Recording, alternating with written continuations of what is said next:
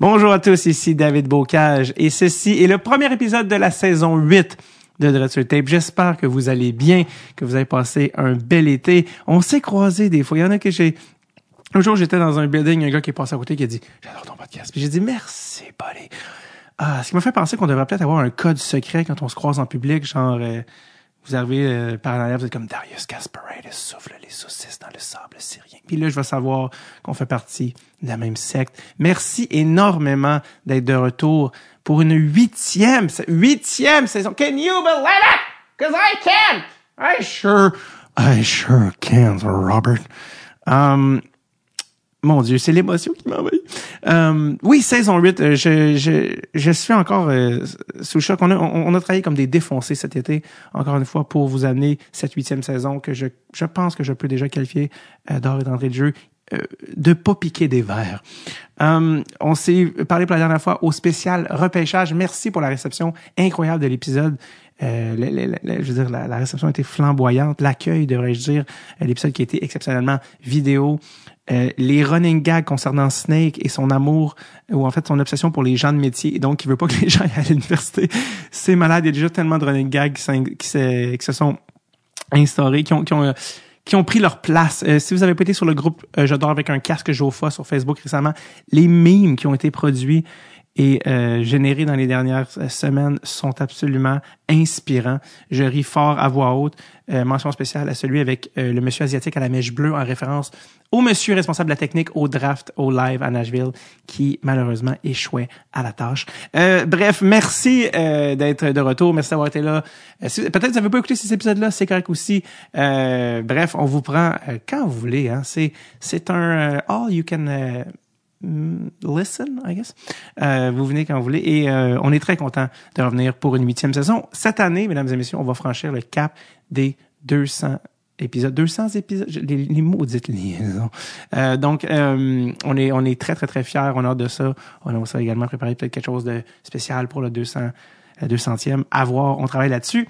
Euh, dans tous les cas, les premiers informés seront les Patreons, parce que oui, l'épisode de repêchage a tellement rayonné. La famille euh, Tape s'est agrandie. Euh, Merci et bienvenue à tout le monde qui, sont, qui se sont euh, joints au Patreon, qui est euh, le cœur de Dressel Tape. Si vous savez pas c'est quoi, si vous aimez Dress- Dressel Tape, vous voulez avoir les épisodes deux semaines avant tout le monde, vous voulez pouvoir poser vos questions directement à Chucky, vous pouvez, euh, vous voulez avoir accès à des tirages exclusifs. D'ailleurs, l'invité d'aujourd'hui, Louis-José, euh, je lui ai fait signer euh, une, une trolley d'affaires, dont des bâtons de hockey euh, droitiers, parce que oui, Louis-José est un gardien droitier. Donc, euh, les détails, les détails, c'est important. Euh, les, des trucs qui sont euh, tirés, voilà, occasionnellement, en fait, mensuellement dans le, dans le Patreon. Le dernier tirage, une rondelle de tape signée par nul autre que Paul Stachny, nouvellement retraité, fils de Peter. Of course, as you already know. Alors, on va...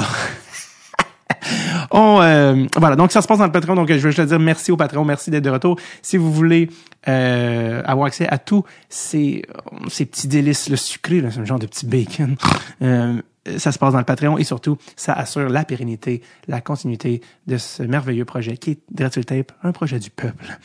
Euh, gr- gros été, euh, qui est celui qui vient de passer, plusieurs choses très importantes. Euh, première grosse annonce, euh, que vous avez peut-être ou peut-être pas vu passer, euh, c'est maintenant officiel, euh, c'est lancé pour ce qui concerne la production de mon premier one-man show. Absolutely. Euh, ça a été annoncé il y a euh, maintenant quelques semaines, voire un mois, sur les réseaux sociaux. Ce sera produit par la boîte Bravo Musique. Je suis très, très fier. Je vous en parle parce que je suis très excité. C'est mon projet numéro un en ce moment, alors que je sortirai, je lancerai à l'automne 2024 mon premier one-man show. Je suis, et je vous en parle parce que présentement, d'ici l'automne prochain, je suis en rodage euh, à temps euh, pratiquement plein. Euh, je suis, je passe dans plusieurs villes. Puis je sais, il y a beaucoup de gens peut-être qui écoutent, qui écoutent le podcast dans plusieurs régions du Québec et d'ailleurs. Et on, on va passer dans des régions auxquelles je suis pas encore passé. Donc je vous en parle. Ça s'appelle SRR, le nom du rodage. Je le mentionne parce que je sais que les gens sont souvent confus. C'est quoi rodage, le vrai titre? Je sais, ça peut être vraiment fourrant.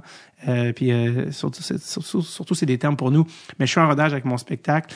Euh, présentement. Et le titre du rodage, c'est Essai Erreur. Hein, c'est Scrapbook, d'où l'espèce d'esthétique scrapbooking. Et je le mentionne parce que dans la prochaine année, euh, peu importe quand vous écoutez cet épisode, je vais être en rodage un, peu partout. Euh, je le nomme rapidement, mais 7 octobre, je suis à Longueuil, il reste des billets. 13 octobre, Montréal, dépêchez-vous. 20 octobre, Val-David, yep, going to Val-David. 14 octobre, je retourne à Québec. Je suis allé en septembre avec mon spectacle au Petit Champlain je m'excuse, mais calice que c'était le fun. OK, c'est beau, c'est dit. Euh, donc, euh, oui, c'est toujours un plaisir. Donc, euh, venez, c'est malade. On, on, on, crée le show ensemble. les gags naissent et meurent sous vos yeux. Lequel est le plus fun? You tell me. C'est comme voir quelqu'un essayer des tricks en skate. Des fois, c'est plus le fun. en fait, on se souvient plus du skate dans les chenolles. Donc, voilà, davidbocage.com. je veux vous voir. Puis, je, je, sors après les spectacles. On peut se jaser d'humour ou encore de euh, référents nichés tels que Sean Bergenheim. Euh, D'ailleurs, j'étais dans un corpo hier à Trois-Rivières et il y a un moment où j'ai pas pu m'empêcher de parler de Jerry Rochon. Le monde Jerry Chivers de Boston. Euh, alors que euh, c'est un, il est originaire de Trois-Rivières, Jerry Rochon. Feu Jerry Rochon qui est venu au podcast et qui est décédé avant que l'épisode sorte. Ceux qui n'ont pas vu cet épisode classique, allez vous fouiller dans la voûte de Dressel Tape. Il est encore disponible. Un, homme encyclopédique, un, homme mémoire. Jerry Rochon, qui avait un, delivery incroyable. Qui, qui, des, fois, des fois, Jerry fait son apparition à Tape. C'est vraiment un, gars exceptionnel. Et puis, comment je, je peux? Donc, alors voilà, Jerry Rochon. OK, on arrive à l'épisode, mesdames et messieurs. Eh oui, désolé, désolé, le garde, il y avait de l'information, il y avait du plaisir. on est là pour le show. Ouais, OK, tu sors, les deux. Tu me prends les deux, 53-22, je veux rien savoir. Il y en a qui me disaient, va-t-il revenir avec ses intros? Même si je disais non, comment tu veux? Tu peux pas, euh, peux pas arrêter d'être moi-même. Et c'est d'ailleurs un problème généralement. Alors, euh, euh, d'ailleurs, j'ai pas nommé tantôt, mais Alma et Sherbrooke également. Je suis pas encore allé à Alma. J'ai très hâte. Allez, davidbocage.com. Sherbrooke également, je retourne. Je suis allé à la petite boîte noire, c'est un vrai petit régal. On se refait ça, Sherby. Euh, l'épisode d'aujourd'hui, écoutez, ça faisait longtemps que que je voulais recevoir Louis-José. Euh, on se connaissait pas euh, il y a quelques années, puis on, avec le bordel, ben, les, différentes générations d'humoristes se croisent et, se jasent dans les loges, puis ça a donné que euh, finalement, il y a un concours de circonstances impliquant sa game de hockey annuelle. Il va tout expliquer ça dans le podcast. je l'ai dit, quand j'ai reçu le podcast, j'ai dit à Louis-José, t'es-tu serré dans le temps? Je sais jamais qu'on fait. Il dit non, non, ben relax. Et je me suis dit, inquiète pas, on fera pas trois heures. On a fait trois heures. on a fait trois heures. Euh, puis ça, c'est sans compter, le, je pense, les 20 minutes qu'on a parlé avant, euh, puis les 15 minutes qu'on a parlé après. Parce que je pense qu'on pourrait jaser à l'infini. On a trop de, de, de, de, je pense, de, de, de, passion commune. Et donc, euh, voilà. Donc, euh, Louis-José a été très généreux. Il est venu au podcast. Et généreux, c'est un understatement. Trois heures de podcast, de. Ça a passé de même et je pense que vous méritiez cet épisode pour commencer la saison. On lance en grand, c'est la huitième saison. Come on, faut que tu m'en donnes! Come on! Ben oui, c'était le personnage de l'animateur de foule un peu sous. Euh, donc, sans plus tarder, mesdames et messieurs, euh, je vous envoie l'épisode. Merci énormément d'être de retour. Je vous souhaite une excellente saison à Dreadful Tape. Je m'en souhaite une également. Oui, on est dans le même bateau, une genre de chaloupe, et puis on, on, on, pagaie, on, on, on, arrête là. On arrête, c'est temps d'aller à l'épisode. OK. Alors, euh, mesdames et messieurs, bonne saison à Dreadful Tape, huitième saison. Merci d'être de retour. Voici le premier épisode de la saison 8 avec Monsieur Louis-José Hood.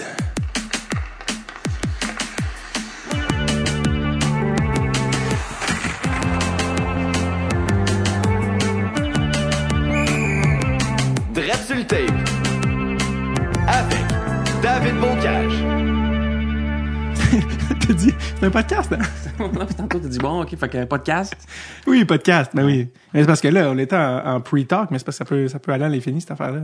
Il serait temps de mettre euh, record dès que la personne s'assoit. Oui. Ça serait déjà fait. Mais j'avais commencé, j'ai recommencé, parce que j'étais comme. Ah, OK, OK. Pas, euh, on n'a pas parlé de sport, finalement. non, c'est ça. On était, on était, euh, on vient de faire un 10 sur Simon Gouache. Oui, c'est ça. que... Oh, man. On était dans la musique avant. Ça, ça aurait, ça, ça aurait pu durer longtemps. On a beaucoup de vases euh, de, de, d'atomes oui, oui, en termes de goût, ben, là. Hockey, euh, là. Euh, hockey, musique. Es-tu un gars de cinéma? Peut-être, peut-être. Euh, de, de, plus en plus. Ah, OK. De plus en plus. Oui, je, je, je, ça, faut que je fasse ça plus. Regarder des films, des vieux films. Je me suis abonné à Criterion. Là. Ah oui, Je regarde des hosties d'obscurité euh, qui. Elle, veut pas. Ah, ok, je pense Non, qu'elle- après, je, après, je, je l'invite même pas, comme je vais regarder ça en cachette. Pas pas en cachette, là, mais c'est, j'en fais pas une soirée de couple. C'est-tu des, c'est-tu genre des films norvégiens d'auteurs? Ouais. C'est genre les films. Moi, j'aime bien italien années 70. Ah ouais? Ouais. Quels sont, euh, de quel réalisateur on parle? C'est un nom, là. Écoute, j'ai oublié. J'ai écouté, quatre cet été du même gars. Avec un nom vraiment très italien et très long. Pas Antonioni. Antonioni. Pas lui, c'est pas lui, non. Ah, c'est des films police de gangsters un peu. C'est des films de gangsters Ah, ok. italiens des années 70. Ça se peut pas. euh, Mais c'est bon ou c'est mauvais? C'est c'est euh, c'est intéressant comme question. C'est-à-dire que c'est certains trouveraient ça horrible, d'autres trouvent ça génial. C'est moi il y a le côté un peu euh, je sais pas, il y a de quoi dans, dans le grain, dans, dans, dans la photographie là, qui, qui rend ça tout est beau, tu sais là. Puis- Fait que tu trouves ça beau pour ouais, vrai, moi, moi, j'aime ça pour vrai. Ouais, je joue de la musique, euh, les gros zooms un peu euh, exagérés, puis euh, j'aime ça regarder ça. Est-ce que ça t'inspire des fois des. Juste, mettons, les grains de couleur, t'es-tu comme, ah, mon affiche d'un prochain show? De Oui, ça arrive. Ouais. Ouais, mais rendu au produit fini, ça donne jamais ça. Toutes mes affiches étaient inspirées de quelque chose qui était vraiment plus rendu à la fin. Donne-moi donne-moi un, un des exemples, genre. euh, Non, c'est pas vrai. Mais le mauvais choix, c'était vraiment ça. Il y, y a une couverture dans l'album des Rolling Stones qui s'appelle Beggar's Banquet. Oui. Euh, il est blanc avec une. C'est comme une invitation à un banquet. Et puis c'est écrit en blanc, en lettres attachées, très classique. Puis euh, en fait, c'était une réponse à une première pochette qu'il avait fait qui était une toilette avec toutes sortes de graffitis dessus. C'était vraiment dégueulasse. Ouais, je me souviens de celle-là. horrible. Ouais. Puis euh, il y avait eu toutes sortes de, de plaintes par rapport à ça. On était en 68, pareil. Puis il y avait, pour euh, une espèce de, de réplique ironique à ça, il avait fait une pochette toute blanche, écrite en belles lettres euh, attachées noires, comme un mariage. Puis j'ai repris un peu cette idée-là pour... euh, Hmm. Toi, t'es un gros die-hard des Stones. Oui, oui, oui, oui. Quitte à avoir serré la main à Keith. J'ai au 4. Au 4, Oui. Oui, grâce euh, à C'est quoi? La radio, les hits, Montréal. David, il fut une époque où euh, C'est quoi me courtisait là, pour euh, être un- à- dans un de leurs émissions, euh, leur, leur show de pointe qu'on appelle. Ils Oui. nous offraient là, toutes sortes d'offres à des chantes. Mais moi, je me considère pas homme de radio. Et euh, j'ai quelques échecs là, quand- qui prouvent mon point Ah oui? à ce niveau. On en reparlera plus tard. Louis-Paul Fafaralard. Euh, Il y a un petit côté de Louis-Paul Fafaralard. Euh, euh, ah, c'est plus compliqué que ça. Parce que Louis-Paul Vafaralard voulait faire de la radio, je Ou pense. juste noter. c'est ça. Radio. Ouais. Ah oui, t'as fait de la radio euh, dans tes premières années, là. C'est ça. À Québec? Oui, oui, oui, tout à fait. Oui, Québec, Trois-Rivières. Je fus clairé des deux endroits à coup de pelle. Et, Alors que t'es comme, ben, aller faire mes ligues mineures plus loin de la maison. ah, moi, c'est fantastique parce que mes échecs, je les ai eus avant d'être connu du grand public, mettons. Je me suis bien planté dans l'anonymat. Ça, c'est une bonne chose, par Puis exemple. après ça, quand euh, les gens m'ont découvert, j'avais quand même un petit peu de, de millage Mhm. comme humoriste. Fait que, euh, Parce que je parlais, euh, pas je parlais, je ne parlais pas du tout, mais il y a un humoriste américain que j'entendais dire en entrevue euh, qui a commencé à l'ère d'Internet. Puis il dit ça, ce qui est poche, c'est que mes open mic sont sur YouTube. Oh, c'est vrai. C'était pas hein? ses open mic, c'était ses premières capsules, mais Ouais, ouais. c'est comme si mes open mic étaient sur YouTube. Puis là, j'en suis venu à la question, je les enlève-tu, je les enlève pas? Le fait que je les enlève, c'est un peu wrong, faut-tu juste que je les assume? Euh, il s'appelle Bo Burnham, là, il a commencé sur Internet. Ben oui. euh, il, a, il a fait après Oui, ça, oui, il, a eu des, des, des shows euh, vraiment cool. Puis, mais il a commencé à 16 ans dans sa chambre. Mais je pense qu'un gars comme lui, là, il est rendu où il est là, ça change rien euh, Exact. que ça, ça existe. C'est même inspirant de voir, hey, c'est une espèce de génie, puis il a commencé avec des, Exact. avec ce avec quoi il a commencé. Tu sais, quand il voit Mais ça, il est comme- quelqu'un qui essaie de percer, puis que c'est les mêmes, les mêmes deux trois sketchs YouTube qui prennent la place de ton stock plus récent, Ouais. ça doit être un peu encombrant. Mhm. Nous autres, que- nos, nos échecs sont sur VHS, bien loin dans les boîtes. T'en as-tu en VHS? Ah, j'ai beaucoup d'affaires. ouais. Mais il y avait une époque où euh, on enregistrait. Tu sais, moi, dès que je passais à la télé, je l'enregistrais. Ouais. Fait que euh, on- j'ai ça, j'ai ça chez nous. Là. Il y a une très, très, très petite époque. C'est juste entre VHS puis YouTube où tu pouvais enregistrer en DVD. C'est très intéressant que tu amènes ça parce que j'étais à peu près le seul, je pensais, qu'il y avait- qui se souvenait de ça. Il y a un bout où, en fait, on n'enregistrait pas sur DVD parce que personne ne savait comment. Peut-être toi, mais moi, tu sais, je savais pas comment enregistrer. Fait qu'il y a un bout de ma carrière, en fait, qui n'existe pas pantoute. Parce que c'est ça, j'ai rien de VHS. On n'avait plus de VHS. Puis ben, tu- YouTube existait peut-être, mais on n'était pas rendu à, à mettre chaque chose qu'on faisait là-dessus. Fait qu'il y a comme une espèce de creux où euh, on n'enregistrait pas vraiment rien à la maison avant qu'arrivent les enregistreurs numériques qu'on connaît maintenant Ouais. et la VHS. Moi, j'ai pas beaucoup de mes amis qui enregistraient frénétiquement sur DVD. Là. Je, je suis le seul que je connais qui a fait ça. Puis j'ai- j'ai un souvenir très précis. Été 2005. Ça serait cohérent parce que YouTube, ça existe depuis 2005. ouais, puis c'était pas big tout de suite. Euh, ça, non, non. ça a pris une couple d'années. Moi, c'était au cégep. Moi, l'été 2005, c'était après son 4. Et euh, évidemment, à Malajube, c'était par intraveineuse. À ce moment-là, en ce qui me concerne, c'était comme go. Ça commençait, le, le compte complet venait de sortir, Ouais. tout ça. Puis, euh, Puis là, j'ai fait, OK, bon, c'est ça. Oui, le Metallica, tout ça, mais là, ça, Ouais. pour vrai. Ouais. Puis c'était ma première job d'été. Puis je faisais le service de garde d'un, camp de vacances, qui est la pire affaire parce que t'es là le matin puis le soir. T'as pas de groupe. Il avait oublié de C'est m'engager. de drôle de job. c'est Écoute, j'ai appliqué, ils m'ont rappelé, puis j'ai fait ah non, ça, je fais. C'est pas pour être assistant moniteur, j'ai, j'ai 16, j'ai pas 14. Puis ils ont fait Ah, ok, ok. Qu'est-ce qu'on fait avec lui? Puis ils ont fait T'es passé en crack, man, genre. Puis là, ils ont fait Il y a le service de garde.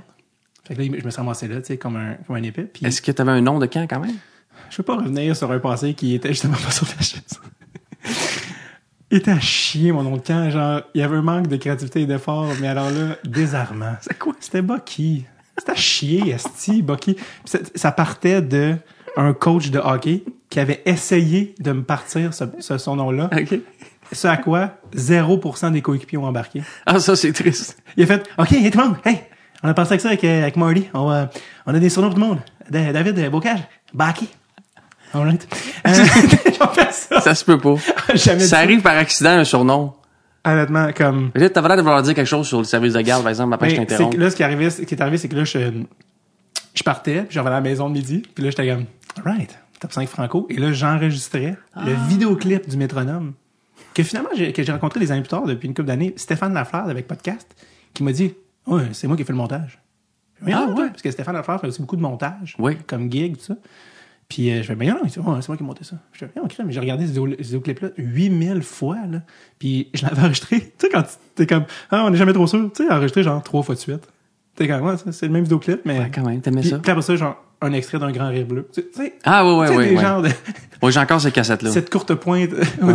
J'ai une boîte à côté de ben, ce que j'ai encore dans mon bureau. Dans mon bureau, il n'y a pas d'année, là. On est en, il y a tous les supports physiques, audio et vidéo possibles, là. Sauf le 8 track, mettons. Puis, euh, Il va tout falloir numériser ça, man. c'est ça. Fait que là, j'ai une boîte de VHS à, à, à trier. Un mélange de euh, top 5 musique plus, puis euh, moi à fun noir, puis euh, après ça, euh, un, vi- un vidéoclip de euh, Pearl Jam, puis euh, moi à Flash. Tu sais, fait que qu'est-ce qu'on fait avec la cassette? On la garde. En tout cas, vous numérisez. Ça vaut cher, ça. Je numériserai pas euh, le clip de Pearl Jam, mais As-tu vu, là, il y a un vidéoclip qui. Ben, un vidéoclip. Un vidéo qui circule sur le web, que ce serait Pearl Jam qui joue leur tune, genre, trois semaines avant la sortie de Ten? C'est un genre de corpo, puis ils sont là, Even Flow, tout. Puis le monde sont comme, Hey, c'est correct. Puis ils font leur show, puis le monde sont sans réaction, mais dans trois semaines, sont la plus grosse affaire. ah ouais. T'as-tu vu ça passer, ce clip-là? Il existe un clip où, euh, mais qui est sur un, un film documentaire 2 où Ah, peut-être c'est ça. il, il- il- il- c'est vu comme le moment où le chanteur il, devient vraiment le chanteur, là. il devient vraiment Eddie Vedder ou il chante un peu statique. Puis il y, a, il y a un- il y a un gars de sécurité qui est rude avec un spectateur. Puis là, euh, Eddie Vedder, il, euh, il se fâche, mais il continue de chanter. Puis là, tu vois qu'il embarque dans toute son, son affaire de, de, rage, grunge. Puis ça, Wow. c'est, c'est- mais je sais pas si c'est le même vidéo, mais Ouais, peut-être, peut-être que non, parce que ça, ça, ça va être dans un club où le monde est allé les voir. C'est sur euh, Pearl Jam 20, c'est le Hmm. film pour, de leurs 20 ans là, à l'époque. Donc, euh, mais non, je suis pas au courant de celui que tu me parles. là. Eddie Vedder qui a fait la soundtrack de Into the Wild. Oui. qui est responsable pour 87% des gens qui utilisent l'expression van life. Ah ouais! Ben écoute, tout le monde qui a vu Into the Wild, ça y est, moi je passe, t'as vu Into the Wild? Ouais. Quelqu'un de 19 ans, quelqu'un de 19 ans qui vient de voir Into the Wild, euh, ça, ça a des... ça oui, a puis le gars il meurt, fait que ça donne le goût. De se perdre et de se bloquer du... oui, c'est ça. Oui, ça finit bien, c'est le fun, c'est léger. J'ai une idée de, de, de- moi si j'avais une émission à sketch, Mm-hmm. j'aurais, ce serait une fois par année parce que j'ai comme trois idées de sketch par année, ok? Mais je fais pas des sketchs, mais des fois j'ai des idées. Puis il y en a une, je sais pas si t'as vu la pub où le gars il est dans le métro le matin avec sa valise, c'est un barbu. Puis il décide que non, sa vie va changer. Puis il sort du métro en courant, garoche sa valise, il court, il court, il court, il court. Puis là, c'est exagéré, là, il sort de la ville, il se ramasse dans le bois, dans la forêt, puis là, il saute dans un beau petit lac. Puis là, il rencontre le lui de Van Life qui a sa vanne stationnée sur euh, la rive avec sa femme, puis tout ça. Puis les deux ils se rencontrent, c'est le même gars, là, c'est un effet. Les deux ils se rencontrent, puis ils disent comme trouvez-vous, puis c'est une pub, je pense, de, de Van Life. Je pensais des Laurentides. Ça, a l'air de ça un petit peu. On, on sait pas c'est quoi au début, mais c'est le gars, il se ramasse dans l'étang avec le lui qui est déjà devenu le gars de Van Life. Puis j'avais une idée de, de prendre cette pub-là puis de faire comme la suite. OK, ben là, notre bac à marde est plein. Euh, là, il y a plus d'argent parce que là, ouais, là, ta mère malade, on, on peut pas partir dans l'économie britannique parce que euh, Jocelyne, ouais. Puis euh, les, les petits, ben ils feront pas les non ok. Puis là ben ouais on a plus d'eau, ouais on a plus d'électricité. Hey, c'est le fun ton projet de qui? Ouais, ouais, mais toi! Il se met à se pogner. Ah, T'as-tu pensé euh, écrire à Arnaud Soli? Dire, hey, Arnaud, j'ai genre deux sketchs que je veux faire. ah non, je, je réserve pour mon émission de sketch là, Oui, oui. euh, en fin de carrière. Oui. Parce que Dieu sait qu'on finit avec ça. Ouais, non, c'est ça, tu sais, de se mettre des perruques puis des, des costumes. Tu sais, euh, non, non, je ferai jamais ça, mais euh, j'ai quelques idées que je devrais vendre, là, oui. Ben oui. Non, non, je, je, je, t'interromps, je veux pas t'interrompre. J'ai une joke, j'ai une joke horrible que je voudrais vendre à Mike Ward. Ça fait longtemps que je l'ai. Ah, yes. Puis je, je pense que je vais y vendre. Mais je peux pas te dire c'est quoi, sinon Ah ça, ça va la brûler. Ah, ok. La meilleure joke au monde. Je Non. que dans ta bouche, ça a un autre, ça, ça aurait un autre. Ah, c'est euh, odieux, là. Puis le pire, c'est que je sais pas comment. pour Mike. Hey, Mike, toi, euh, s'il arrive de quoi, tu sais? Non. Lui, il- je veux dire, qui fait trois minutes sur un enfant handicapé? qu'on sait qu'il s'est fait boulier à l'école après ça, puis on le vénère? C'est quoi ça? As-tu déjà dit ça à Mike? Non, non, non. Mais je, je serais pas gêné dans le sens où je le dis avec un deuxième degré un peu, là, tu sais, comme quand on rentre dans les détails de l'affaire, c'est quand même plus compliqué que ça. Ah ouais. Mais, Mais, le pire, euh, c'est qu'en Cour suprême, le, le jugement final des, du juge, c'était genre, ah, Jérémy Gabriel, s'il avait poursuivi, il a comme pas poursuivi dans la bonne catégorie ou sur le bon angle, Ah. mais s'il avait poursuivi, il disait sur l'autre, dans un autre angle, il aurait probablement gagné. C'est ça Ah, que ça veut ouais. dire, ouais. Parce que pas. ça a fini quand même 5 contre 4. Fait que c'est Ouais. fini très serré. Puis je pense que c'était comme, il a poursuivi en, ah, je, je veux pas dire n'importe quoi, je me souviens plus c'était quoi, mais il avait dit, mettons, ah, si tu l'avais poursuivi, mettons, en diffamation, là, t'aurais probablement pu gagner. Ou une affaire de même, je me souviens plus c'était quoi exactement. Fait que j'étais comme, ok, fait il a juste pas, mettons, je pense, pris le bon angle, Jérémy Gabriel, mais c'est vraiment, c'est un dossier vraiment autre. Mais quand Pas ça, moi, on est rendu, mais en tout cas, c'est on parlait de. Van Life, On parlait de Van Life, j'étais rendu mon gag odieux. c'est ça. Charles Pellerin. Ah, C'est qui Charles Pellerin? C'est un humoriste. euh, Je le connais. Qui a, qui a acheté, euh, Charles, c'est un gars excessivement optimiste, euh, to a fault. Euh, et il a acheté un autobus jaune scolaire. OK. Puis il a dit, euh, m'a tourné ça en, en VR, tu sais. Ouais. Puis moi, il est comme, hey, C'est c'est ambitieux. une entreprise, tu sais. Puis il a fait, ouais, mais tu sais, ça se fait, puis je vais apprendre en même temps. Puis je te dis, il, il est tellement positif, ce gars-là, c'est un, c'est un de mes meilleurs amis. C'est une, bouffée d'air frais, mais qui, qui t'étouffe de bonheur tellement que des fois, tu fais, t'es sûr? Il y a comme 8 red flags que je vois. Puis il a fait ça pendant la pandémie, puis euh, il dit, euh, je le recommande à personne. C'est comme, tu sais, le monde, il voit des DIY sur Internet. J'ai tellement de questions. Honnêtement, Là, est-ce que ça roule? Là? Que oui. ça? OK. Ben, OK. Je suis sûr que tes auditeurs ont énormément de questions aussi face à ton, ta dernière on même pas rendu au hockey. Là, lui, il s'est dit, OK, autobus jaune. Combien ça se détaille, ça, un autobus jaune? Là? Ah, écoute, c'était pas, c'était pas, pas cher. Non. Fallait qu'elle aille chercher à Drummond. Non, mais est-ce qu'il y a un... sont toutes faites à Drummond, on dirait. hein. Je pense qu'il fallait qu'on aille. C'est moi qui est allé le lifter parce qu'il fallait qu'il y ait un Drummond parce que faut pas faire mettre une ceinture de sécurité d'un banc. faut que ça soit fait par la place. OK. Écoute, ça a été un puits. Mais qu'il connaît la mécanique un petit peu? Non, non. Ah, C'était un OK, à date, ça va bien. Et là... mais là, est-ce qu'on parle d'un, d'un, d'un 24 bancs, d'un, d'un, d'un, d'un- d'un 50 pieds ou d'un petit minibus? Là, Comme pour- dit Charles, première erreur. Parce qu'il dit, je leur ferais peut-être avec un petit, mais avec le grand, Mais de la folie. À quel point... Est-ce qu'il joue au quai en camping? Est-ce qu'à quel point il y a besoin de... Parce que là, il faut que tu comprennes, il y a une douche là-dedans, il y a une cuisine, il y a des lits, il y a un salon. C'est, c'est une maison sur. euh, Fait que, ouais, non, non, c'est, euh, c'est un projet qui. Mais c'est un épisode complet, là, tu as déjà parlé de ça. euh, Charles, en fait, il vient Ah. souvent au podcast. Il, vient souvent, il vient une fois par année. Charles, il est complètement zouzou. Puis on va venir, toi, tu as tes spécialités, on a tous les nôtres. C'est les prospects. Charles connaît tout des prospects. Toute l'année, il scout des jeunes de, dans le- de tout le monde, puis il prépare sa liste. Puis à chaque fois qu'approche le draft à l'été, il vient sur Dress Tape, qui est un épisode qui est agressivement attendu par des dizaines de milliers de personnes. Puis je le dis pas, je le dis en, de manière factuelle, de genre, Ouais. il a cette, cette chose-là. Et euh, fait que lui, pendant toute l'année, il check des vidéos d'un jeune Suédois de 16 ans. De hockey, on parle. Oui. OK. C'est une forme de pédophilie sportive. Non, non, mais je, pensais- je, pensais pas, je voulais pas faire une joke euh, de sexe, c'était juste, c'est quoi, des jeunes chauffeurs d'autobus, de jeunes mécanos, mais de, de quoi, Non, de quel champ d'intérêt? De, de hockey. Puis là, à la fin de l'année, il arrive avec sa liste. Puis il y a genre personne qui fait ça au Québec parce que c'est trop niché. Même dans les médias sportifs, ils peuvent, ils peuvent pas dire à quelqu'un un scout pendant un an. C'est comme, non, non, je- je- on peut pas payer quelqu'un pour faire juste ça. Ce qui est intéressant euh, de ce bon Charles, là, c'est que j'ai pas entendu parler souvent de quelqu'un, d'une même personne qui, qui achète un autobus de Van Life puis qui scout des jeunes Suédois de 16 ans au hockey. C'est quand même Et assez... qui a développé de euh, l'alopécie pendant la. dichotomique, ouais. C'est, euh, mon Dieu, ben, un- ça le rend bien intéressant. Ah, ben oui, c'était chouette de le rencontrer. Je le croise à l'occasion euh, Oui. au bordel. Maintenant, tu pourrais lui parler de. Euh, ben, c'est sûr que la prochaine fois, je vais m'asseoir avec. Sors un prospect, là, sors dans les de prospect, dis, euh, Toi, Axel Sandin Pellica, peu importe, un joueur de repêché, là, 17e en, 2000, en 2017, fait. Au niveau de sa progression, c'est intéressant que tu me parles de ça, le José. Parce que moi, ce que j'avais observé, parce que, bref, fait que oui, il vient une fois par année, puis avec un, autre, un autre monsieur, puis on fait un épisode de repêchage de 3h30, un épisode fleuve, qui était Un autre monsieur? un autre monsieur qui s'appelle. C'est parce que c'est un autre dossier, je peux rentrer là-dedans. Il y a juste un monsieur qui se tient dans un podcast où Charles Pellerin fait des prospects.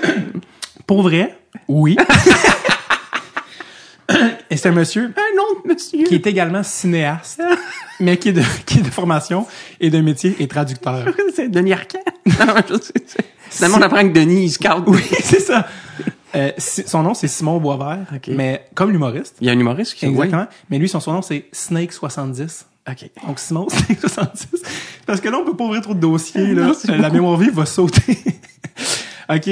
Donc, Ah. mais je t'expliquerai de lui, euh, parce qu'il y a aussi une carrière en cinéma, et c'est un monsieur incroyable, qui a une- euh, à plusieurs niveaux. Qui est Simon un- Boisvert. Oui, Snake Simon 70. Snake. qui est un personnage incroyable, qui est venu au podcast. OK. Euh, on a parlé même de lui au podcast des Denis quand j'étais allé. Je ne peux pas ouvrir ce dossier, les gens qui écoutent en ont déjà entendu parler, mais c'est trop dit, mais je reviendrai plus tard parce que ça a rapport avec le cinéma. Et les films, ils sont sur la ligne. OK. Tantôt, on parlait de, on parlait de comédia. Sylvain Parent-Bédard, j'ai été un camp des Bruins. Fun fact. je pense, je voulais que tu le saches. On a parlé de ça cet été. dans le camp des Browns, il a, il a joué pour euh, le club école? Non, même Il, pas. il c'était un- fut fan. euh, un- il jouait genre collégial, puis euh, à cause, je pense qu'il connaissait jouer Juno, je sais pas trop quoi. Il avait été invité à un camp d'été. Puis cet été, je me suis ramassé à l'after du comédien avec Max. Max Talbot était en ville avec Bruno Gervais par un hasard des plus complets, puis il m'a texté. Je suis sorti de mon je sortais de scène que Michel Courtemanche.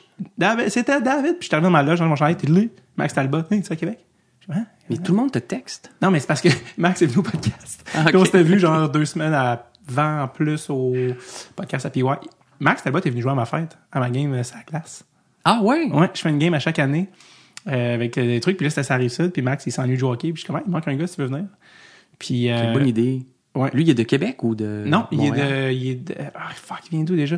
Il semble qu'il vient de la région de Montréal, mais lui, il s'arrive sud de Montréal. Il habite sur la rive sud de Montréal. Puis il manquait un gars. Puis j'ai dit, ah, je vais le mettre. Puis, mais il faut savoir que le calibre aussi est quand même agréable. C'est pas, euh, c'est pas genre n'importe quoi. Puis. Euh, Pierre-Yves Roy Desmarais est die hard des pingouins. Ouais. Fait que j'ai juste mis sur la même ligne que Pierre-Yves. Puis Pierre-Yves Ok. okay. game comme, Hey, ça va? J'ai dit, Hey, ça va? T'as-tu vu le line-up? Non. Pierre-Yves va démarrer. Max Talbot? Non.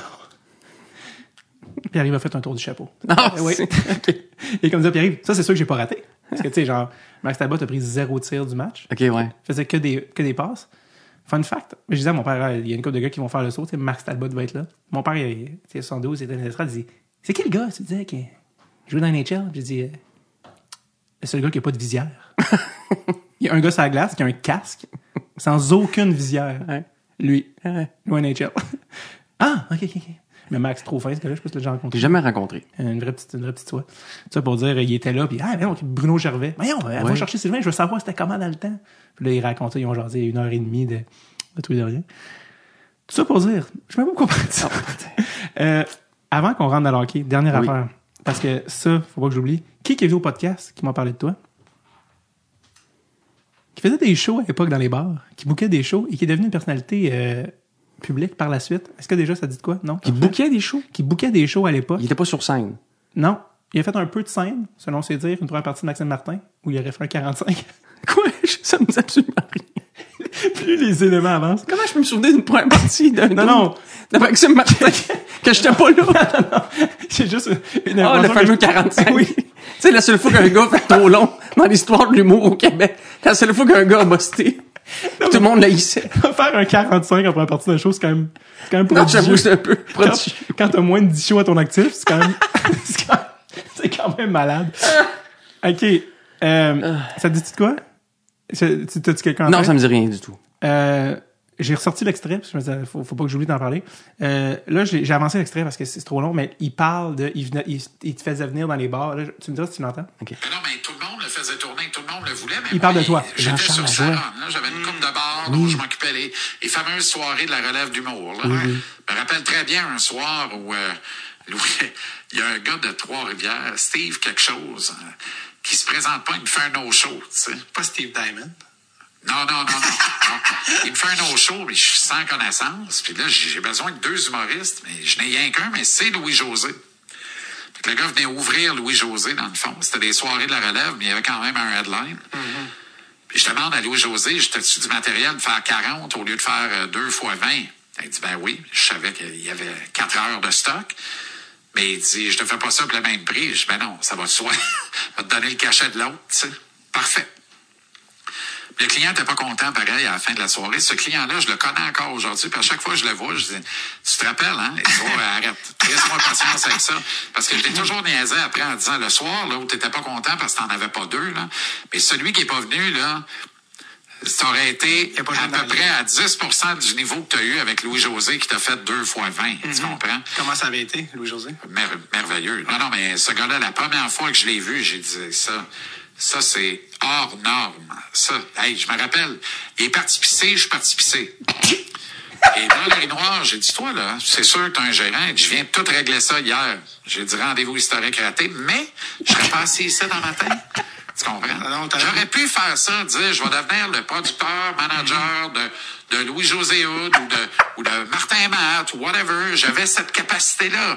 Je savais comment. J'aurais pu faire ça. Je le sais encore aujourd'hui. J'y regarde aller, je trouve ça beau. Il y en a qui font des erreurs, il y en a qui font des bons coups, il y en a qui gèrent bien leurs affaires, d'autres moins bien. C'est le fun. Ça m'intéresse, tout ça. Je suis encore très intrigué par Bon, ça. euh, voilà, il part sur une, une petite tangente. Ta face vaut 1000 pièces. C'est peut-être le seul moment où j'aimerais ça que ce soit vidéo. c'est ça qui est fasciné depuis 5 minutes. Où c'est que ça va avec ça? Euh, Je me rappelle, je me rappelle euh, de ce qu'il raconte. Quand il t'a suivi aux toilettes? Non, oui. non, je me rappelle avoir fait un show donc euh, où Jean-Charles était euh, je, je, Booker là, euh, ouais, ouais, il était là. Puis je me rappelle, je me rappelle, je me rappelais pas des détails de ça, mais qu'il y avait eu un petit imbroglio, qu'il y avait eu euh, un, un- un pépin de quelque sorte. Je me rappelle que j'avais fait un show avec lui, puis qu'on a, qu'il y avait quelque chose qui avait, qui avait, qui avait eu à, à être modifié Ouais. dans. Fait que vois-tu, euh, donc euh, oui, oui, c'est c'est fou. Hein? Je l'ai pas croisé souvent. À cette époque-là, je, je sais pas s'il a fait ça longtemps, mais peut-être que moi, c'était mes dernières années euh, est dans les bars. Ouais, juste euh, avant l'extrait, là, je l'ai avancé, mais il disait que c'était à l'époque où c'était genre, tu sais, t'avoir pour un vin, c'était. C'était pas 150$, piastres, mais c'était un prix genre ridicule de quand même, hein, on faisait venir, tu sais, à, à cette époque-là, c'était ça les prix. je crois. Oui, c'était ça. Tu, tu faisais pas sauter à la banque avec euh, les- C'était plus soutenu que maintenant. là, tu sais, tu te faisais Ouais. payer tout le temps, là, au minimum 125 à peu près. Ouais, Là, mais ouais. euh, mais à, certaines places, tu pouvais aller chercher des gros cachets, mais en général, tu te contentais de ça. Mais au moins, c'était c'était des entrées régulières d'un minimum d'argent. Fait que. euh, Mais j'aime la partie, je répète, j'ai- il, a réglé ça la veille, puis il disait, rendez-vous avec l'histoire, c'est comme, ouais, là. J'adore comment son imaginaire, même showbiz, reprend le narratif, il est comme, voici, tu comme- Ouais, ouais. Mais non, mais tu sais, c'est ça. Il aurait, il aurait pu, sûrement. Je connais pas beaucoup, cela dit. Je, je l'ai pas revu, même, depuis, Mm-hmm. tu depuis qu'on le voit beaucoup. J'ai jamais recroisé. Mais, euh, je l'aime bien, puis, euh, euh, ça- mais comme il disait, tu c'est quelque chose que t'apprends un peu sur le tas, le métier tu d'agent, gérant, producteur, tu sais, tu peux, Ouais. tu moi, Benjamin, qui est mon gérant, quand j'ai migré vers lui là pour qu'il soit mon gérant, il, était, il avait jamais géré d'humoriste je suis le premier humoriste avec Patrick Groux Ouais. qui a géré. Il, il- il produisait des shows. Lui, il était plus dans la musique, dans les variétés. Puis il voulait coproduire euh, nos spectacles. Ou en fait, mon gérant de l'époque l'avait approché pour qu'il coproduise nos spectacles à Patrick et moi. Puis il avait accepté, mais c'était son premier contact avec l'humour. Le, le- le père, euh, Faneuf, euh, Luc, le père de Benjamin, faisait pas ça du tout. Lui, c'était une boîte de production de musique là, et de gérance de musiciens depuis 70. Mais Benjamin, il a appris hein, en même temps que nous autres euh, ce métier-là. Plume la traverse. Ouais, en fait, techniquement, je suis le seul artiste en gérance Oui. chez Faneuf avec vrai. Plume la Traverse. C'est vrai. Ce qui n'est pas peu dire. J'adore dire ça. Ouais, Benjamin, j'a- ils produisent des, des spectacles chez Faneuf euh, d'artistes, d'humoristes Ouais. qui sont pas gérés par Benjamin, là, tu sais, comme euh, Sam Breton ou euh. Simon Leblanc ou euh, Simon Guillaume Gouache, Pinault, et Guillaume Pinot, euh, bon, tout ça. Ouais, il y en a plein. ouais. Puis euh, voilà. Même Pat Gros est plus là. Non, Patrick est plus en gérance avec Benjamin. mais son dernier spectacle était toujours produit par Groupe Faneuf. Ouais, ça. exact. Mais moi, je suis le seul qui est en gérance là. Ouais. Il y a Marie-Lou, qui est maintenant ta- ton agente. Euh, ben, dans le fond, moi, c'est Mylène, mais c'est ça, c'est la même Mylène. boîte, ouais. Mais- La, la boîte euh, de Marie-Lou est encore ses locaux là, chez Exact. Faneuf. Marie-Lou a été chez Faneuf longtemps. Maintenant, elle a sa propre, euh, Exact. sa propre boîte à elle avec Méline. Fait que euh, c'est ça. Donc, théoriquement, il y a juste Plume et moi. Puis les deux, on veut rien faire jamais. Dans ce non, mais Les deux, vous avez, vous avez pas besoin de rien faire. Les deux, euh, c'est l'objectif. euh, moi, j'ai, avec Benjamin, j'ai un running gag. Tu connais le, le Tintin Objectif Lune? Oui. Moi, j'ai Objectif Plume. C'est-à-dire que de sortir de chez nous le moins possible, comme plume. oui. Euh, c'est mon objectif. Honnêtement, tu fais bien. Je pensais à ça tantôt parce que tu sais, j'ai- des livrables, des, des livrables. J'aime pas ça.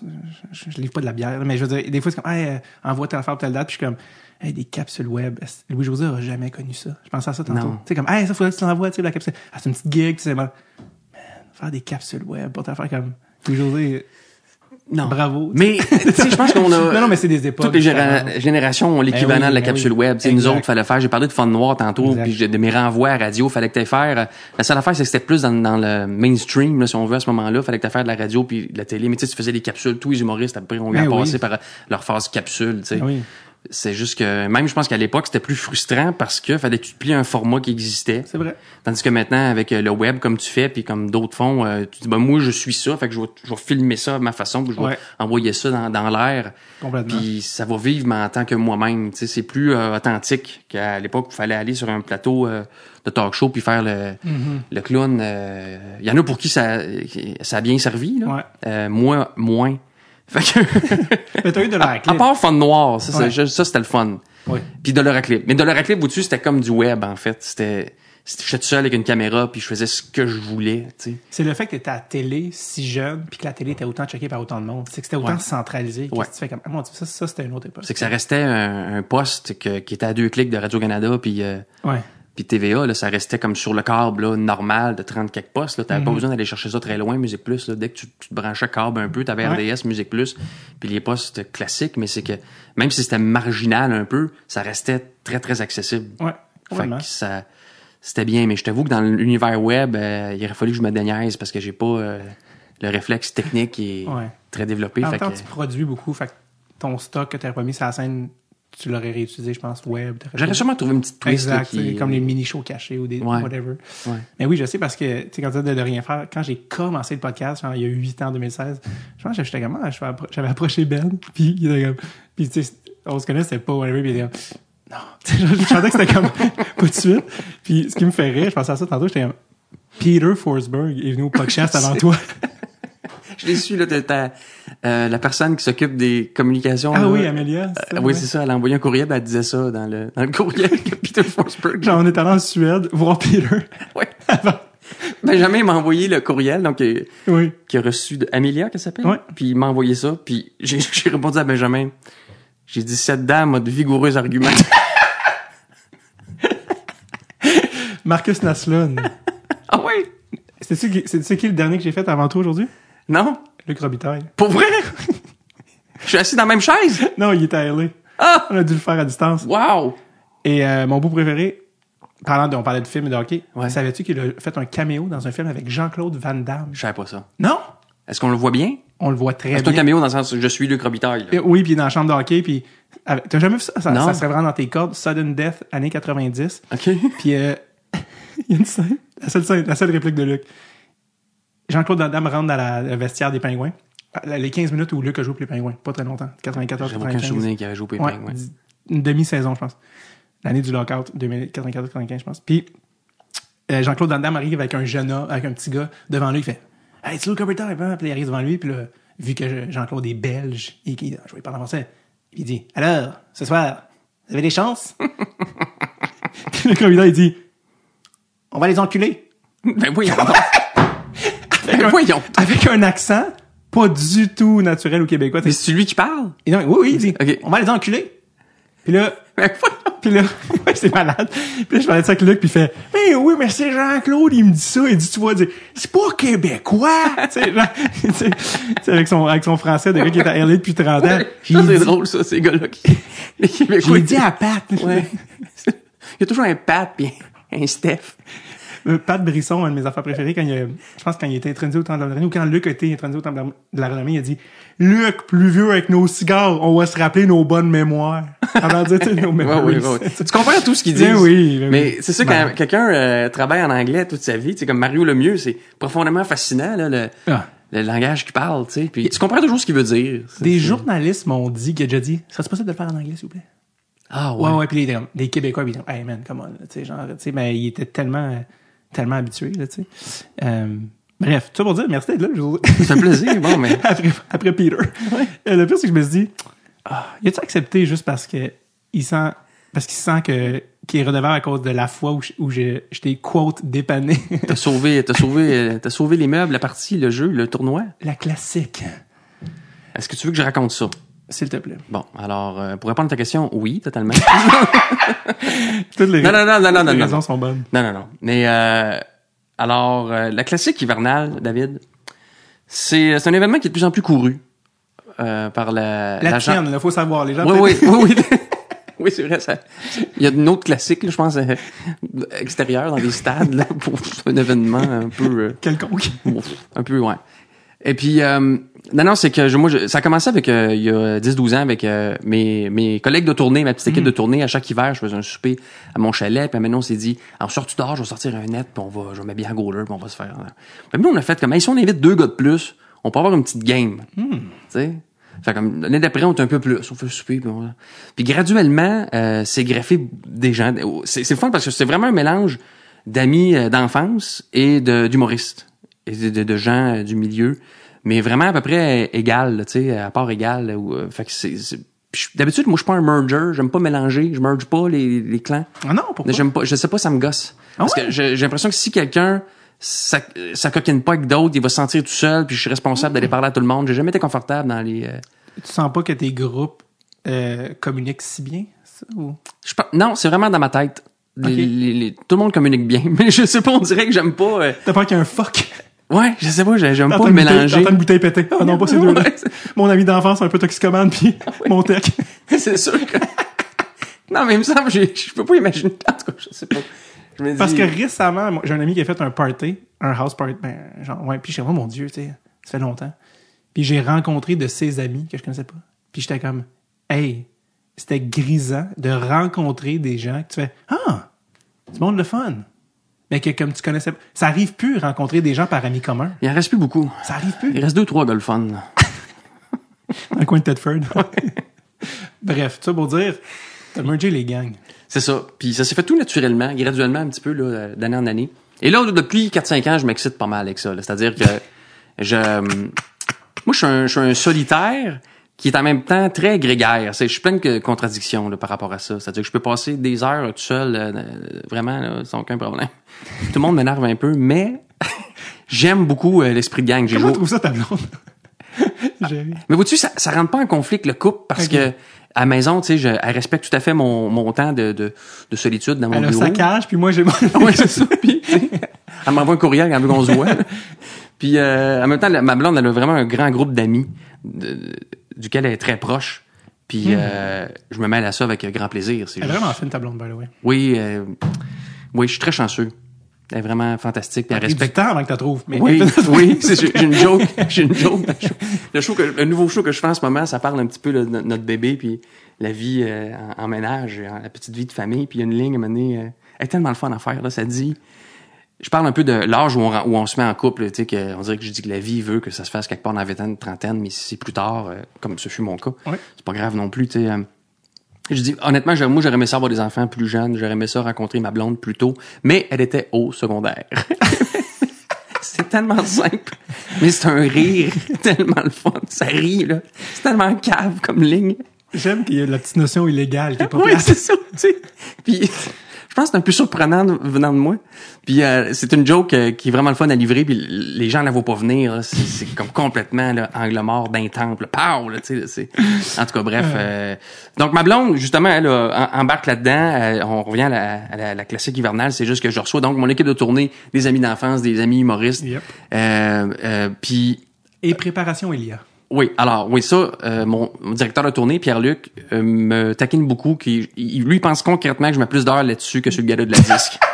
Ce sont, vrai, les mots, ce sont les mots exacts qu'il m'a dit. Donc, oui, c'est ça. Il- il- malheureusement, il a peut-être raison. Puis, en fait, ce qui arrive, c'est que c'est du hockey bottine. On parle d'hockey euh, balle, oui. bottine. Ce à quoi je spécifierais, parce que moi, quand j'ai eu le call-up, j'étais comme, OK, hockey bottine, sur glace. Je qualifierais ça de hockey neige. Parce que c'est pas du hockey bottine, c'est à glace. Non, Et la neige, en plus, faut que t'as mis comme au bon niveau. ouais. Ça demeure récréatif. choses, là. ça, ça demeure récréatif. On s'entend, c'est un, c'est un- c'est d'abord un rassemblement amical et, et festif. Là, tu tout le monde se connaît. Je- je- je- Avec un beau niveau de compétitivité. Oui, c'est ça l'affaire. C'est ça qui est beau, c'est que Gabin, je sais, je sais. Écoute, là, je, vais essayer de pas faire long là-dessus, là. C'est, je- On c'est le ça. stationnement à mon chalet, Oui. OK, qui est déneigé, là. Donc, une espèce de neige damée, là, euh, piste de ski, là. euh, Bon. Euh, et là, moi, à partir du début janvier, je disais à mon gars de terrain, élague, élargis le, le- stationnement pour maximiser euh, la surface de jeu.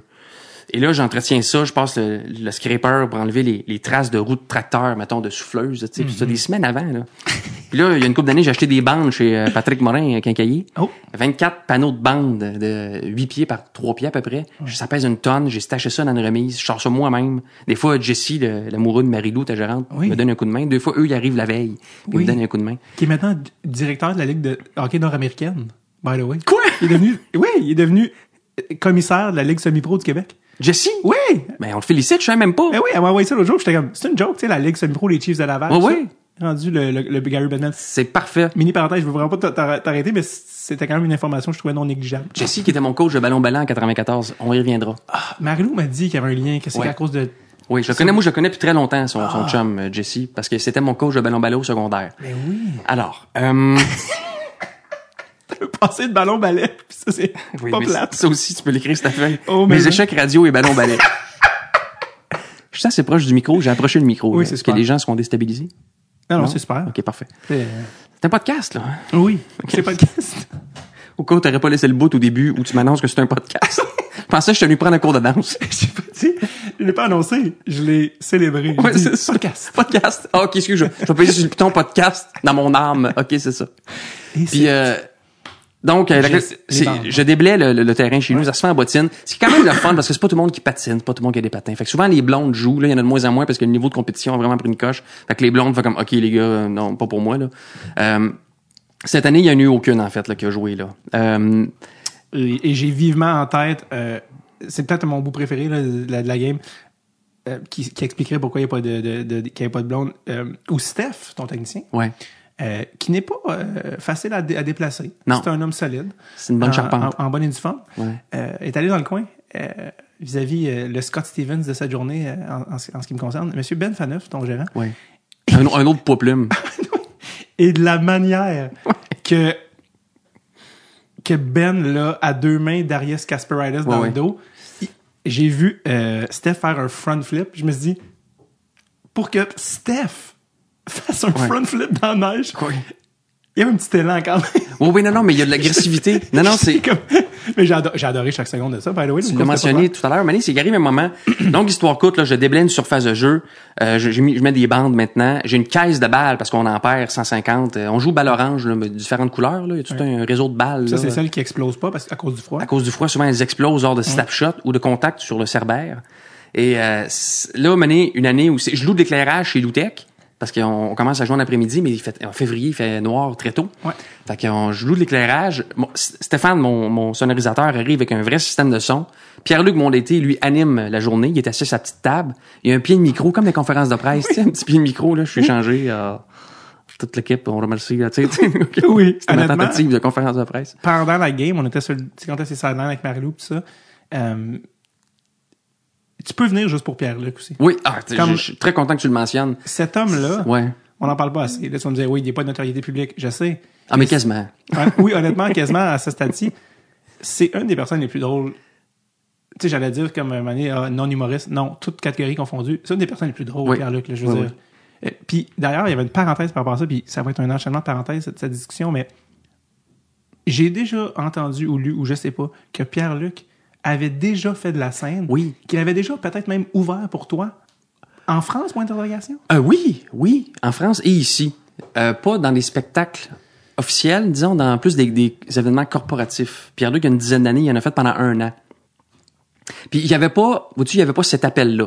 OK. Il y avait pas, euh, ça marchait, C'était du stand-up? c'était du stand-up, c'était du stand-up. Mais comme comme tout le monde, il aurait eu besoin de, de, de travailler là-dessus Ouais, longtemps. Puis c'est plus Pierre-Luc, je, je sais pas, euh, il aime la comédie, il aime l'humour, il est très drôle. Moi, je dirais que le stand-up comique, c'était pas nécessairement le- la voix qu'il voulait prendre, mais euh, ça reste un, un grand grand talent comique brut, euh, inné là. Pour vrai. puis ça, t'es pas le seul à, à remarquer ça. Là. Tu sais, des humoristes qui le voient le, le, le trouvent vraiment, vraiment très drôle. Puis il est actif aussi, pas juste avec moi, mais il y a la salle Fan Place, ça arrive sud, là, qui gère Oui. avec, avec Stéphane, là, dont il diffuse en fait les spectacles. Puis il travaille aussi au Jésus, puis tout ça, puis ils font le Zoo Fest. Fait qu'il y a toujours un petit peu en circulation, puis il y a beaucoup d'humoristes qui l'ont croisé et qui apprécient euh, sa drôlerie. Puis moi, c'est mon directeur de tournée depuis euh, plus de 15 ans. Donc, tu l'as euh, sorti de l'école secondaire ouais. où vous vous êtes rencontrés? Ouais, autre parenthèse, mais on est allé au secondaire ensemble. En fait, on est allé au primaire, mais lui s'en souvient pas. Moi, là, j'étais fan de Pierre-Luc Bocage en quatrième année, parce qu'il était toujours dans la même classe que ma sœur cadette, qui a un an de moins que moi, OK?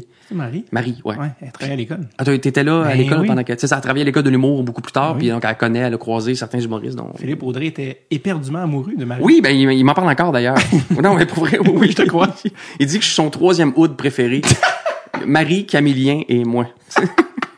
C'est la joke la plus Phil Audrey que j'ai entendue. oui, c'est ça.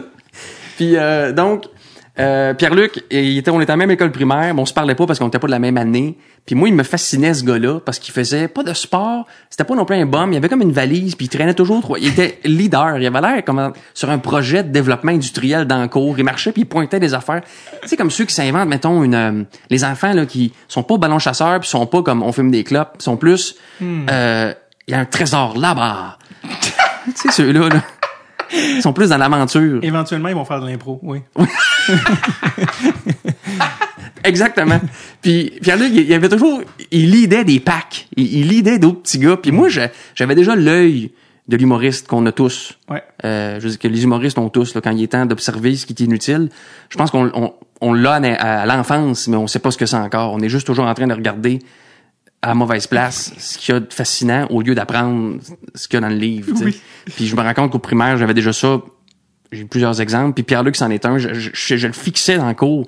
Il ressemblait à aucun autre enfant. Avec ses- il pointait partout. Puis il était toujours très sérieux. C'était comme un petit monsieur. Ça me faisait rire, moi, les petits monsieur Avec une mallette. avec une mallette. J'en ai fait tout un sketch dans mon premier show où je parlais d'un René Tousignan, Oui. qui était un collègue du collège Charlemagne, là, qui était, qui avait un peu ce delivery là. Bref. Je me souviens de. Puis Pierre-Luc, euh, on, on s'est, on s'est connus au secondaire après ça. Et puis après ça, on s'est un petit peu perdu de vue. Et puis, euh, quelques années ont passé, par ami interposé, il commence à faire la tournée de Cathy Gauthier.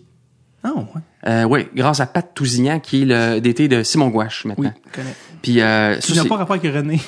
qui est le frère de René? Non! Oui! Va chier! Oui, oui, oui, oui, oui. Le frère aîné de René Tousignan. J'étais comme, ils n'ont pas de lien. La rive sud, c'est gros comme une gosse. Pour vraiment, Ah. tout, tout ce monde-là, à, à part Simon, là, c'est issu de la, la rive sud. Et euh, donc, Simon, c'est le Upper Rosemont. ouais. Cité Jardin. Bref. Euh, Puis, donc, que ton personnage est relié au gars dans la vraie vie? J'en reviens comme pas? ouais, ouais, René, euh, j'aurais pu changer son nom, je- mais en tout cas, c'est vraiment son Oui. vrai nom, René Tousignan, un gars adorable. Oui. Son frère Patrick, lui, 22 ans trop tard. Ouais. J'aurais pu changer son J'aurais pu changer son nom. Mais il été très bon joueur avec ça, René. Puis euh, son frère Patrick, lui, a toujours été, il a fait de sonorisation, tu sais, il a toujours été dans, autour de la, de la scène. Euh, Patrick Tousignan, donc. Et lui, euh, travaillait, est devenu amené le soundman de Cathy Gauthier. Ouais. Puis embarqué Pierre-Luc comme chauffeur. Cathy, à l'époque, était produite par Faneuf, qui me produisait déjà. Puis là, j'entends un party de Noël à Mané de Faneuf. Euh, je me retrouve face à face avec Pierre-Luc, que j'ai pas vu depuis le secondaire cégep. Puis euh, on jase un peu, puis un moment donné, j'étais rendu à, à faire un changement au niveau de ma direction de tournée, puis euh, j'étais allé le chercher au collège. euh, J'avais booké un meeting dans son bureau au collège Charlemagne. Parce que là, il s'était mis à travailler, au, sa job à temps plein, c'était le collège où on était allé à Ville-Sainte-Catherine. Il faisait toutes sortes de mandats, discipline, euh, de la culture, etc., les arts. Puis moi, je suis rentré dans son bureau, puis j'ai fait, écoute, ben là. Combien? je- je- je- je- Combien? non, mais j'ai plus vendu la, la frivolité de l'entreprise. Là. Je veux dire, de partir en tournée, Ben oui. euh, euh, on t'a pas bien vu encore, puis euh, tu sais, on La se. Non, mais tu sais, j'étais comme, hey, let's go, là, on va faire comme trois ans, là, ça route, c'est vraiment le fun, tu sais. Puis il a, il a embarqué, puis il est encore, il est encore là. T'avais dit combien tu veux, je m'en calisse. T'avais dit ça, je Non, non, ah oui. Puis pendant, euh, ben moi, j'ai- quand j'ai fait mon show, mon rodage, là, que, dont euh, on parlait des, des petites pins sur le, sur le board à côté de nous, j'ai, je l'ai fait à fin de place plusieurs fois, puis c'était tout le temps euh, Pierre-Luc puis Steph qui C'est faisaient ça. les boards, ben, les, les, puis ils sont, asti qu'ils sont bons, asti qu'ils sont vraiment fins. bons. Quand tu, tu fais beaucoup de scènes, beaucoup de salles, des bons techniciens, là, t'es- tu t'en souviens, tu les apprécies, tu sais, Oui. euh, dans le sens que c'est tellement important, c'est tellement clé. Puis, ça, pour revenir à ta game, Pierre-Luc, il fait de l'impro, il dit, il dit C'est de ça. la merde dans le micro, puis des fois, je fais, mais c'est écrit. Tu sais, quand il fait comme, on salue les filles mères de Marie Carac. sont- Oui. Tu sais, non, non, mais attends, t'avais prévu des gags. Non! Non, il prévoit rien. Il y a quelques canevas, là, euh, Oui, mais, mais quand je peux même. te confirmer que c'est pas vrai qu'il se fait un setlist, là. Ben non. Non, non, non. Puis on l'installe à une petite table.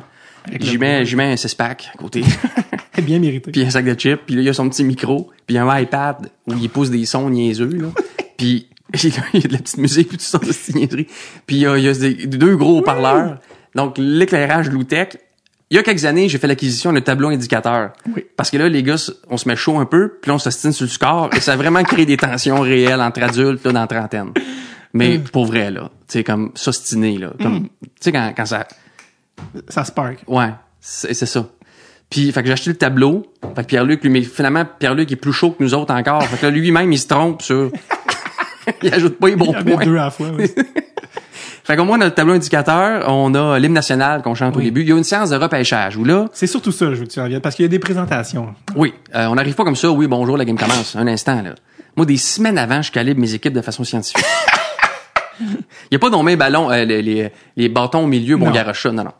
Moi, j'y vais selon les, les forces et les faiblesses de chacun de mes joueurs. C'est un line-up que je fais avec Charles Pellerin, d'ailleurs. Qui, qui, lui, qui scout. Il va dans Avec- différentes villes. Ouais. Bon, c'est sûr que son, son, son edge work euh, donne un petit edge. Donc, il faudrait que tu fasses attention dans ton euh, ah, que. Fait que, euh, et là, non, je fais des équipes le plus égales possible. Et euh, on s'installe. Les chandails aussi sont choisis de façon scientifique parce que c'est pas des jerseys de pratique rouge et, et bleu. Là. Euh, j'ai une série de chandails d'à peu près chaque équipe là, qui, euh, bon. Et Tiré de ta collection personnelle? oui, dans le mode room. des euh, chandails que je qualifierais de vintage. il y en a des vrais vieux. OK. Il y en a qui sont sport experts là. Oui. Tu sais, j'ai pas, j'ai pas pris l'angle. Ça, ça dépend. Ça dépend comment je me sens. là. Je dirais Mais- qu'il y a une belle variété. oui, il y a une belle variété. Il y a des vieux knitting, là, tu sais, comme euh, Ben oui. les années 70, là, quand c'était en ouais. une espèce de laine ou une espèce de polyester, mais Ouais. Avant notre époque, là. Ouais, j'ai acheté, sont j'ai beaux. acheté celle-là des Habs à mon père. Celle-là, le, le- le bon vieux Ouais. vintage. Ouais. J'ai différentes époques, puis il y en a qui sont très génériques, mais bon... euh, et là, en fait, mettons les blancs, comme il y a toujours un concept. Une année, c'était les fertiles contre les stériles. Fait que là, j'ai mis tous les pas papas contre les papas. Ah. Il y a une année, c'était euh, le Original Six Mhm. contre les équipes qui existent plus. Fait que c'était l'éternel contre l'éphémère. Et là, chacun, mettons, il y a fait qu'une équipe, c'était euh, les six équipes originales en blanc, puis en couleur, c'était les Scouts de Kansas City, Golden les Seals. Golden Seals, euh, Rockies du Colorado, Oui. euh, Whalers nordiques, euh, Barons de Cleveland, Oui. Flames Atlanta, les affaires de même. Fait que euh, Je sens que tu pourrais y aller au bout de cette liste-là. genre. probablement. Mais je pense que j'ai fait le tour. euh, Je pense que oui, ouais. que. Puis euh, c'est ça. Sinon, c'est selon euh, les individus, s'il fait penser à tel animal qui est Hmm. le logo de cette équipe-là. Tu sais, j'y vais des fois de plus dans le personnel. Puis je fais un petit roast là, de trois quatre lignes à, à- à chacun. Là, j'insulte à peu près tout le monde. Et au micro là. Oui. Puis euh, j'écris ça, puis je les imprime, puis là je les lis avec, avec mon petit lutrin. Ça gosse tout le monde. Mais Ah non, c'est c'est drôle. c'est- Puis moi, c'est drôle parce que j'arrivais comme un cheveu, ça soupe de bon là, euh, t'es venu m'avertir là, c'est parce que j'ai des présentations pour tout le monde, mais ouais, je- c'est comme on se connaît à la limite pas tant, tu sais. On s'est croisés six fois au bordel, genre. Je dis six, mais c'est trois. Puis genre, t'es comme, j'arrive genre, tu sais, trois heures avant la game. Le, le call up, même. Moi, ça, juste mini euh, timeline pour revenir au bout, c'est que moi, du côté de mon histoire, je me réveille un dimanche matin, euh, d'humoriste célibataire. Euh, pas que j'étais accompagné, je l'étais vraiment pas. t'aurais eu le droit là. Non, c'est ça, mais je dire comme ça pouvait sonner comme ça, mais non, je veux juste dire, moi qui me réveille genre tard, un appel manqué de Marilou Hainaut, je suis comme dimanche matin, Ouais. qu'est-ce qui se passe? Puis là, j'appelle, puis c'est comme Hey, qu'est-ce que tu fais cet après-midi? Tu sais, comme dimanche, absolument rien. Tu sais, genre, OK, et là, elle me passe, toi? puis, je sais pas si tu te souviens, qu'est-ce que tu m'as dit. T'es juste pris de fait, Bocage! T'es en plus dans une genre de torpeur de j'ai un bébé nouveau-né, chante, chante deux siestes, tu sais. ouais, ouais. Genre de moi, je suis plus conscient, mais mes nerfs me font avancer. Puis, euh, peut-être comme, Bocage! OK. Euh, je vais te demander de passer à l'ouest. Genre comme, comme dans compte. Ouais, ouais. Koulikov, passe à l'ouest. OK, hey, merci, tu me sauves. Puis là, j'étais comme, je m'envoie dessus, genre, dans le nord. Qu'est-ce qui se passe? Je je suis même pas encore réveillé. Je suis comme, tu sais que toi, t'aurais vu le visuel de moi couché dans mon lit avec le téléphone déposé sur mon oreille. T'aurais été comme, c'est lui qui s'en vient? Mais, euh, Non, mais euh, ça pour dire, fait que moi, quand je suis arrivé, t'étais comme, bon, là, j'ai pas ta présentation, comme si c'était grave. Moi, j'étais comme, hein, il y a des, Ouais, je me rappelle, j'étais mal de pas avoir de présentation. Parce que J'aurais pu l'écrire le temps que tu t'en viennes, mais là, la- l'affaire, oui. c'est que à chaque jour, à chaque classique, le jour même, c'est toujours la même chose. J'ai à peu près une vingtaine d'invités, ok? Euh, à peu près là-dessus, on est une quinzaine à jouer là. Et il y a toujours des annulations Ben oui. la journée même. Il y en a eu trois cette année parce que bébé, enfant, il y a Ben toujours oui. quelque chose. Parce que c'est un sans enfant, c'est une fête sans enfant. Euh, et j'ai appris que il faut que ce soit toi qui le cale. C'est-à-dire que il y a pas un parent qui va dire, il me semble que ce serait le fun sans enfant. Mhm. Fait que l'époque où je n'étais pas parent, je me disais, je disais à tout le monde, c'est sans enfant. Puis tout le monde était bien content. Mais il y a pas une maman qui va le dire, tu comprends? Ouais. Faut, faut que ça vienne du gars qui a pas d'enfant. Ouais. Je Mais là, pense. ben là que t'en as, c'est comme. Mais mon bébé, lui, je le mets dans la rivière. Ouais, c'est ça. Dans le petit panier en eau aussi. Non, mais lui, il a le droit, là. mais sinon, c'est pas, à moins, là, quelqu'un mal pris pour revenir avec son bébé, là, Eh oui, c'est ben correct, mais c'est pas, on veut pas comme gérer les, Oui, je comprends. les toddlers, là, pendant la partie. C'est sérieux, là, tu sais. Ça implique de l'alcool, on l'a dit. là. Oh oui, C'est ça. puis euh, beaucoup d'obscénité, puis tout ça, puis Pierre-Luc. Juste, c'est juste ce que dit Pierre-Luc au micro, il pourrait pas avoir un enfant en 8 ans là, là tu sais. Fait que, euh, et là, on a des annulations. Fait que là, le même Jessie, Oui. conjoint de ta gérante, euh, dans le dans un sérieux? De Marilou, en fait. Parce que je veux dire, parce que c'est Mylène, c'est Mylène, ma Ah, excuse-moi. C'est juste parce que. Excuse-moi. c'est- Oui, tu fais bien de préciser. Mylène qui c'est écoute ça, ben c'est là, Michel euh, Sigouin, le chum de Oui. Mylène de- ouais. Qui est writer. Oui. Non, excusez. Fait que Tu veux dire le directeur de la Ligue de hockey nord-américaine? exactement, ancien coach de ballon ballet dans les 90s. Oh my god. lui et moi, mais avec un sérieux, mon gars, là, mais total, on fait comme, OK, là, j'ai un tel bien annulé. Puis là, là, Jess, Jessie et moi, on devient, là, c'est comme, OK, non, là, je peux pas tasser Pat Grou, là, parce que si j'enlève Pat, il y a pas assez de vitesse. Benjamin, il faut qu'il soit à diff. Tu peux pas mettre Benjamin et Stéphane, parce qu'ils ont le même format, même vitesse. OK, là, on a un de mes amis, Alexis, qui compte 800 vues par année. Si lui est d'un bord, faut complètement calibrer. Et là, là, c'est tellement important pour nous. C'est ça qui est le fun de ces affaires-là, finalement. C'est que là, on joue au hockey-ball pendant des heures. Et jouer, euh, jouer. Phil Roy, qui est toujours là, Ouais. qui est responsable du dessert, parce qu'on fait un souper euh, Oui. pendant et euh, après le match, là. Tes amis là, qui ont fait de la lasagne, de la salade. Oui, je- me je me suis senti mal dans des semaines. Je me suis dit, mais qui sont ceux qui ont tout fait pour ça? C'est incroyable. C'est un ami d'enfance, Israël, avec qui j'ai déjà été coloc. Puis sa femme, ils ont- sont arrivés avec trois lasagnes homemade, avec de la salade César homemade. Moi, je fournis le, le vin. Puis pendant quelques années, je faisais un, un mijoté à la bière. Euh, la veille, je coupais mes, mes légumes, puis ma viande, puis tout ça. Puis euh, on faisait ça sur un, un- un chalumeau extérieur, là, tu sais, branché sur du propane, là, tu sais, comme un, un feu. Là, le- C'est romantique, cette soirée-là. Puis ça, ça cuit pendant le match, dehors. Ça sent tellement bon. En plus qu'on fait un feu normal. Ben oui. Puis il y a toujours une blonde qui est responsable du feu. Puis là, ils se mettent à 3-4 pour euh, le repas. Là. Puis cette année, c'est arrivé tout près. Les donc, femmes euh, dans la cuisine. Non, mais c'est vrai, il y y, a un petit côté... euh, 1962, là. C'est vraiment les femmes... sont- sont- je mets des chaises, ça se passe autour du feu, ça boit du rosé. Ah oui. Tu sais, puis euh, tout le monde a son petit... sa petite bière là, dans le banc de neige, tu sais. Donc, c'est, ça se veut très récréatif. Ah oui. Mais c'est pas long que ça vire. Ah, mais pour finir ce que je disais, Phil, lui, est responsable du, du dessert. Il, il se surpasse à chaque année. Là. Il fait faire par une fille Oui. un truc sur mesure, là, Oui, euh, toujours en rapport avec le hockey. Puis, euh, une fois, il m'avait dit, il dit, c'est le fun de... Tu sais, on- moi, je fais du snowboard, un de ski de fond, de la raquette. Mais jouer, cou- courir après une balle, tu sais, moi, je joue pas dans une ligue de hockey, tu sais, comme toi puis d'autres. J'ai pas, j'ai- ça jamais à donner. Puis, euh, de, de 4 heures de temps à courir après une balle dehors, en plein hiver avec ses amis, là, c'est pas les mêmes muscles qui sont raqués le lendemain que quand tu fais du snowboard ou, ou de, la- ou de la course. Tu sais, Non, c'est, c'est- moi, ça, ça nous ramène à, à l'enfance. Là, vraiment, c'est. Puis en même temps, c'est festif. Tout le monde est, est content. Puis il y a un, un niveau de jeu mené qui augmente, un niveau de compétition parce que ma surface de jeu est pas grande. Fait que tu peux scorer d'à peu près n'importe où. Fait que le rythme, le rythme est infernal. Tu sais, c'est, c'est, tu- tu- tu- ça, ça, tu peux- ça, ça arrête pas. Tu C'est- peux pas comme fabriquer un jeu, là. C'est très pinball. C'est ça. C'est ça. Puis Jesse, dès qu'il pogne ta snap, il, il snap, là, Jesse. Ouais. Puis je suis comme... Il y a eu des blessés ah oui? au fil des ans. Il y a eu des, des, des, des, des, des bâtons dans, Moi, j'ai amené mon casque. Avec- œil, euh, j'ai amené mon casque avec Marguerite, puis j'étais très content. T'as bien fait. Moi, je le, je le, con- le- Ouais. je le conseille maintenant parce qu'on a beau être de- des gars avec des bédaines un peu pactés. Un, un- un snapshot, ça reste, mané, si tu le prends dans la gueule, comme ce fut le cas d'un de mes amis, maintenant, euh, ça va saigner partout, là. Il y a eu plusieurs années avec du sang sur la surface de jeu, David. Je- la chose qui m'étonne le moins, je, je pense 4 secondes. Cette année, euh, Vautier, évidemment, euh, Ouais. la plus belle gueule de l'UDA qu'il faut protéger Ouais. à tout prix, euh, qui était là, puis son ami writer, euh, Max, Maxime, Maxime Caron. Euh, puis Max fait Hey, euh, parce que finalement, euh, Vautier est allé dans le net. Ouais. Ok, hey, Ma- hey, je t'emprunterais peut-être ton euh, JB. Ouais, prends-le, je te le conseille. Il l'a mis. Je Ouais. te jure, le chiffre d'après, il y a eu un plomb direct. Je me rappelle face. très bien. Puis on a fait Hey, Il aurait pu se casser le nez. chance d'avoir un casque. Puis il fait Yes. Ouais. Puis, euh, mais, fait, Mais il y a eu, maintenant, tu vois tous les artistes, ils ont un casque. Hey, man. Mes chums d'enfance, un peu moins. Mais, euh, Les demi-visières, là, tu sais, dans les ligues de garage, comme, come on. rendu là. Oui, j'ai eu 19 ans, mais là, faut Ouais. move on, là. C'est ça. Tu sais. Ce serait niaiseux. Tu sais. Jean-Philippe m'a toujours un. Ben, Jean-Philippe est venu juste une fois. En fait, c'était une recrue l'an dernier. Mais, mais les, les, artistes commencent à se protéger plus la gueule parce que ça Ouais. serait plate de manquer ton tournage. euh, Parenthèse avec euh, Jean-Philippe Vautier, pendant que j'y passe. Une de mes scènes préférées, euh, hors toutes catégories confondues, c'est il y a deux, trois ans, quand je suis allé au chalet d'un ami en Estrie. Puis euh, cet ami-là, c'est un writer, Sébastien Mathieu, puis il travaillait avec JP, je pense, sur euh, Bonsoir, Bonsoir, je sais pas trop quoi. Puis là, j'ai fait, puis il y a un chalet pas loin, ça se peut qu'il passe. Puis il m'a dit que ça se peut qu'il passe plus tard. Ou Ah oui, oui, ou oui, pas. Puis je suis comme, ah, ok, je sais pas. Je- Puis je, je pense que je l'avais croisé une couple de fois à la soirée à l'époque, je sais pas trop quoi. Et un moment donné, dans une scène, mais alors là, qui pue l'UDA, vous êtes arrivé par le lac en paddleboard. Je me suis faire, non, c'est- c'est-tu le José, puis c'est-tu le José, puis Jean-Philippe Vautier. Tu sais comment, comme, il y a une gueule de model, tu sais, genre, avec son espèce de six-pack de salut, avec son chien, Jean-Philippe, puis comme, Il y avait son chien le n'existe pas, cet homme-là, c'est pas vrai. Ouais. Tu sais, avec, avec Max encore. Ouais. Puis vous étiez arrivé de même, tu sais, genre, par le lac, puis j'étais comme, puis je me souviens la face à, à Pierre-Yves, qui était là, puis à l'époque, il. Oui. Il était pas connu à l'époque, d'ailleurs. Ben, on le connaissait à- entre humoristes, là. je savais c'était qui. Exact, exact. Mais il était comme, hein? Genre, puis je me souviens, genre, sa face changeait de, ça se peut pas.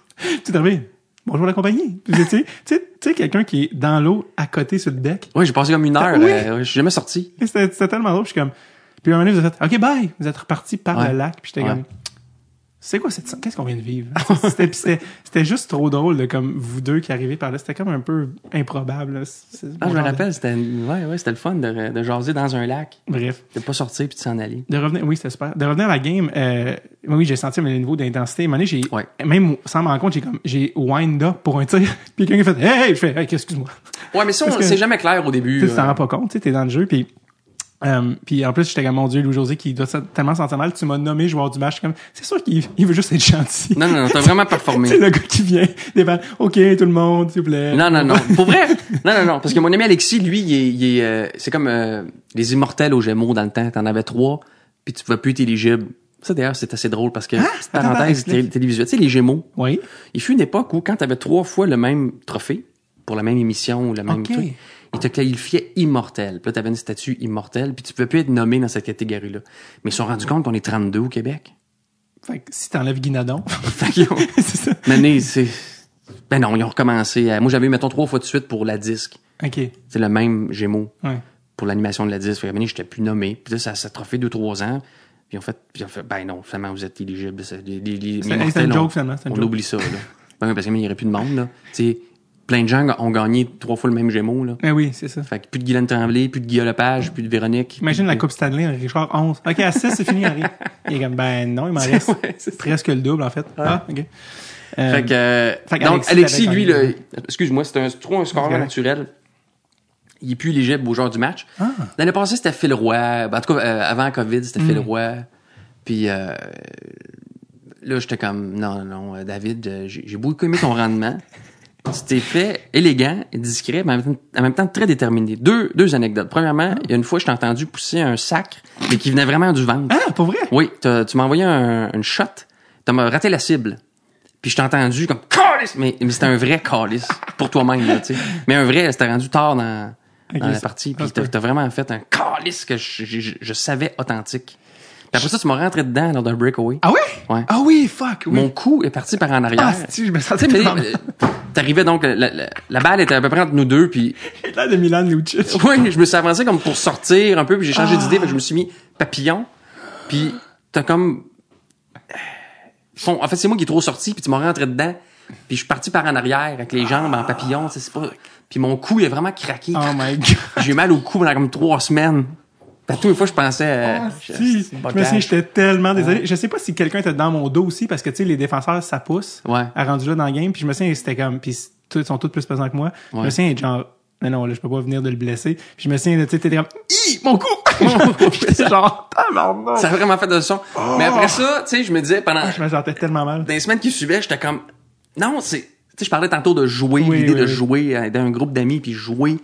J'étais comme ça fait tellement longtemps que je me suis pas fait rentrer dedans par un gars couché à terre dans l'hiver, tu sais. Ouais. Ça m'a rappelé tellement d'affaires. Ouais. Pow! Le, juste le son Oh my god. de ton casque dans mon masque, c'est tu sais, tout a pété. J'ai l'air d'un sauvage. Non, non, mais Full pas mon style de jeu en plus. non, mais je, je- je- tu sais, c'est, ça. C'est Ouais. comme euh, récemment, j'ai joué euh, au baseball à balle molle avec euh, des amis de ma blonde, puis j'étais allé attraper une fausse balle. J'étais au troisième but, puis j'étais allé attraper une fausse balle euh, hors ligne, puis je suis rentré dans la clôture de plein fouet. Puis j'ai, je l'ai attrapé en passant. Puis, Sinon, tu l'aurais pas compris. puis non, c'est ça. Puis j'ai aimé. je- ça, ça faisait tellement longtemps que je n'étais pas rentré dans une clôture frost à brossard. Tu sais, euh, fort, là. Tu sais, quand est-ce que tu rentres dans une clôture après 18 ans? Ça arrive plus. Quand t'as pas payé quelque chose à quelqu'un. Euh, le pire, c'est que si ça peut te, sou- te, te faire plaisir, mais non, pas, pas faire plaisir, mais euh, je m'en suis pas rendu compte dans l'intensité du match. Puis à la fin, je suis Voyons, je- pourquoi je boite? J'avais une ampoule, mon gars, qui me Ouais. tuait. J'avais mis des bottes. Qu'est-ce que tu mets pour jouer du hockey bottine? de- J'avais mis des bottes que genre, je mets jamais. Puis là, j'étais, j'ai bien mal. Puis genre, je m'en suis quand même pas rendu compte. Puis le lendemain matin, j'avais un tournage pour un- une capsule euh, où je faisais du patin de vitesse. Hey man, tu sais, je sais pas si t'as déjà mis des patins de vitesse, mais c'est très différent de patin de hockey. Je rentre mon pied dans le truc, je fais. Genre, je suis comme, qu'est-ce? Pourquoi on vient de m'entrer une aiguille dans le talon? Je fais, qu'est-ce? que- Ah, si, je me fait une ampoule hier. Heureusement, étant une femme de 59 ans, j'avais euh, beaucoup de place, une maman, une jeune maman. J'avais genre des, euh, des plasters, toujours. J'ai toujours des plasters, des affaires de, des pads de même parce que puis j'étais une chance, je les avais. Puis même avec ça, man, mon gars, j'ai- j'ai fait la capsule en, en étant comme bonjour, bienvenue. Tu sais, mais genre, je j'avais de la misère à pousser. tu sais, Ah mais- ouais? fait que ça pour dire, je, je- oui, j'ai j'ai- Ok. j'ai poussé comme un comme un comme un épée. Je m'en je m'en suis même pas rendu compte que je me suis fait une ampoule. Mais c'est c'est le cas de plusieurs athlètes, là, présents. Le lendemain, tout le monde se texte Ouais. des niaiseries de Christy qu'on a mal partout. Ça prend des semaines. Tout le monde veut gagner comme Marc il était comme non, tu restes. Chan- Changement, tu sais, je voulais. Non, non, tu, tu restes. Genre, on a besoin d'un but, genre. Ouais. Puis euh, Pat Grou, euh, Pat Grou, il est comme, je suis pas supposé, moi, avec mes cervicales. Genre, il était complètement genre, OK, un chiffre de Ah, 8 c'est comme secondes. un- OK, vas-y, vas-y, j'ai C'est- mal, vas-y. Ça, c'est toujours très serré. Puis si ça l'est passé, on change euh, un peu Ah, le joueur. ouais. là. Puis ça, ça vient vraiment, euh, vraiment comme des petits gars là, qui ont, on veut. Ah, moi, je veux. Là, je donne, je donne- La dernière partie, c'est pas normal ce que je fais avec mon corps. Là. Je suis pas supposé faire ça. Là. Les, les acrobaties puis tout. Là. Puis moi, je goal avec du vieux stock Mais c'est ça que j'allais dire. Toi, tu, juste le swag, ça vaut la peine. Parce que toi, c'est pas du, euh, c'est pas du warrior, là.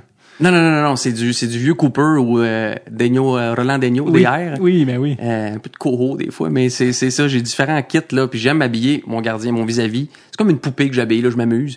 C'est vraiment niaiseux là, je mets. Barbie version. Tu sais, l'année passée, Jean-Philippe il était en Ron Lowe, qui était un gardien de but des Red Wings des années 70. Il y avait le masque de Ron Lowe, ainsi que le chandail. Mais lui, il avait du, lui, il avait du stock récent, là, du petit Reebok, Oui, oui, parce oui. que je veux pas imposer ça à un, un- un néophyte là, du, garde, du gardien de but. Tu sais, je veux pas comme, j'ai des Cooper de Mike Liout là, dans, dans shed, mais je sors juste pour ceux qui sont vraiment grands, mettons. Oui.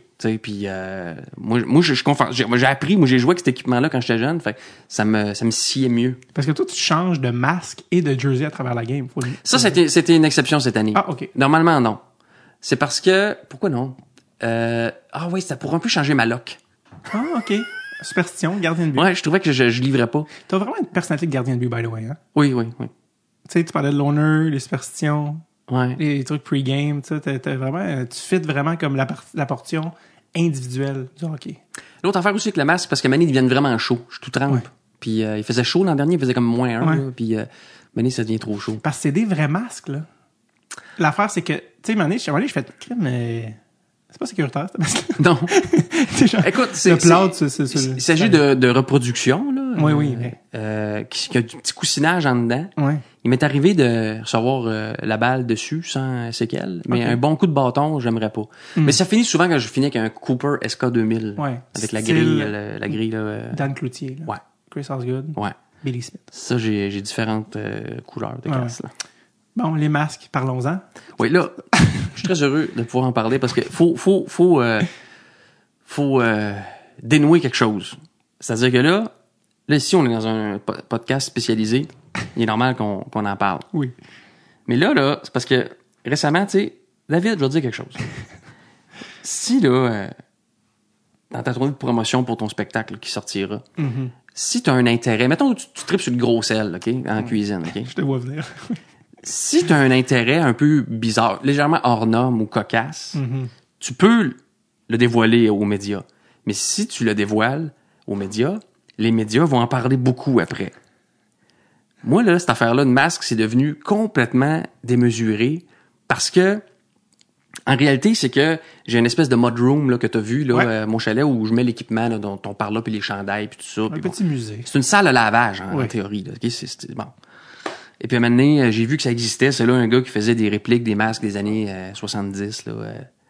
je trouvais ça beau. Fait que j'ai acheté une batch de ça. Ça a occupé 13 minutes de ma vie, de cliquer sur ça, de recevoir et puis de les mettre sur le mur. Mais parce que Guillaume en a parlé, à tout le monde en parle, c'est parce que dans mon show Caché 2, je fais un numéro où je parle de ça un moment donné. Mais dans le numéro, on voit dans mon œil et dans mon ton qu'il y a une certaine autodérision, une certaine ironie. Tu sais, comme je le sais que c'est niaiseux. Puis c'est, dit un peu, c'est senti, on sent que je suis pas comme à fond, je sais pas de convaincre le monde que c'est cool, je dis que ça impressionne aucune fille, que c'est vraiment tata, tu sais. Mais Guillaume en avait parlé, tout le monde en parle, sans montrer l'extrait, et ça a pris des proportions, là, dans le sens que tout le monde pense que je collectionne des masques hors de prix, des originaux là, qui ont appartenu à Ken Dryden et Michel Bonnet-Larocque. Oui. Tu comprends? Dans le sens que... Et encore récemment, une entrevue que j'ai faite il y a quelques semaines, euh, tu collectionnes les masques. Non, non, non, non. J'ai j'ai acheté des répliques. Le musée Pointe-à-Calière m'a contacté Voyons. quand il faisait son, son exposition sur le, le hockey, croyant que j'avais des masques, là, euh, de vrais masques. Qui a dit, j'ai dans le numéro, là, là-dessus, dans le, le, le trois minutes là-dessus, je parle jamais de, je dis jamais le mot collection, je dis jamais des originaux, je dis vraiment que c'est des répliques. Puis, sincèrement, c'est comme, je m'en sac pas mal plus que ce qu'on pense. Parce que là, c'est devenu que j'ai reçu des masques Bauer, là, des vrais, là, euh, comme on voit aujourd'hui, là, Oui. des masques caraï, là, la grille, les combos. Euh, à- à- quand c'était mon dixième à 10, ils m'en ont fait un. Quand j'étais allé à Salvaille une fois pour 200 000 billets d'un show, ils m'avaient fait un masque euh, qui doit valoir 800 pièces que je pourrais mettre sur la glace là, en ce moment. Là aux couleurs de d'une plaque, là, comme une plaque de billets, mais sur un masque. C'est quand même l'ouvrage, là. Ils ont appelé des, des, des artistes qui font ça, puis ils ont acheté des vrais masques. Puis c'est comme... Non, non, gang, c'est, c'est, c'est, c'est comme... euh, c'est comme si tu disais, là, je regarde ton bureau un peu, là, que... Il y en a de la, il y en a des affaires. Oui, il y en a beaucoup, non, mais... Comme- les mini fanions, mettons, il y a un mini Oui. fanion là, de, de Ken Dryden, Ouais. une mini banderole comme il y a dans le toit du Centre Bell. Exact. Mettons, donné, t'as vu un, un trip d'en mettre 8 sur ton mur, là, puis t'avais commandé ça sur Internet. Puis que là, ça devienne la deuxième affaire dont on te parle Le plus. à télé. Ça- C'est vraiment bizarre. Ouais, ouais, ouais, je comprends. Puis là, j'aimerais ça tuer ça ce soir là, dans ton podcast. C'est drôle parce qu'en plus, moi, j'allais dire, nous, ici, on aller au fond du baril. On est là pour ça. Tu Ouais. Alors que, des, alors que des médias traditionnels, c'est comme, non, faut pas trop deep. Michel Graton, ils me connaissent pas. Tu comprends ce que je veux Ouais, dire? ouais, ouais. Moi, je ici, on peut aller jusqu'au bout, mais là, j'adore que, mais ça, t'es pas le premier. Tu sais, je parlais de ça aussi avec Kat, euh, Kat Levac, ça, de comme, tu dis une affaire une fois une Je recherchiste. pense que tout le monde passe par là. C'est comme, Puis c'est normal, c'est pas la faute de personne, c'est-à-dire que eux, il est normal qu'ils les recherchistes, mettons les émissions de télé, qui veulent aller vers euh, quelque chose de plus original, mais c'est c'est comme ça devient c'est intéressant de voir dans notre métier comment ces choses-là prennent ampleur. Qu- qu'une joke se faufile de même une joke tellement Mm-hmm. c'est dans mon show caché deux. C'est tellement anodin c'était puis quand tu vois le numéro tu comprends que c'est pas ma passion là c'est je, je le dis mais on comprend c'est dans le ton. C'est dans le ton. Puis quand c'est euh, quand c'est propulsé après dans d'autres sphères, sous d'autres euh, termes, ça devient que je collectionne des, des, des, des, Mm-hmm. des, des vieux masques. Mais je m'en calisse. Dans le sens, c'est, c'est, c'est, euh, c'est c'est dans la salle de lavage au chalet, là, tu sais. est-ce que le fait qu'on t'en a parlé autant fait que t'es comme, ça, pas que ça te gosse à un point où tu comprends, comme, j'aimais ça, mais là, on m'en a trop parlé. Fait que là, je suis comme, ben là, c'est comme dis- disproportionné par rapport à Ben, la passion des masques. C'est complètement ça. C'est devenu... euh, T'aimes-tu moins les masques depuis? Non, non, ils sont encore là. Puis je trouve ça bien le fun, puis j'en mets un. là, Ils sont, euh, sont affichés au mur, là. C'est comme Ouais. un beau petit. euh, Ouais, ouais, ça Oh, fait. fin. Pour vrai, c'est quand même. Je, je- je trouve quand même que c'est des beaux objets. Puis Ben oui. sais, ça me rappelle aussi les cartes de hockey puis l'enfance, tout ça. C'est vraiment. euh, Mais euh, écoute, là, c'est, c'est, c'est, ça a pris. euh, quand, dès que je dis, André Sauvé, je me rappelle, on a eu la même attachée de presse, là, Sylvie, euh, pendant longtemps. Puis elle, elle me disait que André, Mané, quelque part, il avait dit qu'il y avait dans un de ses voyages déjà pris des cours de danse euh, baladie, là, une espèce de danse orientale, là, je sais pas trop, Ouais. qui avait fait ça, mais à faible dose. Puis euh, dans ça s'était su, il avait dit ça un comme ça, puis dans toutes les émissions où il allait, il y avait un concept de parler. on a deux danseuses, puis là, tu sais, il donnait un costume. Tu sais, c'était toujours. Parce que, oh mon Dieu, c'est donc original ça, parlons de ça au lieu de son spectacle, tu sais. Ouais. Puis, euh, tu as sûrement d'autres exemples, tu parlais de Catherine tantôt. Oh ouais, euh, mais c'est des fois où n'importe quoi que tu dis dans des contextes de même, sache que, tu sais, puis c'est parce que je parlais, je pense à quelqu'un justement qui, c'était ça, quelqu'un que, qui parlait à quelqu'un qui, qui est pas habitué puis qui était comme super naïf. Ah oui, ta femme, t'es comme, attends, là, c'est parce que si tu dis, si tu ouvres telle porte, sache que ils vont la défoncer, là, tu comprends? genre? C'est ça. Fait que, Quand ça tombe sur euh, ce qu'on appelait le fil de presse, oui. quand ça tombe euh, sur, sur, sur, euh, sur Internet, quand ça tombe en vie, après ça, Mhm. c'est- c'est toujours repris. Puis tu te retrouves à souvent parler des mêmes affaires. Qui, dans le fond, moi, à chaque fois que je me coupe les ongles au chalet, écoute ça, OK? J'ai un petit coupon cocasse qui vient d'une entrevue que j'ai faite à Québec à donné. Tu sais, il y avait une fois quelque chose comme Flash qui était venu, mettons, me voir. J'allais dire Adnari Whittenchant joke? Probablement. ouais. Ben, mettons, t'es venu me voir avant un show, là, ça se passe comment, ta première ou je sais pas quoi. Puis là, sur le dessus de mon road case, il y avait un coupe-ongle, euh, parmi d'autres affaires. Puis j'ai comme fait peut-être deux minutes sur le coupe-ongle parce que j'aime pas ça avoir des ongles longs. Fait que euh, je me coupe les ongles avant le show. Tu sais, un petit toc d'avant-spectacle. Ouais. C'est super banal. Mais trois semaines après, je suis dans un- une autre émission de télé. Et là, Louis-José, on sait que tu peux pas monter sur scène tant que tu t'es pas coupé les ongles. Alors, voici le plus beau coupe-ongle. Puis Il me donne un coupe-ongle avec une cérémonie à finir. Puis Je suis comme, mais non, vous, non, non, non, vous inventez, vous, vous poussez, vous forcez le- un sujet, là. Puis j'ai encore ce coupe-ongle-là au chalet. Puis à chaque fois que je l'utilise, je suis en tabarnak. T'es coupes. Ouais. c'était pas, pas Anne-Marie le problème. C'était pas, pas Flash le problème. C'est qu'il voit quelque chose que t'as dit 5 secondes. Oh, on va s'en servir pour faire du millage du pendant 20 minutes avec ça. Mais c'est complètement disproportionné. C'est la portion euh, showbiz, créons du contenu, funny, Ouais, c'est ça. trouvons de quoi vite. Après ça, il y a une affaire aussi, c'est que j'étais allé à, à l'émission le 5 à 7 à RDS ou l'antichambre, en tout cas une Ouais. des deux. Ouais. Puis maintenant, on m'avait, j'étais sur le panel avec les messieurs, puis il y avait eu euh, un quiz, il y avait passé différentes images de vieux goalers. Oui. Puis il fallait que je dise c'était qui. Puis je les ai comme toutes eues. Je pense que ça n'a pas aidé. Moi, c'est pour ça que j'étais comme. Moi, si je veux. Le fait que tu viennes ici, c'est que tu peux être toi-même. C'est ça que j'essaie de dire. tu sais, je veux dire, moi, j'ai Gonzo, euh, de, anciennement Musique Plus, Oui. m'avait fait faire un appel à, télé, à radio quand il est. Ben là, il retourne à la BPM Sport parce qu'on a cette maladie-là de gaucher-droitier. Tu sais, si on a vu un joueur jouer, on sait s'il est gaucher Ah ou oui, droitier. oui, il y en a qui ont ça. Fait que là, c'était comme. Fait que là, Larac, il nommait des noms. Non, non, non, non, non, non, gauche et droitier. Puis moi, je suis comme, ben oui, j'ai ça. Tu sais, genre, comme, mais c'est genre, que si tu dis une fois, ben là, ils vont, ils vont, vas- ils vont te faire venir à ça finit bien la semaine. OK, ça. attention. On va... Puis ça, en plus, c'est les masques, tu sais, c'est flashy, c'est facile Oui, à. exact. Qu'on m'en a offert, on m'en a parlé, on m'a. Je pense aussi que c'est l'impression de connaître la personne. Tu sais, Louis-José, il joue du drum. Tu sais, comme, Ouais.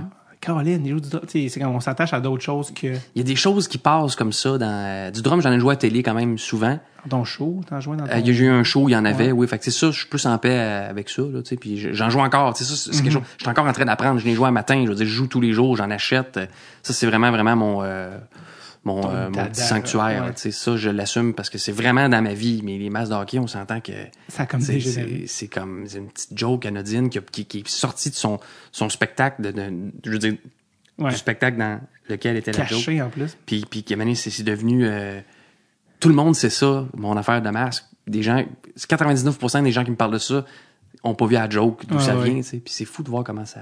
T'en as-tu un, t'as-tu un, parce que tu sais, celle de celle que t'as, ou de des masques que t'as, ou de, de, de ceux que t'as vus parce que t'es un fan de Glory, t'as-tu un top 3 de c'est mes masques préférés de tous les temps?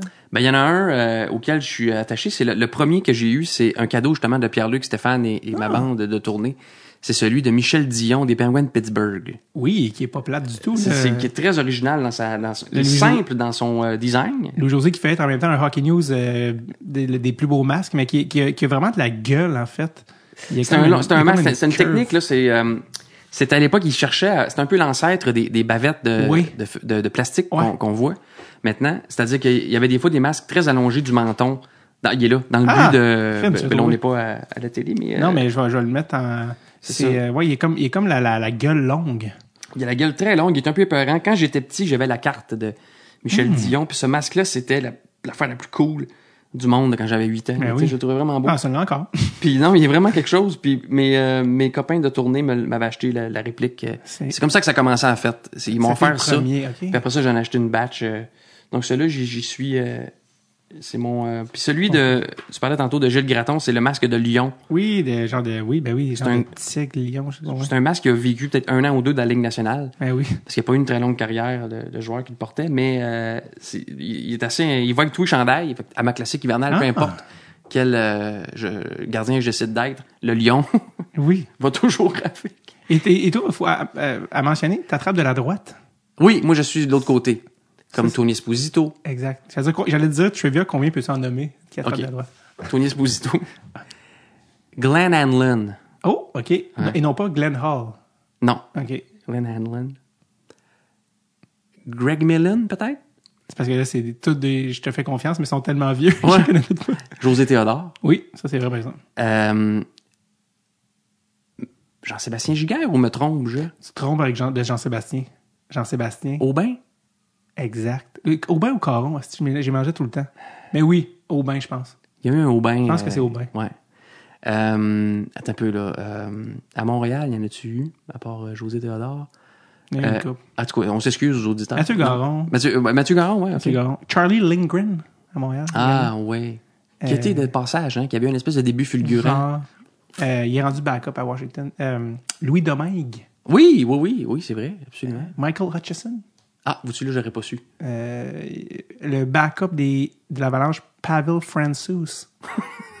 je, je, je sais pas. Une petite coupe année, mais il est pas là-dedans. mais ça pour dire, Moi, c'est plus dans... euh, ici, là... euh, Mike Richter. Quelle est ta, avait- c'est quoi ta possession hockey la plus, euh, tu sais, parce que je pense que tu as un petit peu de memorabilia, qu'on appelle, là. très peu. De, de réelles affaires, très peu, mais j'en ai. ton plus, euh, Écoute, attends un peu. Là, le plus, au, au niveau sentimental, il y a euh, des choses que je, qui viennent de mon enfance. hmm. Tu sais, euh, une simple POC euh, des Nordiques que mon père m'avait acheté parce que j'arrêtais pas de le gosser pour ça. Ça, c'est bien. Sinon, dans ma vie adulte, tu sais, les classic auctions, ouais. je me suis laissé aller là-dedans quelques fois. Mais très peu, en fait, parce que je trouve que ça n'a juste pas de bon sens. Euh, j'ai acheté un chandail des Blues de Saint-Louis qui appartenait à Bernie Federico. Oui, ben oui. L'époque euh, où le, le- c'était écrit Blues en 2001, Absolument. dessus, milieu des années 80. Un chandail de Bernie Federico qui, qui était, je trouve, un prix décent. Et un autre des Flames de Calgary de Rick Natress. Oh, je connais pas. ouais. C'était l'année 91-92 avec le, ou 90-91 avec le logo 75e de la Ligue Ok, nationale oui, qu'on oui. voit des fois, c'est ça. Je me Ça, souviens de au terrain de Fleury quand il portait, ouais. Ouais, fait que c'est ça. euh, c'est, les deux seuls. Et je pensais que tu allais parler des bonnes vieilles culottes de Billy Ah Smith. oui, c'est vrai, oui, excuse-moi, complètement. J'ai les culottes. euh, on parle de culottes de, de, de, de jeu, là. Oui, les de- culottes de, de goaler. Et non pas des bobettes. C'est ça. Euh, de Billy Smith, dans la saison 77-78, si je me souviens bien. Et euh, j'ai une belle photo dans mon sous-sol euh, où euh, Billy porte. En tout cas, il y a une photo de cette saison-là où, où il les porte. Puis là, quand j'ai vu qu'elles étaient disponibles à Classic Auction, je me les suis procurées. C'est pas ce qu'il y a de plus cher, des culottes. Non? C'est juste des, des, des, des bizarres comme moi qui achètent ça. Là. On est dans les combien de chiffres? Je me souviens pas, mais c'est, moins de 1000. OK. Ouais. Puis euh, je m'en suis servi. Moi, c'est ça l'affaire. J'achète des affaires que je vais porter. Il y a rien d'encadré. C'est un peu ça mon, mon, mon- ma mentalité là-dessus. Les culottes de Billy. euh, T'es as-tu porté, puis t'as-tu... je les ai portées lors d'une classique hivernale où, j'étais Billy Smith. Là. le sentiment quand t'es mis la première fois, t'es comme, hey, je suis un adulte. t'es content de vivre ça. t'as- tellement bien. C'est comme, bon. ok. tellement cap. Cela dit, j'ai, pas- j'ai passé un petit peu cette phase-là, là, d'acquérir. euh, Pierre-Luc m'a dit qu'il y a un moment donné où vous aviez, euh, vous étiez assis les deux euh, chez vous, puis vous aviez des masques euh, sur votre face, puis vous avez parlé pendant 45 minutes un moment donné. Ouais. Il est venu, vous avez dit comme, Hey, on a des masques. ouais. Je me rappelle très bien. C'est comme on. Je sais pas, je venais d'en faire livrer, là, je sais pas, puis on, on essayait pour le fun. Puis maintenant, on a comme juste oublié, chacun. bon. T'es le genre de gars aussi, puis je je suis pareil avec d'autres affaires, que t'écoutes aussi des vieilles. Tu sais, donné, Pierre-Luc de faire comme, hey, vous écoutez, genre, mettons, la finale des Islanders de telle année, puis t'es comme, on va juste le finir avant de partir quand même. puis l'avez écouté. Tu sais, comme, t'en écoutes pas mal ça, des vieilles games ou des vieilles, des, au complet ou? C'est arrivé, David, ou. euh, C'est parce que faut que tu saches, ici, c'est un sanctuaire de sécurité, c'est un Ouais, safe je space. sais, je sais. Je, je- je te vois, t'es es, quelqu'un qui, a- qui en a eu, qui a eu des coups de poing, euh, c'est métaphoriquement dans le ventre de genre d'intimidation de t'es un fucked up, mais ici c'est comme. Ok, non, non, on est tous pires que ça. On est dans la même, on a la même maladie. J'essaie de te rassurer. J'ai Euh, acheté deux coffrets DVD euh, de vieilles games. Ils ont fait ça, mon les enfin, années tu vois 2000. bien. un, un des Highlanders. moi, j'étais, moi, j'ai grandi, euh, tu sais, je suis né en 77, donc les Highlanders, Ouais. les années 80, et les Oilers juste après. C'est vraiment les deux dynasties là, qui ont bercé mon enfance, puis j'aimais beaucoup. euh, puis quand je revois des matchs de ça, je, je me rends compte à quel point, effectivement, c'était, il était beau à voir jouer, là, les Highlanders, là, euh, Mike Bossy et, et le noyau euh, des Highlanders, puis Gretzky et, et sa bande, c'était quand même euh, spectaculaire. Puis euh, moins vite qu'aujourd'hui, mais peut-être un petit peu plus artistique, je trouve. Moins de système. Ouais. Puis, euh, donc j'avais acheté le coffret de 10 parties marquantes de l'histoire des Highlanders. Je ne l'ai pas regardé au complet, mais je me rappelle un soir, dans ma vie d'adulte, m'être installé seul dans mon sous-sol sur un écran géant et euh, regarder la finale de 81 des euh, Highlanders contre les North Stars. On parle de Don Beaupré dans le filet des Oui, North Stars. Beaupré, oui. A de ce bon vieux Billy Smith chez les Highlanders Oui, un tueur. un tueur. Et euh, sinon, il y a le, le- au centenaire du Canadien, le, le coffret qui avait sorti les 10 matchs les Ouais. plus marquants du Canadien. Ce qui est intéressant de ça, David, c'est que encore là, c'est quelque chose que c'est des choses que tu regardes avec parcimonie, par-ci, par-là. Tu, tu, tu, tu clenches pas les 10 matchs euh, le premier jour. là. Mais chacun fait ce qu'il a à Tu faire. te justifies encore, Louis José. Non, c'est pas. Non, je me justifie pas. C'est vraiment. Je préfère ne pas binger ça. oui, ça, c'est- ça c'est sûr. Et euh, pendant la, la première phase de la pandémie, euh, au chalet, j'avais amené tous ces DVD-là en me disant, quel moment parfait. C'est ça qui avait de beau de la pandémie, c'est que les niaiseux comme toi puis moi, qui achètent des nounouneries en, en DVD, Ouais. euh, tout était permis euh, pendant la pandémie. Tu avais trois mois off de tout. Je trouvais ça fantastique pour euh, écouter plein de films que tu te jures de voir, puis plein Ouais. d'affaires, de documentaires pas importants, mais que tu sais, puis et dont des vieux matchs. Et ma sœur euh, Marie était à la maison avec moi ce soir-là, puis écoute, je sais pas, ça y a tenté, elle connaît rien au hockey. Il y avait dans le coffret euh, du centenaire du Canadien le match du 31 décembre 75 de la Russie contre le Canadien. Ben oui. OK? Moi, je j'avais jamais vu ce match-là. J'en connaissais la réputation. Mais j'avais jamais vu, et surtout, je, je savais pas qui avait gagné. Fini 3-3. Exact. Mais je savais pas ça. Fait qu'on a regardé ce match-là, de 1975, décrit par René Le Cavalier et, je sais pas, puis euh, sur l'écran, le grand écran avec le projecteur, euh, en pleine pandémie, et on savait pas l'issue de ce match-là. Fait qu'on était vraiment pris dans, euh, dans un match Dans de, de narratif. 50 ans, de, de- de 45 ans, tu sais. Euh, Ah non, Sachant pas. Oui, on était vraiment. Ah, le Cournoyer, ma sœur a trouvé ça bien drôle. En fait, c'était en anglais. Non, c'était pas René Le Cavalier parce que c'était en anglais. Puis il disait comme Cournoyer. Puis euh, Yvan Cournoyer était partout sur, sur la glace ce soir-là. Dick Irvin. Ouais, ok. Peut-être Dick Irvin. Ouais. Puis euh, fait que Yvan, euh, grosse participation Ouais. lors de ce match-là. Puis bref, ça finit 3-3, mais moi je ne. Puis je venais de lire la bio de Vladislav Tretiak. Hmm. Fait que euh, je- vraiment, donc, pour répondre à ta question initiale, il y a 20 minutes, il m'est arrivé de regarder euh, des vieux matchs. Excuse, parce que quand t'as dit Trétiac, ça m'a fait penser, j'ai reçu au podcast pour cette saison-ci. Euh, t'as sûrement fait des choix avec Martin Roson. Ben oui, le magicien. Oui. Ben oui, tout à fait. Euh, il a joué dans Q.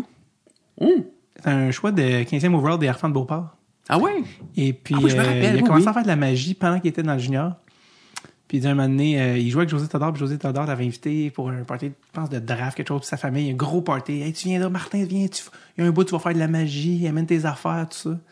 Puis, euh, il arrive, il fait, il arrive au party, il y a 200 personnes, il dit, ah non, si je peux pas faire, non, je fais pas un show ici, là, ça n'a pas de bon sens, hein.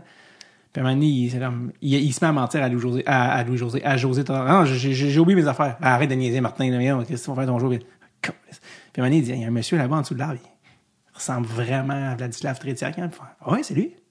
Il est comme, pourquoi il était à Saint-Jean-sur-Richelieu? C'est quoi le rapport? Puis il est comme, ah, mais José a fait son école de goaler. Puis Ouais.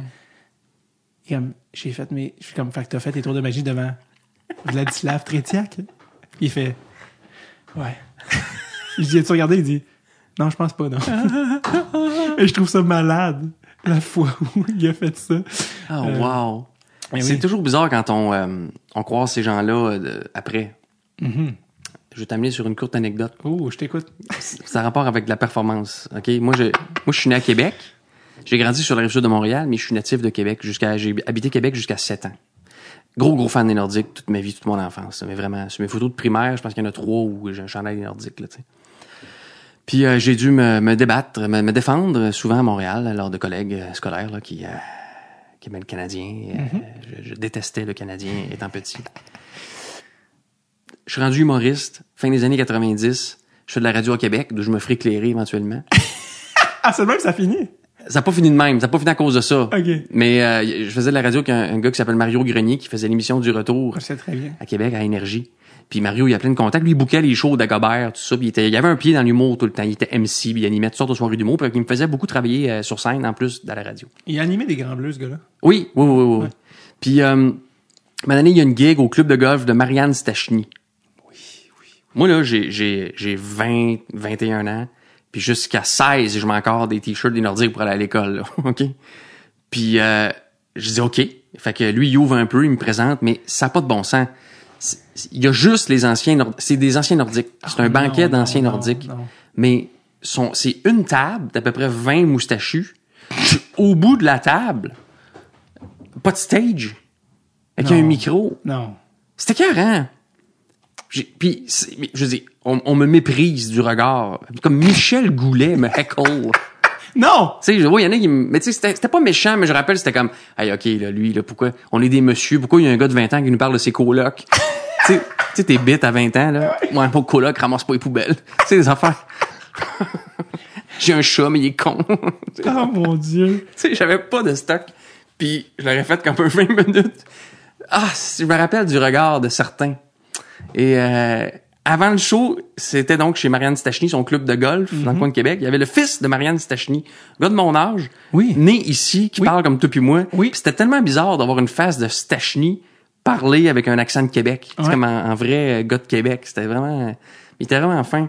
Puis, euh, mais Marianne, elle a trouvé ça moins drôle. Puis, tu sais, ça brise tellement des... Oui, des mythes. Les, les gars étaient respectueux, mais limite, là, tu sais. Ben, heckle, semi. Ben, euh, ben, il me répondait, mettons. C'était pas votant ou rien, mais j'étais comme, qu'est-ce que je faisais là, tu sais? y en a-tu qui t'ont marqué précisément? T'es comme, ou tu te souviens des affaires précises qui t'ont dit?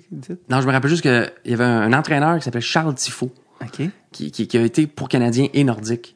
Un monsieur à lunettes, là, un technicien, je pense, du jeu, là. Puis lui, il, avait vraiment l'air à maïr. Tu parler après? Non, non, non. J'avais fui. T'avais, Mais- t'avais, t'avais parlé du monde? Je me rappelle pas. Tu sais, ton cerveau délite un peu, la mémoire Oh, sélective oui. a fait, a fait son Oh, ouvrage, puis c'est fou comment, euh, autant que j'en revenais pas de jouer devant les anciens nordiques, autant que j'ai peu de souvenirs de ce moment-là, tellement mon cerveau il a fait, OK, euh, Ouais. Euh, quelques années après, par exemple, j'étais rendu plus à l'aise, puis je faisais un, un corpo dans un autre tournoi de golf, je pense à Rive-Nord de Montréal, et il y avait une table d'anciens Canadiens. Mais c'était pas un événement lié aux Canadiens, mais il y avait Yvon Lambert Ben oui. et sa cohorte un peu là qui était euh, qui était euh, au fond de la salle. La bonne face rouge. Ouais. Et Yvon, il était en forme ce soir-là. Puis moi, j'étais un no-name, là. Personne sait qui. Mais je commence à avoir un peu de millage, tu sais. Fait que je me débrouille, ça va bien, tu sais. Je, je brasse un peu, là, ça lève. Puis Yvon, Yvon, il m'enligne. Il m'en lance trois, quatre pas propres, là. Pas propre. Ah non, mais tu sais, c'était pas... Et euh, j'ai répondu... C'est là que j'ai réalisé que c'était Yvon Lambert. Ah, live sur scène? Ouais, ouais, ouais. C'est comme je dis, c'était pas un événement du Canadien, c'était juste un tournoi de golf. Puis il y avait une table d'anciens Canadiens. Mais il était au fond. Puis, tu sais, ils vont sa face dans le noir, on la voit pas beaucoup, là, parce que il est rouge. Puis surtout après un 18 de golf, je te dirais. Puis 36 Monson. Et Là, je l'ai, remarqué, puis je dis ah, Yvon Lambert, oui, oui, ben, je, je- je vous connais. Puis il a fait, non, non, non, t'es trop jeune. Puis je dis, Pff, Coupe cette année, 76, 77, 78, 79, but gagnant, 79. J'ai, sorti, là, j'ai tout étalé. Puis euh, il, il a comme fait, hey, puis il s'est applaudir. Tous ces dudes sont mis à applaudir pis ça, puis c'était vraiment le fun. Il avait vraiment été cool après. Il m'a fait comme un gros thumbs up puis tu sais j'étais pas vieux là, tu sais, il pensait que j'étais pas de sa génération. Ben j'étais pas de sa génération, puis il pensait que je le connaîtrais pas pis ça. Mais vu que comme toi, j'ai une certaine Ah oui. mémoire euh, de la, On de était la tellement content, on s'est battu. c'est comme dans le temps.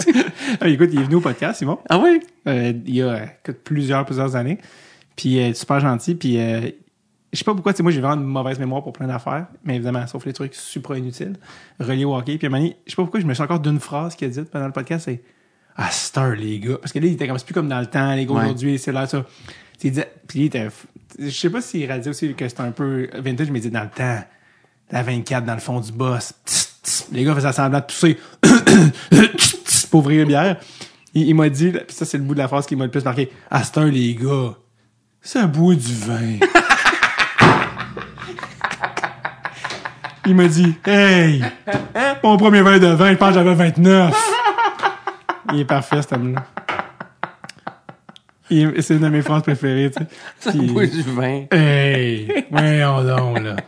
Puis, euh, quelqu'un qui m'a dit récemment, il chante vraiment bien, Yvon Lambert. Je, pardon? Apparemment que c'est genre, justement, dans les soirées, c'est comme, il va, il va pousser la, la, une grosse voix, c'est une bonne Ah, voix. ouais, ouais, Euh, mais quelle moustache, hein? Il y a euh, moi, la- mon affaire préférée d'Yvon Lambert, en fait, ça constitue mon plus beau moment comme euh, téléspectateur de la soirée du hockey. Ok, il y a euh, une des premières classiques hivernales, je pense à Edmonton. Là, euh, il y a à l'époque où c'était euh, euh, Pierre Roud et Yvon Penneau. Oui, Ok? oui.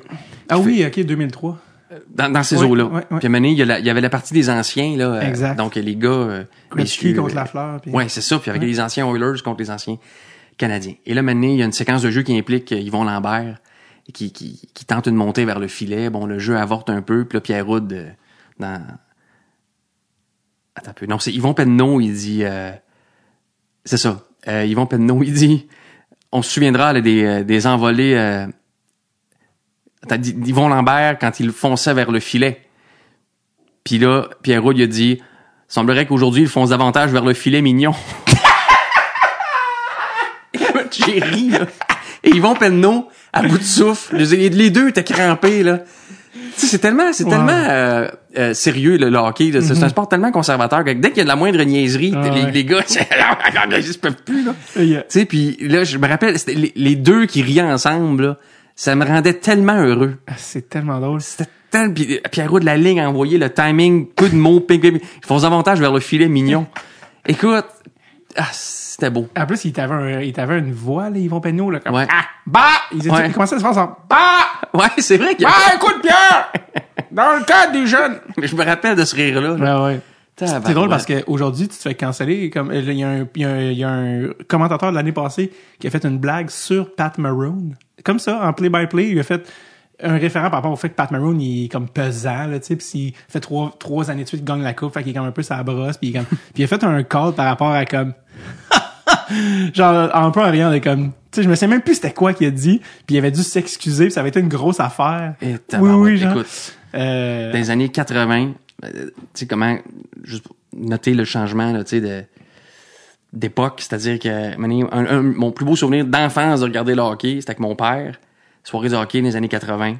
C'est euh, vraiment Lionel Duval, là, Claude Canville dans ces eaux-là, puis à un moment donné, et je m'en rappelle, là, on regarde la partie, on est assis, c'est pas commencé, c'est l'hymne national. Puis pendant l'hymne national, bien clairement, devant un micro, un micro qu'on croyait être fermé, il y en a un qui dit « Hey, chantes-tu mal? » Parlant du gars qui chantait l'hymne national. Mon père est à terre de rire. C'est l'affaire la plus drôle qu'il a entendue de sa vie. Un bon, hey, chante-tu mal? Puis rien d'autre. Puis tu sais, ces morts-là, là, c'est un moment qui n'existe pas. Ah, là. ouais. Le il- maintenant, ça serait comme, ça serait repris, ça serait viral en, Ah en- en 12 minutes. Puis dans le temps, Moi, moi, moi c'était l'époque de Yvon, pis ça, j'étais content parce qu'Internet était rendu assez loin. Hé, en Pierre, esti, il est en tabarnak, ce soute-là. ah oui, c'est vrai. Il parlait du chandail bleu poudre des Trashers d'Atlanta. Et on il est en tabarnak, ce soute-là. Il parlait du chandail. Il parlait pas du complet de non, Pierre? il parlait du chandail bleu poudre des, euh, des Trashers d'Atlanta. Ça avait été comme... euh, Ah, je pensais Ouais. qu'il parlait d'un, parce que Ah. j'ai- on me l'a fait écouter une couple de fois. Ah oui, je pensais qu'il parlait d'un complet. Non, c'est ça. De, de- ce que l'histoire voulait, c'était vraiment par rapport à, ouais, par rapport à ça. Parlant de rencontrer des joueurs de hockey, euh, te souviens-tu avoir croisé au Centre un certain Roland Melançon? Ah oui, euh, quelqu'un t'a raconté ça? je l'ai raconté il y a pas longtemps. Ah oui? Euh, je t'explique. Oui, oui, va déjà dire raconte-la. Oui, c'est On, on- on m'a parlé de l'histoire, mais j'aime bien. C'est parce y a donc, en- il y a une quinzaine d'années, j'avais fait une série de spectacles au Centre Bell, de la même tournée. Puis, euh, donc, ce qui est bien de- des spectacles au Centre Bell, c'est que des fois, les, les joueurs vont, vont être dans le coin ou pendant Oui. l'après-midi, tout ça. Puis moi, ils revenaient, tu vois, l'équipe revenait d'une pratique, là, euh, à leur lieu de pratique de l'époque. Je pense qu'ils n'étaient pas encore la, ça arrive sud. Fait que, peu importe. Je suis en coulisses, pas loin de la scène. Les gars, je vois les gars passer euh, vers le, le vestiaire. Puis là, mané, en queue de peloton, il y a Roland Melançon, qui était à l'époque entraîneur des gardiens Oui, Rolly. à Montréal. Puis moi, je te rappelle que j'étais euh, un, petit garçon de la génération sais, fait que moi, je savais exactement c'était qui. Puis lui, il a joué dans une des coupes. Je pense qu'il y a une des coupes où c'est lui qui est dans le filet. C'est pas Chico Resch, là, mais je suis pas sûr que. Tu sais, il y a quand même eu des grosses années que les Islanders. Je sais parfaitement c'est qui. là. Puis il me regarde avec un accent acadien que je ferai pas parce que je suis pas capable. Là. Puis il me demande, euh, il voit la, scène, puis il dit c'est quoi le show ce soir? Puis je fais ah c'est c'est- moi, c'est moi. Il fait non non non, le show ce soir c'est qui? C'est c'est moi, c'est mon spectacle. Non non non, l'artiste c'est quoi le show, le band, le show, le, le, le- stage, qui va sur le stage? J'ai dit c'est moi, puis il a fait ah, puis il est parti. Il comprenait pas que ça puisse être le gars en jeans pas t-shirt avec des Stan Smith. Non! OK. non, il voulait- non, il- tu sais, euh, il y avait pas qu'il me connaissait pas là, clairement. Me Puis euh. Je savais pas qu'il était acadien. oui, il était acadien. Ah. Oui, oui. Et euh, non, clairement, j'étais pas dans son radar. J'étais pas dans son radar. Et, euh, Quelle année, ça? 2008. Hmm. C'est l'année où j'ai fait le Centre Bell. Parce que toi, c'est ça, t'as, t'as- t'as des areas of expertise très vieux hockey, là, équipe d'expansion, tout ça, euh, qui aurait amené justement dans tes connaissances à, euh, ben, je sais pas, non, prise de bec, c'est trop fort, là, mais une petite ostinale avec le seul et unique Ron Fournier sur un détail de quelque chose. Ah mon Dieu, je suis content que j'avais pas pensé à ça avant de venir te voir quand je pensais à mes affaires de hockey. Est-ce que je peux le raconter? J'attends juste ça. Donc, ça fait pas très longtemps, il y a quelques années. Ah oui? Ça fait peut-être 4-5 ans. J'étais en promotion pour euh, un, un spectacle que je faisais. Puis euh, le building, là, Cogeco, pas Cogeco, euh, au centre-ville, là, où il y a... Ben lui, il était à Cogeco en plus. euh, C'est Cogeco, ça, Lui, oui. il était à Cogeco, euh, 98.5. un building où il y a 3-4 stations de radio oui, au oui, centre-ville. euh, oui, oui, oui, j'ai-. Lévesque, Papineau, là. Oui, c'est- Ouais. Non, non, non, non, plus Pas à ça. Ah. l'ouest. OK. Euh, sur la gauche chatière. OK. En tout cas, c'est quoi le groupe? En tout cas, Lui, c'était pour à son émission là, que t'es allé. Je m'en allais pas à son émission. Ok. Je m'en allais faire euh, soit Arcan qui est là ou, ou quelque chose, mais j'étais là avec Sylvie, mon attaché de presse à l'époque. Puis j'ai comme un lousse avant l'entrevue. J'ai à peu près 20 minutes. Puis Ron, il, il arrive dans le petit, euh, le petit green room, la petite pièce où on attend.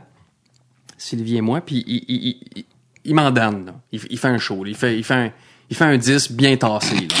Il est drôle là. Il, est- il est vraiment drôle. C'est qui est rodé, cet homme-là? Puis euh, moi, je, je, je, je bois ses paroles. Puis il voit que je suis bon client, fait qu'il me répète. Puis ça, puis dit, ben, dis, viens dans mon bureau. Puis il m'amène il dans son bureau qui est un peu un petit musée de hockey. Ouais. Fait que je rentre oui, là. oui, il m'a et il y a des photos laminées de lui en action lorsqu'il était arbitre avec différents joueurs, là, euh, dont Luc Robitaille d'ailleurs. Puis d'autres. Puis euh, maintenant, il y a une belle photo. euh, c'est un match Détroit contre Highlanders où il est juste à côté du but. Puis c'est une scène d'action. Il y a 4-5 joueurs impliqués. Puis là, euh, je fais Wow, euh, Kelly Rudy? Puis il fait comme Non, ça c'est Billy Smith, mon grand. Et là, moi, je sais que, que je gagne, là. Dans le sens que il y a rien que je sais plus que c'est qui Billy Smith. dans le sens que, tu sais, je, je sais que ils ont le même équipement, c'est la même époque, tout, mais je sais que c'est, c'est Kelly Rudy, tu le vois dans son casque, là, que, pas, Puis il y avait un bandeau, Kelly Rudy il y avait le bandeau, il y avait pas le même setup de grille que, que Billy Smith, c'est sûr que c'est pas Billy Smith, là. Le numéro, sur le, voyons, tu sais. Mais c'est les mêmes pads, c'est les mêmes, c'est la même époque, puis je dis non, puis euh, j'essaie de faire changer. Genre, mais ça, c'est Peter Climat, ça, c'est euh, un tel. ça, non, mais tu sais, mais tout ça, puis je dis, non, non, ça, c'est euh, Skelly Rudy, ça run. Hey, hey, hey. Tu sais, c'est une photo qui est là depuis 35 ans sur son mur. là. C'est la pièce centrale, en fait, elle est derrière son bureau. Tu sais, c'est, vraiment un gros format, là. euh, tu sais, là, euh, trois pieds de large, un pied et demi de haut, là, tu sais. Puis euh, laminé, tu sais, l'époque. Puis euh, moi, je sais que c'est... Puis là, je suis comme, ah, je, vais- je, vais- je, je, ralentir parce que je veux pas comme l'offenser, mais je sais que c'est... C'est Kelly Rudy, puis Mostyn, Billy Smith. Mais il sait pas que je suis un Christy de fou, puis que je sais vraiment que c'est Kelly Rudy. Et là, à un moment donné, j'entends « Qu'est-ce qui se passe ici? » Je me retourne, Paul Hood. Non! Fait que là, Paul Hood rentre dans le bureau. et là, j'ai Paul Hood et Ron Fournier.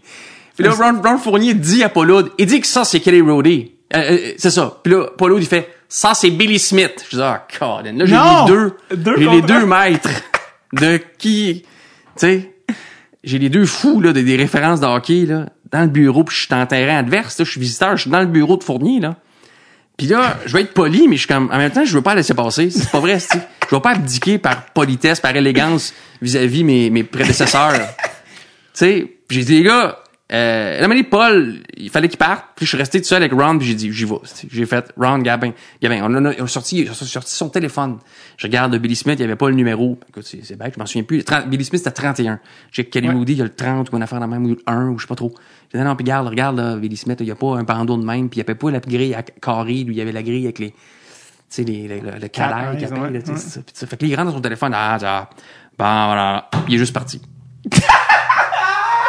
Dans le sens que, il m'a pas, tu sais, m'a salué, mais il a pas comme fait, t'avais raison, bravo, euh, j'en reviens pas que tu saches ça. il était juste comme, ah, fuck. Je te donne pas le closure. Non, non, non, il y a comme, il y a juste là, j'ai vu dans son œil faire comme, ça fait 30 ans que je dis tout le monde, c'est Oui, Billy Smith. Tu sais, euh, qui a quand même gagné des coupes Stanley. Kelly Rudy, c'est pas un nobody non plus, là. Mais non. Mais, euh, il reste que, tu sais, Billy Smith, ça a quelque chose un peu plus trophée Conn Smythe, Oui, quatre, coupes, Gretzky, tout ça, tu sais. Fait que lui de faire comme fuck, ça fait 30 ans que j'ai tout le monde. C'était Et Tu sais, de reprendre Ron Fournier Ouais. sur une référence de gardien où il est dans photo. dans son bureau. il est en train d'arbitrer le match. Bien ça fait fier mal? Ça fait mal. J'ai été là. Là, tu me dis j'ai été. Parce qu'à un moment donné, son j'étais allé à. Je me souviens plus pourquoi, ou ça devait être relié au podcast, puis j'étais allé à son truc. Puis il est, il est tout le temps run. Run, il est run. Salut! Ouais, ouais, ouais. ouais. C'est l'humour. Ouais. Il l'imite bien, d'ailleurs. Ouais. Puis il fait. euh, Tu sais, genre. Ron Jolie, mais quel style? Tu sais, j'étais genre. Mais je pense que ça fait partie de ces messieurs-là que quand ils voient qu'on est, euh, comme je disais tantôt, qu'on est bon client, qu'on Ouais. est, qu'on est, euh, qu'on reçoit ça, tu sais, Oui. qu'ils ils, montent un peu, le, ils montent à 7-8, mettons. Là, Puis là, je dis, euh, non, je pense qu'on est hors d'onde, tu sais. Puis je fais, qu'est-ce que je vais dire? Puis je fais, ah, stand-up, ça, je fais des tunes aussi, ça. Des tunes! Moi, je tombe avec les cowboys. Cowboys fringants. Euh, comment il s'appelle, Posé, Jean... Jean-François. Jean-François? JF Posé. Connais-tu? Euh, pas personnellement. Genre, il fait, est-ce que les gars des cowboys, ben, ben, c'est pas ça, ça. Puis là, il, il- il- il me fait venir ça, je pense que c'est son classique, il t'amène dans le bureau, puis là, tu, tu checkes le memorabilia, puis t'es comme, wow, puis là, il m'avait donné, je pense, un t-shirt de son école d'arbitre, je sais pas trop. Oui, moi aussi, je l'ai. Exact. Moi, j'avais, exact. Je pense que c'est son classic tour. Puis là, j'avais, tu vois, là, j'ai des stickers de résultats, mais j'avais amené, je pense, une POC de résultats, je sais pas trop quoi. J'avais amené des, un petit cadeau, là, en échange comme ça. Puis j'avais dit, ah, tiens, des affaires, ça. Puis j'avais dit, à un moment donné, là, tu sais, quand tu seras retraité, il faudrait que tu viennes au podcast, Ron, tu faudrait qu'on passe ton truc. Puis juste comme, un silence de, j'ai juste changé ça, genre, hey, man. C'est- c'est- son silence de. OK, hey, salut, là. Hey, salut, fun. Hey, merci. Mais tu sais, il a même pas répondu, genre, il a juste fait, ouais. Ah, ok, c'était le fun. là. Genre, tu sais, même pas. Fait que ton histoire concorde complètement dans le. Je fais ce que je veux. Puis je encore les états. Puis, euh. Puis là, il est retraité aujourd'hui. je sais. Ouais. On y a parlé pour. euh, pour Juste pour rire cet été. OK? Parce qu'on fait des lives des fois devant le public. OK. Puis avec Juste pour rire, tout ça. Puis Ah il y a- il y a eu une possibilité, finalement, ça s'est pas fait, mais. Euh, on s'est passé. Je, je, je, je, je touche du bois pour qu'éventuellement, peut-être pour la 200e ou Ah, man, quel on arrive, hein. mais euh, C'est oui. vraiment... euh, tout un personnage. c'est, on est chanceux de l'avoir eu. oui. Dans il, notre il vie. genre deux, il est passé deux cancers, je me. Ouais. Fait que, Ouais. on- il faut qu'on garde notre run. Je trouve que je pourrais, sans blague, je le trouve inspirant pour le français. Tu sais, pour Ah. l'usage du français, mettons. oui. Tu l'écoutes, puis Jean-Charles Lajoie aussi, tu sais. Ouais. C'est des, des gars qui sont tellement habiles, puis euh, Ron, un, un espèce de langage sportif, des anglicismes par-ci par-là, mais il reste que son usage du français, je le trouve musical, puis inspirant, tu sais. Des- C'est des slammeurs du sport. Ouais, complètement. Euh, JC Lajoie, dans l'épisode, on en parle, mais il y a là des Word Up Battle de slam. Quoi? Ben Mathieu. Oh, ben, Mathieu. Oui. Stéphane, mon sang de man, c'est Mario Ben Mathieu. Non! Oui, puis il était comme, puis son fils, il est rapper. Euh, oui, je te dis, il tripe full sur euh, le rap, tout ça.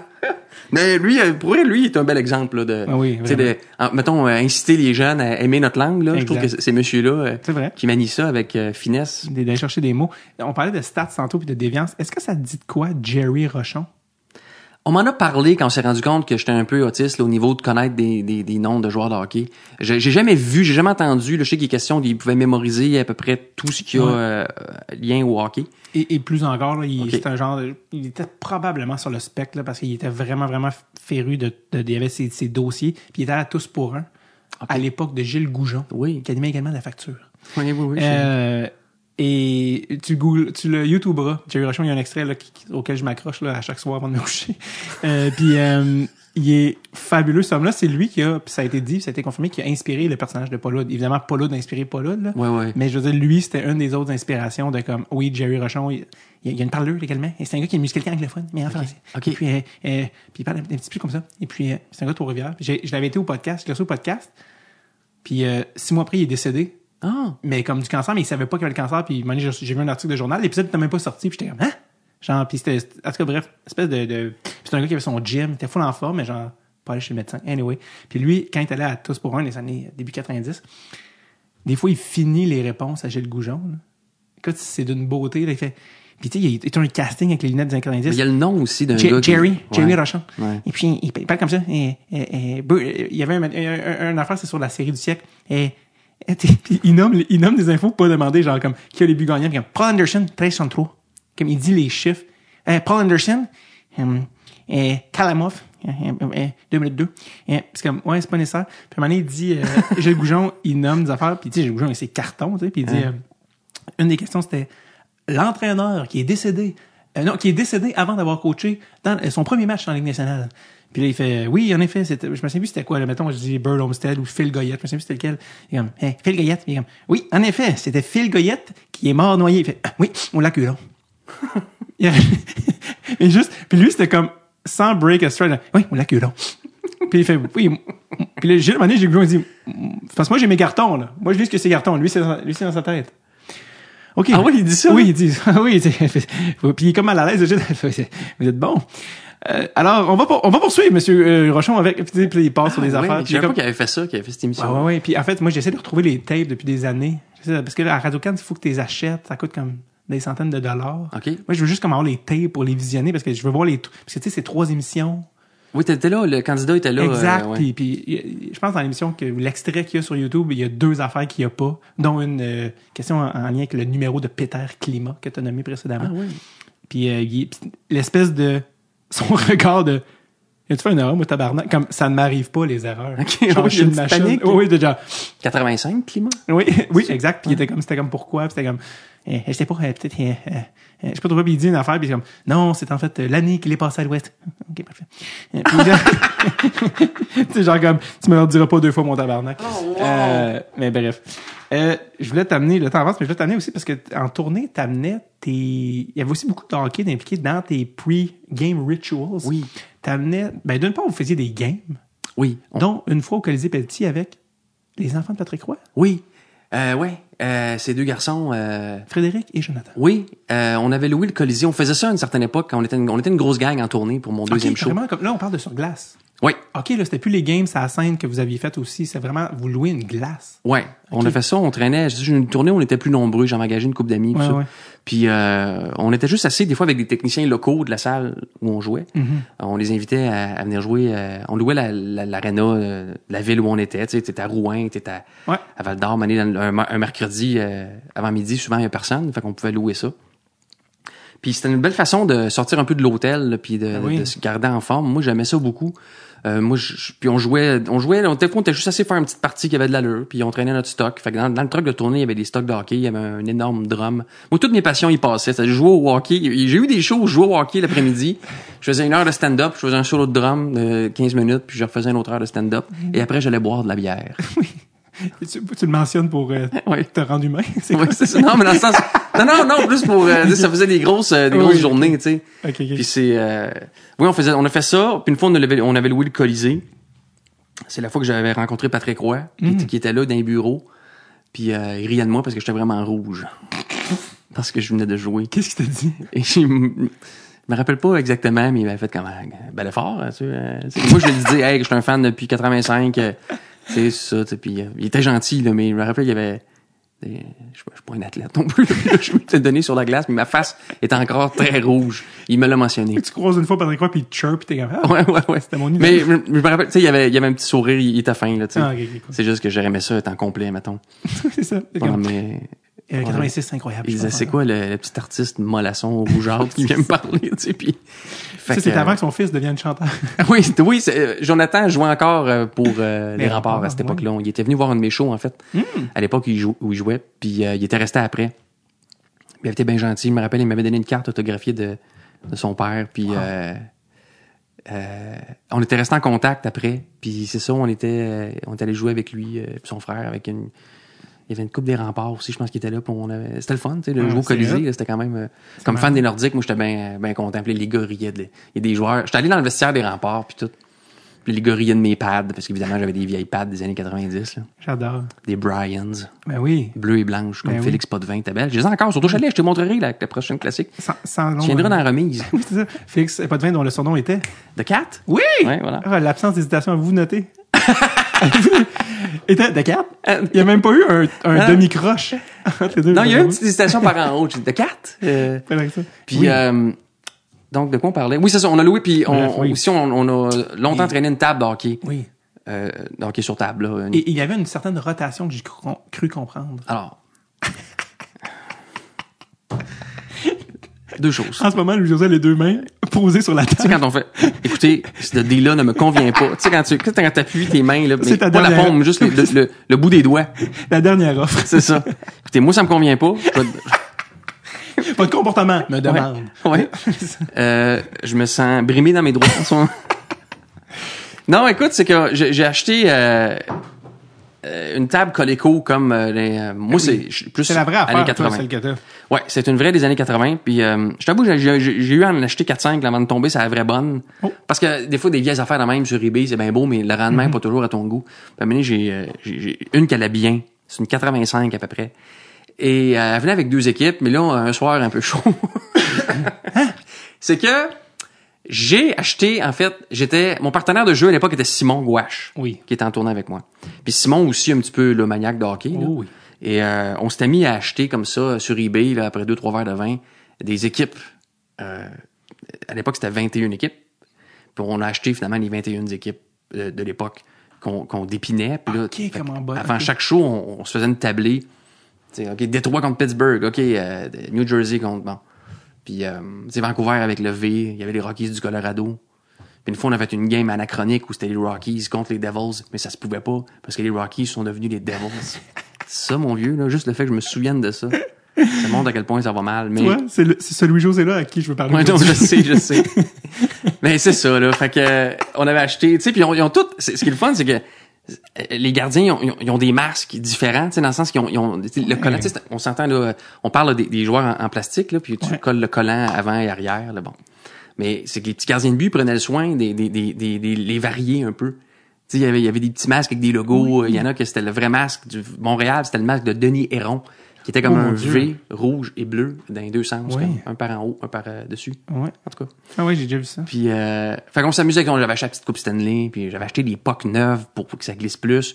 Puis euh, Stéphane, mon sandman, dur à déplacer sur surface de jeu, nous avait construit des baies vitrées en plastique parce que la puck sortait trop. Eh oui. Tu sais, c'était quand même un jeu d'enfant, puis on avait 36 ans. Fait qu'on se lavait. Puis on avait inventé des techniques. C'était rendu comme du pool. Tu sais, dans le sens qu'on avait toutes sortes de méthodes. Euh, Ouais. C'était du très haut calibre. À la fin, on chargeait les gens pour qu'ils nous observent. Une fois, il y y y a un technicien, on prenait ça à cœur, il y a un technicien euh, d'une salle de spectacle qui nous voyait jouer comme ça dans les loges. C'est le fun aussi parce que les gars, les, les locaux, Ben oui. souvent, euh, qui avaient à peu près notre âge, venaient toujours jouer un peu puis regarder ça parce qu'ils revenaient pas qu'on qu'on traîne ça. Dans... On avait un road case, mais on avait, c'est encore là, là c'est dans, dans, dans la voûte quelque part, là. mais on a, on, on a fait un road case sur mesure pour pas que ça brise. Puis à un moment donné, il y a un technicien qui avait dit à Simon, il avait dit à Simon, faites-vous un match avant euh, chaque show? Puis il a dit, c'est plus, on fait un show après chaque match. c'est dans le sens, c'était devenu Ouais. notre... euh, Le notre- go, ouais. Il y a eu la, la, la, la débâcle de Dolbo. Oh ça, mon ça dieu. fait longtemps que je l'ai pas... De Dolbo debacle. T'en parles comme le vendredi saint, la bataille du vendredi saint. Ça fait longtemps que je n'ai pas parlé, David. Euh, c'est quelque chose que... C'est pas, la- c'est pas ma plus grande fierté, mais je vais le partager, OK? Donc, dans ces années-là, maintenant, j'étais en tournée à Dolbeau, euh, au Lac-Saint-Jean. Puis, euh, Simon et moi, on joue une partie. Puis Simon, je le plantais toujours. Maintenant, il est devenu bon. C'est quand même le but, là, tu sais, d'avoir un partenaire, là, que ce soit équitable un peu, c'est le fun. Fait que maintenant, non pas que je, je le laissais pas gagner du tout, mais maintenant, il, il- il m'a surpassé. Pendant des mois, je triomphais, tu sais. Puis, euh, tu sais, le gars, il a passé l'attention sur scène. Il reçoit pas assez d'approbation Depuis 22 ans. depuis qui est à- que l'âge adulte. fait que là, Simon Mené, il était rendu de mon niveau. Puis juste avant un show à Dolbeau, il m'a battu. J'étais comme, ah non, non, non, je peux pas, je peux pas commencer mon show sur une défaite. Puis là, on, a joué, puis il m'a battu comme Non! Puis lui, il est allé faire son set direct. Il était, ben, comme les gars, Pierre-Luc était comme les gars, c'est plus drôle, là, il était quart, là, maintenant, votre Christy table coléco, là. C'est assez, là. Il a fallu qu'on nous traîne, là. Puis euh, Simon, il a fait son set sans problème. Puis moi, quand j'étais embarqué, j'étais pas là. J'étais pas dans ma tête. J'étais pas dans ma game. J'étais pas, euh, j'étais trop fru. On s'entend, là. Ça l'a influencé. En fait, je me rends compte que c'est que je m'étais pas concentré avant mon show. C'est pas que j'étais fru de perdre au hockey sur table, c'est que je m'étais pas mis dans une espèce de petite zone Ouais. où faut toujours aller, même si ça fait 300 fois que tu fais le show. Il y a toujours un moment, moi, je, Ouais. je suis pas le plus nerveux avant un show, puis pour vrai, j'ai pas tant de superstition euh, d'avant un spectacle, mais il y a comme un 10 minutes où je vois personne. Ouais. J'aime pas quand il y a toutes sortes de monde dans la loge qui, qui est pas mon équipe. Tu sais, j'ai quand même une certaine façon de faire, puis je, je- je mets de la musique dans ma loge, la façon dont je mets mon, mes vêtements, tout ça. Il y a comme quand même un, certain, un certain rituel. C'est pas de la superstition, c'est juste se mettre dans un état. Puis je l'avais pas fait. Euh, Simon est embarqué, je suis allé me changer en vitesse. Euh, catastrophe, OK. Puis je suis arrivé, puis les premiers 15 minutes, j'étais pas dans mes affaires, j'étais pas dans mes souliers, puis je faisais un mauvais show. Ça a pris comme 15 minutes, une demi-heure avant que les chercher. C'est quand même fou, hein? Parce que t'es sur scène, puis là, tu penses à, à tout, là. Ben, je, je me trouvais niaiseux. Ouais. Je me disais pas, oh non, il faut que je surveille plus mon défenseur droit. Je me disais, je me disais, t'es bien épais, là, le monde. Tu viens ici une fois par dix ans, là, puis euh, le monde a payé, tu sais, puis c'est sûr que ça paraissait pas, là, de la salle. Mais moi, je savais que j'étais pas, euh, j'étais pas, j'avais pas, j'avais pas mes repères. J'étais, out- j'étais out of tune, Oui. si tu veux. J'étais, euh, Est-ce que ça t'arrive souvent? non. Non, parce que je, je suis très rigide sur ma petite façon Ouais. de faire à mes shows. Comme je te dis, qui est pas très euh, exhaustive, là, tu sais, mais, mais qui est quand même nécessaire pour moi, puis là, je, ça m'arrive pas. Parce que, tu sais, maintenant que t'as pas fait le show depuis longtemps, Mm. tu sais, quand tu reviens d'une vacance, souvent, je trouve que quand on n'a pas joué depuis longtemps, des fois, on est à chier, mais des fois, on est meilleur. T'as-tu vécu ça? Personnellement, je suis meilleur. Moi, je, moi aussi, je trouve que je suis meilleur. Ouais. Oui, des fois, c'est moi, mauvaise impro, ouais, ben, mais d'arriver avec une espèce de. Tu, tu peux comme pas être sur le pilote automatique parce que t'es comme. Tu- ça fait trop longtemps. Fait que t'es comme. Moi, souvent, je trouve que c'est super, ça. Ouais. En ce moment, je fais le, le show que je rode en ce moment, je le fais une- pour l'automne, je le fais une fois par semaine. Je- il est pas encore à tourner, là, tu sais, je fais Ouais. des bordels, puis des ministères, des affaires de même. Euh, c'est pas annoncé, là, euh, at large, là. Puis c'est une fois par semaine, puis je trouve que c'est tellement... L'automne dernier, j'étais en tournée, là, Ouais. officielle dans une grande salle, puis un peu par hasard, je me suis retrouvé à faire deux shows par semaine. Et ça, t'as vraiment l'impression de vivre une espèce de simplicité volontaire où c'est même plus un métier rendu là. Deux shows, là, c'est fantastique. Ouais. Moi, j'ai souvent fait trois ou quatre, puis après ça, trois, puis trois, je trouvais que c'était l'équilibre. Ouais. Mais deux, c'est comme si t'avais plus de job, puis t'allais juste faire ça deux soirs, puis ça va payer tes factures. Là. Puis dans ton cas, c'est deux fois genre l'Olympia, là. Oui, oui, tu sais, des, des, des, salles de même. Fait que Le fun. c'est, en tout cas, bref, là, Ouais. je, je, Non, non, un mais peu, j'ai mais, euh, j'ai- j'ai eu cette discussion-là avec moi, ce que là, en ce moment, Jay euh, du temps, il roule son show. Puis, euh, vu que c'est un ami, était vraiment, veux-tu faire la première partie? Fait qu'avec Charles Pellerin, on s'est split. Comme ça, on est, on n'est pas tout le temps. euh, tu sais, ça, ça permet d'avoir quand même du temps pour tes affaires. Puis Jay, euh, justement, qui, qui, peut, qui peut aussi choisir un peu son truc. L'année passée, il a loué le, le main line, une petite salle anglo à, sur Saint-Laurent, pas loin du Schwartz. Puis euh, 100 places. Puis il a fait euh, jeudi, vendredi, samedi. Trois fois semaine, puis je fais rien d'autre. Hmm. Je fais juste ça. Puis l'été, je prends off. Il s'entraînait pour un Ironman, anyway. c'est un autre, un autre dossier. je fais rien d'autre. Euh, oui, c'est ça. Mais, mais il est juste comme, ah non, je fais pas de télé cette année. Je fais juste mes trois shows. Puis il était comme, puis il disait exactement ça. Le trois shows semaine, c'est genre, ah, c'est comme parfait. Ouais, c'est un bel équilibre. Ouais. Puis deux, c'est que tu tombes dans une case encore plus jouissive. Temps partiel. Où t'es comme juste, ah ouais, c'est vrai, faut que Ah, T'es content, ça fait cinq jours que tu l'as pas fait. Puis le deuxième, tu fais juste resserrer un peu ce que t'as peut-être un petit peu manqué la veille. Puis après ça, t'as cinq jours off. Tu sais, Deux shows semaine, c'est t'es- retraité puis tu vas faire du bénévolat. Exactement. Moi, j'ai vécu ça l'automne dernier, j'ai trouvé ça fantastique. Puis C'est malade. aussi, euh, les captations, il y a un show, je pense que c'est Préfère novembre ou Mille mauvais choix que je me suis arrangé pour capter après un break comme ça. Ouais. Ça faisait peut-être euh, une semaine, dix jours euh, ou deux semaines peut-être, je l'avais pas fait, puis on, on a capté euh, au retour d'une vacance comme ça. C'est de trouver des façons que, ça a bien marché. ouais, ouais, Cool. t'es plus frais, puis Une des dernières affaires que je veux te demander avant de d'avoir pris la moitié de ta journée, c'est euh, Coupe 2009, Coupe, coupe cette année 2009, Pittsburgh, Marc-André Fleury. ouais. David, Chaque, chaque question est une prémisse. ouais. Ça, c'est euh, rêve d'enfance, rêve de rêve de jeunesse. C'est-à-dire que donc les Pingouins gagnent la coupe. Il se trouve que Marc-André Fleury et euh, sa conjointe, je savais qu'ils étaient déjà venus me voir en show, mais je les avais pas rencontrés. Puis donc, euh, suite à la conquête de la coupe en 2009, Amélie passe l'été au Québec et là, on reçoit un message au, au chef à neuf euh, de la conjointe de Marc-André qui nous dit qu'elle organise un- une fête euh, à la maison euh, sur le- la rive sud qu'ils ont ici. Et euh, c'est c'est- c'est le fun parce que c'était un- une soirée de proches. C'était sa famille puis ses amis proches. C'était pas une affaire de 200 personnes. Puis euh, il y avait Vladislav Tretiak à côté sur un arbre. Non! T'es malade. Je pensais que tu commençais avec ces choses. ça, ça aurait pu, c'est un gardien. Oui, j'étais comme, ah, j'y crois. Puis, euh, fait que, écoute, elle m'a invité à juste venir, venir faire un tour, tu sais. Puis je suis allé avec Pierre-Luc, dont on parle de, depuis Oui. tantôt, qui est mon directeur de tournée. Valérie, je pense que ça s'appelle. Euh, Si je me trompe ça se peut, elle était très gentille. Puis, euh, je suis allé avec Pierre-Luc, je sais pas pourquoi. Peut-être que j'avais pas de blonde, je sais pas. Puis, puis on, on- on est arrivé là, puis euh, j'ai amené mon masque là, que j'utilise sur la glace, là, mon high-tech de glace. Puis, Yep.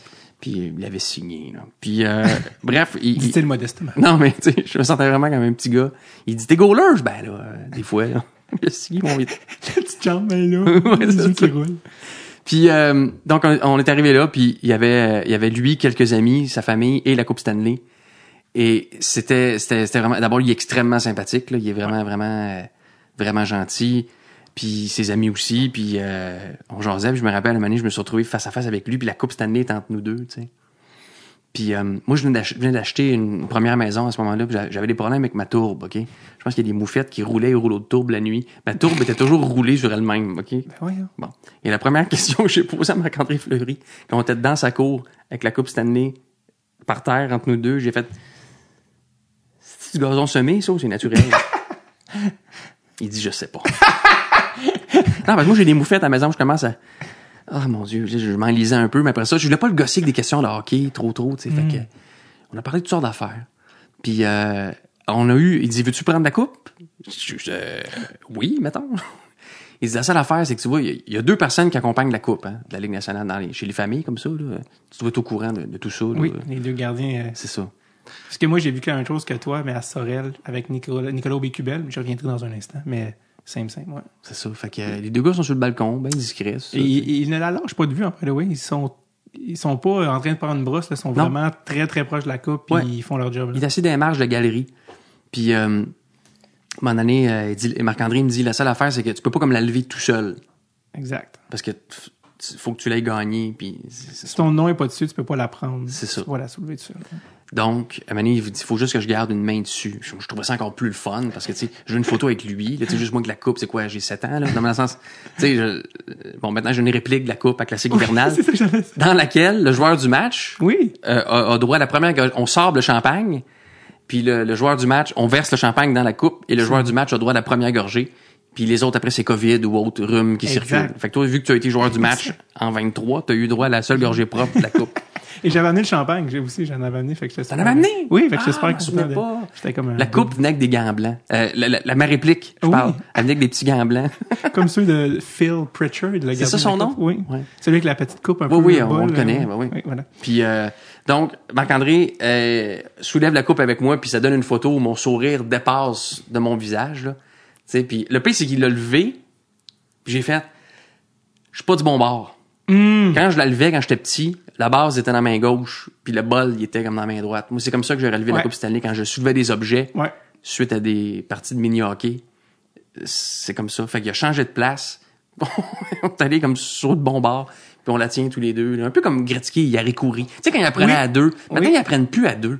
Je trouve que c'est très, très générique maintenant, les cérémonies de Coupe Stanley. C'est-à-dire que il y a le peloton, là, il y a, le capitaine, il apprend, il l'embrasse, il donne à l'assistant. Ils font tous le même twirl. Quand tu regardes les années 70 canadiens, maintenant, il y en a une ici où Bob Gainey est un peu assis sur les épaules des autres. Il tient la coupe debout. C'est un peu tout croche. Des fois, il la tienne à deux, trois. Il y a une belle photo des Oilers avec euh, Messier, Coury, puis euh, peut-être Kevin Lowe. Ou, Ouais. ou- euh, quand Gretzky était plus là. 90. En 90. Bill, Bill Ranford, Connie Smythe. OK, bon. Donc, euh, ou Martin Gélina, en fait, je pense, qui avait eu Connie Smythe. Martin Gélina? Ouais.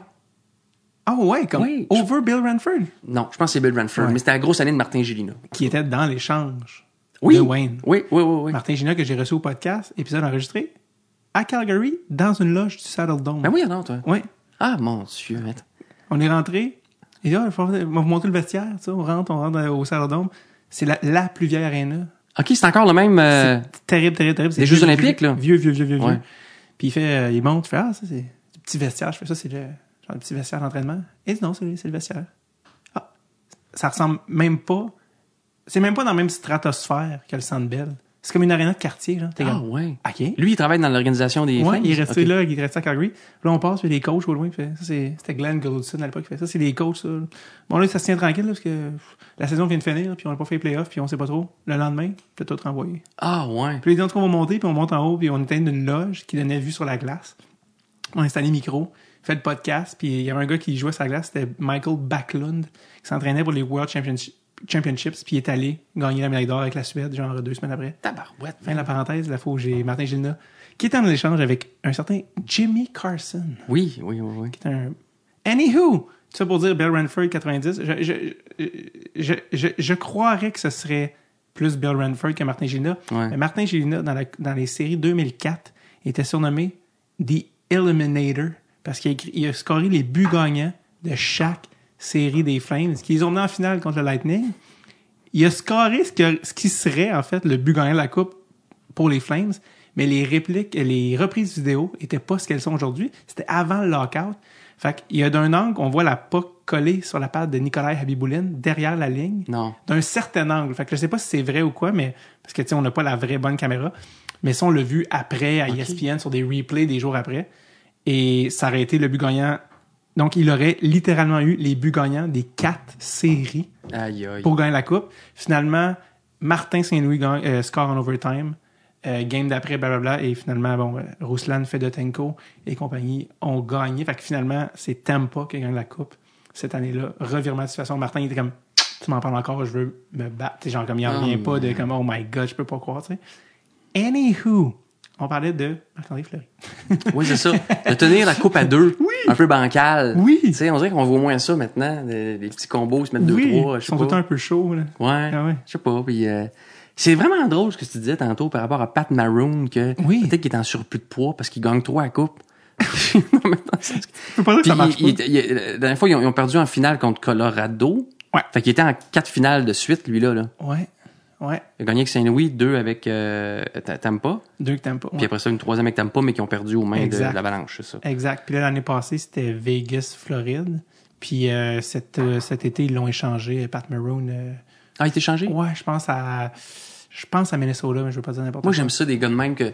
Moi, j'entends jamais parler de Pat Maroon avant le printemps. Je suis pas au fait, j'écoute plus le hockey comme avant, là. Ouais. Mais Pat Maroon, pour moi, il existe juste au mois d'avril, mai, juin. Ouais.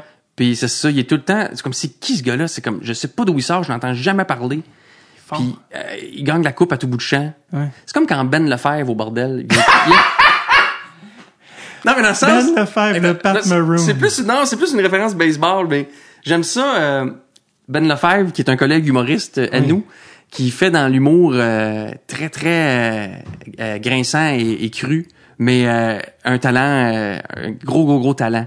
Puis souvent au bordel, ben souvent j'ai vu ça quelques fois, tu sais, le samedi, il y a un show, mettons, il y a six shows le samedi, puis le dernier est à 11h30 le soir. Ouais. Puis des fois, Ben Lefebvre, il, il est pas là de la veillée, mais tu vois son nom, il vient closer le dernier show à 11h30, mettons. Puis je trouve ça tellement comme un, comme un frappeur désigné. Quand il sort Cecil Fielder ou euh, je sais pas qui, là, euh, Ouais. Mo Vong ou euh, c'est des références baseball obscures, mais que j'aime ça quand un humoriste vient closer, quand il est pas là sur aucun show, mais il vient juste faire un set à minuit et demi, euh, sur le dernier, le sixième show du samedi. C'est un casting aussi, c'est comme, il n'y a pas d'enfant. Oui, c'est ça. il y a y personne qui part de chez eux c'est ça. euh, à minuit moins quart pour aller faire un set euh, qui, qui a un bébé au lit, tu sais, puis euh, non, je sais pas, Pat Maroon, j'aime ça, c'est ces gars-là Ouais. qui... Mais apparemment, que, parce que tu sais, j'ai reçu beaucoup de monde, là, du Lightning, tout ça, puis, tu sais, mettons, le monde qui check, connaîtrait à moitié ça, ou je sais pas, il checkerait, c'est quand même Pat Maroon, c'est pas vite, ça. Je me souviens plus c'est qui, là, parce que j'ai reçu aussi le coach des goalers du Lightning, Franz Jean, qui est un gars de Montréal. Puis je me souviens plus qui me disait, dans les pratiques, là, les gars, mettons, à la fin, ils niaisent, font des exercices. Ils sont pas capables d'y enlever la puck. Ah ouais? C'est comme, c'est pas une question de, c'est comme, ben, les autres sont plus rapides. Non, je sais, mais il met son cul entre toi puis à pas, puis tu peux rien faire. tu peux rien faire. esti. Tu peux pas y enlever la puck. En protection de rondelle, c'est l'enfer dans le coin. Fait que lui, il fait ça, Corey Perry, il fait du cycle. Ouais, bonne chance, tu sais. Ouais. Lui, ça, tu t'as jamais à puck, puis ce gars-là, il a des mains. J'avais reçu son agent, euh, à Alain avec deux L, un gars du épisode enregistré dans un aréna à Campbellton. Et puis, euh, qui a été euh, sur l'équipe nationale avec le coach, dont le coach était Danny Dubé. En Ah ouais, 94 ah ouais. avec Paul Carrier, puis euh, euh, Manny Lagacé. Ah oui. Et puis, euh, et puis il disait, euh, je me souviens plus pourquoi je pense ça. Oui, non, c'est ça, c'est par rapport à, à Pat Maroon, il- c'est un gars de roller. Fait qu'il y a des, les gars qui ont joué au rollerblade, roller hockey. Ah, Il y en ouais? a pas beaucoup, là, une, une race euh, quand même assez rare. Alors, j'ai un chandail des Roadrunners de Montréal. Euh, Bravo. merci. C'est très rare. oui. Euh, Réal Godin, j'aimerais ça savoir Réal Godin, le podcast, on va parler des Road. T'as dit quoi, Réal Godin? Non. Il jouait pour les, les Roadrunners, c'était comme un des, un des stars. de- Puis il disait, Pat Maroon, les gars, des, des, les gars qui font du roller ont des mains. Puis là, j'étais vraiment cool, tu sais, il, a- il a fait ça, mais comme, il doit plus faire ça, tu sais, il fait genre un million par année, puis ça. Puis les playoffs 2023 ont fini, puis une semaine après, il y avait des stories sur Instagram, genre, Pat Maroon vient d'arriver dans sa ligue de roller. Puis je fais comme, imagine que tu vas à ta ligue de roller, puis il y a Pat Maroon, genre, qui arrive Tabarouette. tu sais, comme, il joue encore au roller, puis il arrive avec Ah, son ouais? casque, pas de visière. Là, il enlève même sa visière, tu sais, tellement qu'il le casque au roller, je suis comme, man, Pat Maroon dans ta ligue de roller. En plus, lui, il joue, c'est ça. Il, ah, il, il est habitué de jouer jusqu'à Saint-Jean. Jusqu'au 1er juillet, puis trois ans. exact. Mais ça me fait rire, ça, qu'un gars gagne tellement la coupe qu'il est rendu gras de fêter la coupe. Comme, Ça va bien quand même. Ben, tu sais, man, il, no- il note plein de même, tu sais, genre Dustin Bufflin, Ouais. tu sais, qui arrive au camp d'entraînement, tout le monde sont comme, non, non, non, qu'est-ce que Qu'est-ce que t'as fait cet été? Du bateau? Non, mais. Puis là, ils sont comme ça marche pas. Puis moi, une, de mes anecdotes préférées par rapport à ça, c'est Keith Kachuk. Ouais. Bon, là, il s'est un petit peu laissé aller. Là. Depuis sa retraite, il garde. Il, whatever. Là, il il a vécu sa vie. Mais même back in the day, euh, lockout 2004, 2005, les gars vont jouer en Europe. Les gars, ils se trouvent des ligues en Europe, peu importe, pour garder la forme. Keith, nah. Nah. Il revient un an plus tard. Ouais. Là, ça fait un an et demi que t'as pas joué au hockey avec l'été, tu sais. Il arrive au camp d'entraînement et on se dit Qu'est-ce que tu fais? Il a dit quoi? On dit Tu sais, ils prennent les, les, les métriques là, de Ouais. ton, son body fat, ça, ils sont comme On te laisse pas revenir dans l'équipe. Il dit Pardon? Il dit Keith Ketchup, c'est une star, tu sais. Je sais même pas si c'est au Hall of Fame ou quelque chose.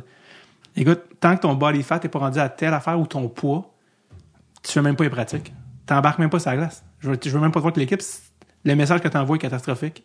Fait que Keith, monté sur le vélo, puis il a sué jusqu'à ce que euh, qui soit qui a atteint le, le- le- le seuil qu'il avait demandé.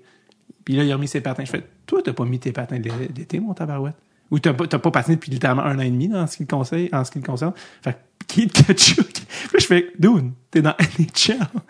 Genre, l'équipe, genre, tu sais, c'est ta job, là, tu sais. Oui, tu prends un mois off après la saison, mais maintenant, le gym, là. non. Un an et demi. Keith Kachuk, man, qui est juste comme, ah, tu sais. Voyons donc. Puis ça, je suis comme, dans ma tête, je suis comme, oui, dans les années 60, mais dans les années 2000, non, là, ça Ouais, fait c'est 20 ça, ans. tu regardes des photos de Gump Worsley. Gump, oui, qui était alcoolique. Ah, je savais pas. Oui, il avait, il avait peur. euh, L'avion? Il avait peur de l'avion. C'est pour ça qu'il avait signé avec les North Stars. Il disait, bon, OK, c'est central, je vais le faire en char à la fin de sa carrière. Tout Oui, ça. oui. Mais, euh, ouais, puis il faut être fou, esti, pour se mettre euh, C'est sûr. podcast. Il fallait être complètement euh, sauté. Mais, euh, mais non, non, c'est ça. Lui, lui c'en était un. C'en était un, je, je l'ai dit une autre affaire, je me souviens plus. Mais bref, tout ça pour dire.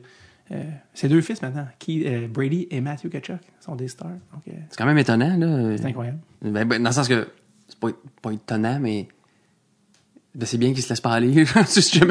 On leur souhaite de pas se laisser aller en cas de lockout. Ah mon Dieu, il pourrait. à- à- autant aujourd'hui. Non, c'est ça que j'allais dire. Quand si on parlait de l'ancienne époque, le fameux clip que tu as sûrement vu de Radio-Canada Sport des années 70, où il parle à Guy Lafleur.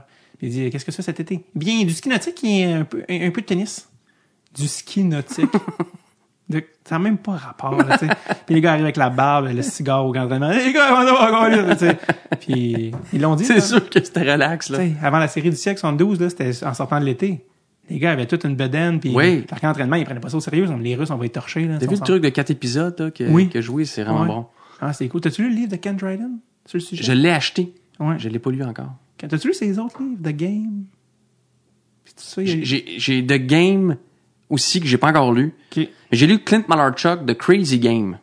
Euh, oui, qui s'est fait couper le, le, le cou par le fameux Ouais. Martin. Lui, il a écrit un livre il y a assez récemment. de- Et lui, il a une vie incroyable. C'est assez troublant comme lecture. Ça vaut la peine. C'est- Pour Écoute, n'importe quel amateur de sport, c'est vraiment intéressant, par exemple. parce que c'est lui qui s'était fait euh, slicer la gorge par un patin. Exact. Joué pour les Sabres. Bon, évidemment, les, les images horribles. Puis là, finalement, Ouais. il avait survécu, mais il y avait un gros choc post-traumatique. Il est tombé dans toutes sortes de dépressions, euh, toutes sortes de dépendances. Toxicomanie, exactement. Euh, un parcours très trouble. Exact. Puis, euh, mais maintenant, en tout cas, au moment d'écrire ça, il, il- il est libéré euh, de oui. ça. C'est un livre que j'ai lu pendant la pandémie, donc 2020.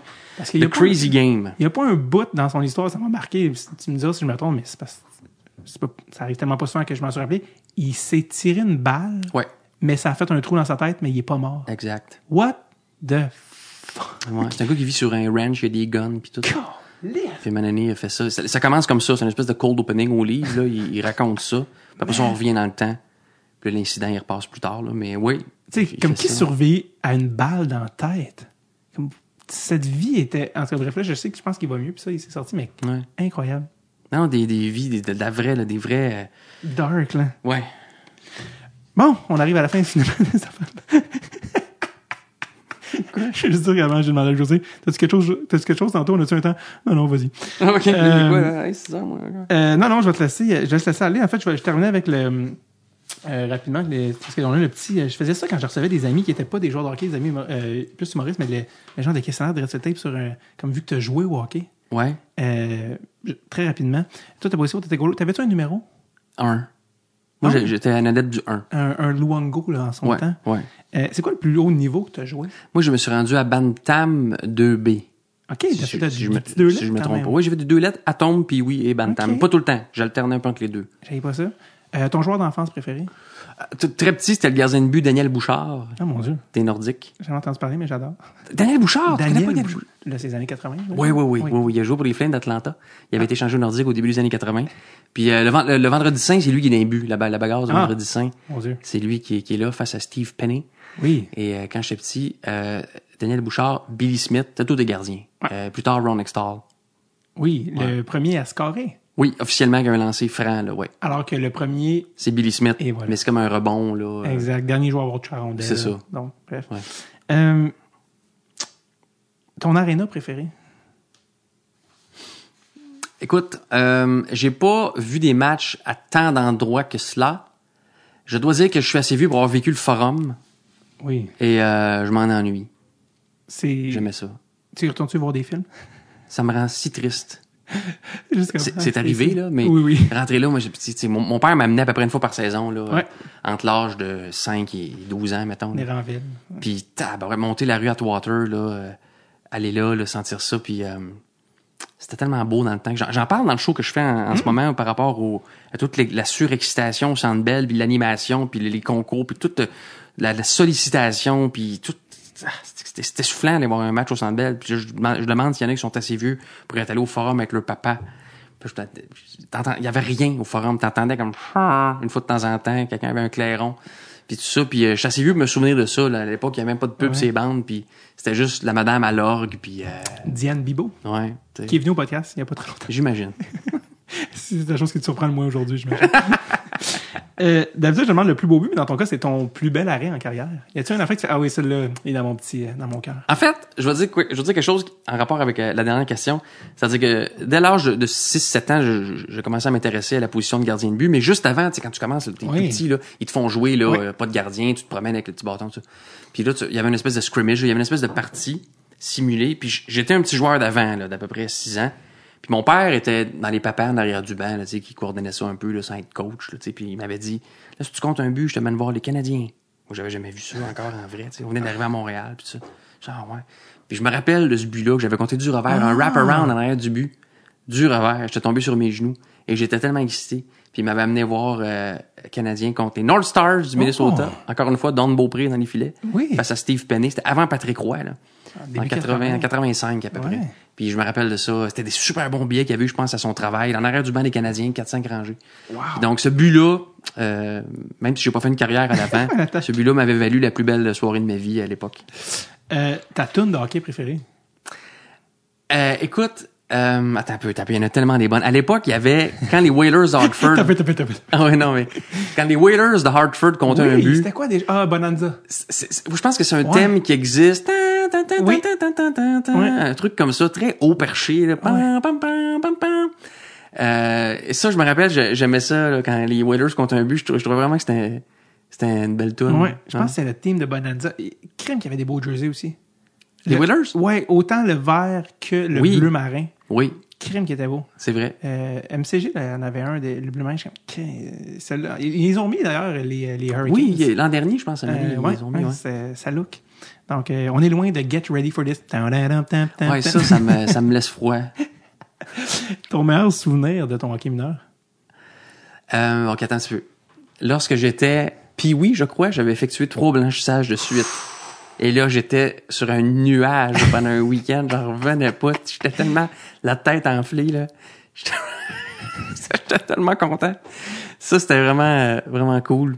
Euh, Un enfant qui a la tête enflée, ça me fait tellement rire. Ouais, parce qu'il y a aucune euh, répartie de. Tu sais, on s'en fout. Les gars ont compté des buts, c'est pas ça qui est important. Moi, j'ai fait tel arrêt, tel arrêt. Tu sais, tu donnes jamais le crédit à tes coéquipiers quand t'as Oh, 9 c'est ans, là.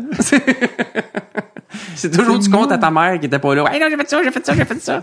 Pas oh, Maxime a été bon ou euh, Pierre-Luc Oui. a fait. Non, non, non. Tu sais, j'étais déjà un peu, euh, un peu star. Là. Puis. Euh, attends, je suis sûr qu'il y en aurait d'autres, mais bref, oui, c'est ça. Ça implique des tournois, ça implique des coachs, ça implique des. c'est ça. Euh, euh, ton souvenir de hockey le plus douloureux? Ah, ok, t'as un peu. Ah, peut-être euh, ma retraite. Quel âge? Euh, 15 ans. OK. 15 ou 16 Pourquoi ans. t'as arrêté de jouer? Parce que j'étais... C'était le début du midget. Oh, Et puis j'avais été... Rendu là, je, je, je t'avouerais que le, le cœur n'y était plus. C'était rendu Euh, le drum? C'était rendu, oui, la musique Ouais. pas mal, là, rendu vers la fin de secondaire, prenait beaucoup de place dans ma vie. Puis à un je jouais encore, mais plus parce que j'aimais ça. Puis je m'étais fait couper, mettons, du 2B. Puis je m'étais retrouvé dans le A. Puis là, il m'avait coupé du A. Puis on Oh. dirait que dans mon orgueil, là, ça se pouvait pas. Coupé du simple lettre, t'as fait non, là, non. coupé du A, j'allais jouer dans le B, mettons. Puis moi, j'ai vu ça vraiment comme un signal euh, d'arrêt. Puis j'ai décidé d'arrêter ce soir-là. Mais, mais c'était vraiment... J'aurais aimé ça continuer. Tu sais, c'était c'était pas... Euh, j'étais- L'ego, là, J'étais ouais. pas en paix avec ça. Je m'étais un peu fait mettre dehors, dans le fond. Parce que je voulais pas continuer dans un calibre plus bas. T'as-tu, tu te souviens avoir pleuré, là? Oui, ah oui, oui. Ah, tellement. Ben oui. On est secondaire 4, genre, là, puis... euh, ah, ouais. Mon Je voulais père- voir si. Mon père était venu me chercher à l'aréna, puis je lançais mes bâtons dans le char. Euh, T'as-tu, est-ce que, tu sais, t'as eu, euh, t'as eu un, un petit gars, genre, est-ce que des fois tu te dis, ah, je vais être un père, un papa de hockey? Tu sais, qui va vivre ce genre d'affaire-là de l'autre bord de la. Je pense que je, je vais être, euh, je vais être euh, raisonnable à ce niveau-là. Ça se peut pas que je sois le gars qui s'énerve dans les estrades. C'est impossible. J'ai trop vu ça, je, je juge trop ça. Ça se peut pas. Ton père était comment comme père il, il était très cool avec ça. Il était pas le plus présent, puis j'aimais ça de même. Mes parents, la fin de semaine, Mhm. étaient- on était trois enfants, il y avait une auto, c'était une course folle. Puis mon père avait une job la semaine, mais il avait, c'était parti d'une petite compagnie là, qui, qui entretenait la fin de semaine, fait qu'il était bien occupé. Mais j'aimais ça, moi, qu'il n'y ait pas de famille. Comme à nos shows. J'aime pas ça qu'il y ait de la famille au spectacle. On dirait qu'il il y a comme un anonymat qui est le fun avec le public quand, Ouais. quand tu connais pas. Puis ça me stresse toujours quand ils sont là. Puis quand j'étais petit, c'était pareil. J'aimais pas tellement que mes parents me voient jouer puis qu'ils me voient, mettons... là, quand quand t'es gardien, euh, c'est de ta faute, là. Le but, c'est- plus euh, ingrat, je trouve. Puis, euh, mais il était... euh, quand il venait, il était toujours bien ben à sa place puis euh, bien drôle avec ça. Puis, euh, Jean-Sébastien Giguère, il m'a dit que je pense qu'il a laissé un de ses gars de goaler, mais l'autre, il disait non, non, là. genre, je veux pas qu'ils vivent ça. Ouais, C'est trop tough. Genre, euh, va jouer à Nathan, c'est le fun, marque des buts, c'est le fun. ouais, Tu ouais. Mais euh, ton père, quand tu lançais les bâtons de même, il était. Tu te souviens-tu, il était- il était-tu. Ben, Ouais. sur- cette fois-là, il comprenait Hum. euh, que c'était quelque chose là. Mais je me rappelle une fois, j'avais un, j'avais un beau bâton Sherwood que j'avais fait signer par Patrick Roy, qui était au quatre glaces de Brossard une fois. En fait, c'était la deuxième fois que je le rencontrais. La, oui. la fois que je t'ai parlé tantôt, c'est quand j'étais petit, j'avais fait signer euh, un autographe. Je pense que c'est ça l'autographe de ma vie. Lui puis Yvon Deschamps. Hum. Puis euh, Oh, chanceux. et Pat- donc Patrick qui avait signé mon Sherwood. Puis à un moment donné, plus tard, là, après une défaite, euh, j'étais un peu chaud busy. J'aimais ça faire des flamèches un peu. Le côté Ron Star. non, oui, c'est ça. Puis j'avais brisé euh, mon bâton sur la bande. Puis mon père n'avait pas trouvé ça drôle en tabarnak. Ça coûtait, je me rappelle, c'était 50 pièces en 85 là. Hum. Tu sais, euh, plus que ça là, 89 10 mettons puis euh, là lui euh, il m'avait dit là écoute-moi bien là, là tu comme tu vas en payer à moitié ou quelque chose, il y avait eu des négos là. Tu sais, puis avec le temps, je me rends compte qu'il y avait bien du bon sens de faire ça là. C'est comme quand j'ai voulu des pattes Vong. Tu sais Vong, Ah oui, je pensais, je pensais ça se pensait-tu Vaughn? je sais pas. Ok. Ah oui, je sais très bien, c'est- c'était mes préférés. Ben aussi, sauf qu'à l'époque, ils faisaient en vrai cuir. Ça coûtait le même prix que maintenant. C'était 800 pièces les pâtes que je voulais rendu Ouais. bantam. Puis je l'avais tellement chalé avec ça. Puis il m'avait dit, ça fait longtemps, là, mais il m'avait dit, José, ça, là, pour moi, c'est une semaine de salaire. Une semaine. Puis je me, rappelle- je me suis, je me suis toujours souvenu de ça. Comment moi, j'avais pas conscience que, tu sais, je savais pas combien il faisait d'argent. puis tout ça. Puis là, on parle de 1990, là. Ouais. Puis, euh, tu sais, euh, chez nous, on, on manquait de rien, mais il y avait pas beaucoup d'ex... On était confortable, mais c'était pas... on- Les parents étaient pas riches, là. Puis, euh, moi, je voulais les pads parce qu'ils étaient, étaient toutes blanches. En vrai cuir, ils sentaient le cuir, là, puis... C'était vraiment cher parce que ça n'a pas baissé après ça parce qu'ils sont mis à les faire en synthétique. Fait que ça s'est mis à coûter moins cher.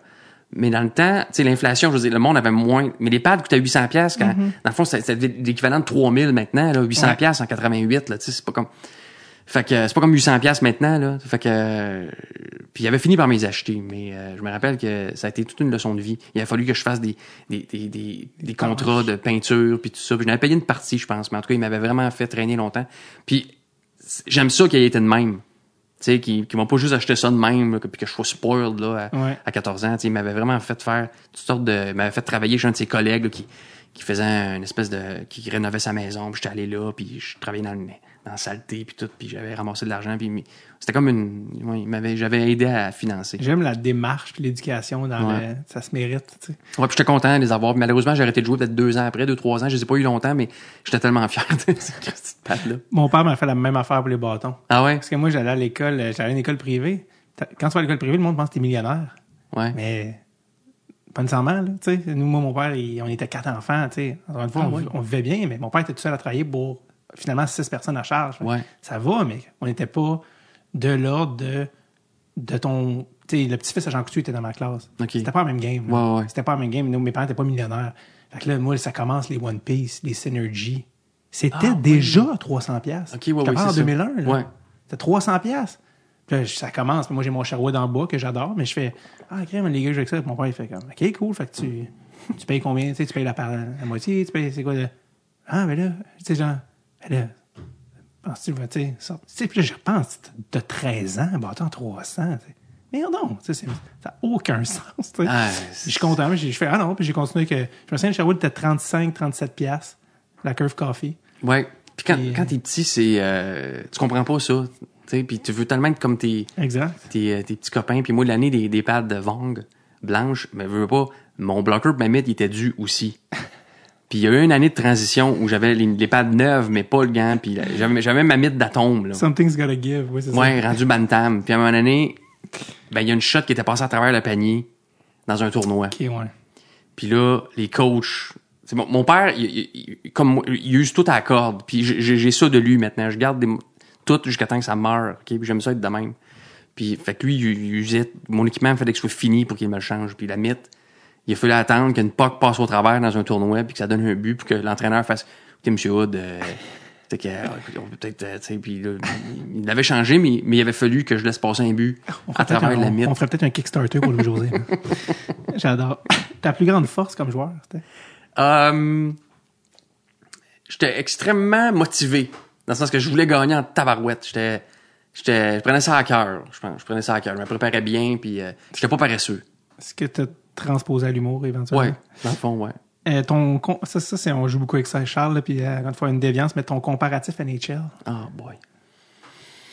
Écoute, je dois me référer encore là à des gardiens euh, d'une autre époque parce que la technique n'était pas euh, ce qu'elle est maintenant. On n'enseignait pas aux, aux petits gardiens de but ce qu'on enseigne maintenant. Donc, j'étais un espèce d'hybride entre Ron Extall et Billy Smith. C'est-à-dire que peu de technique, beaucoup de cœur.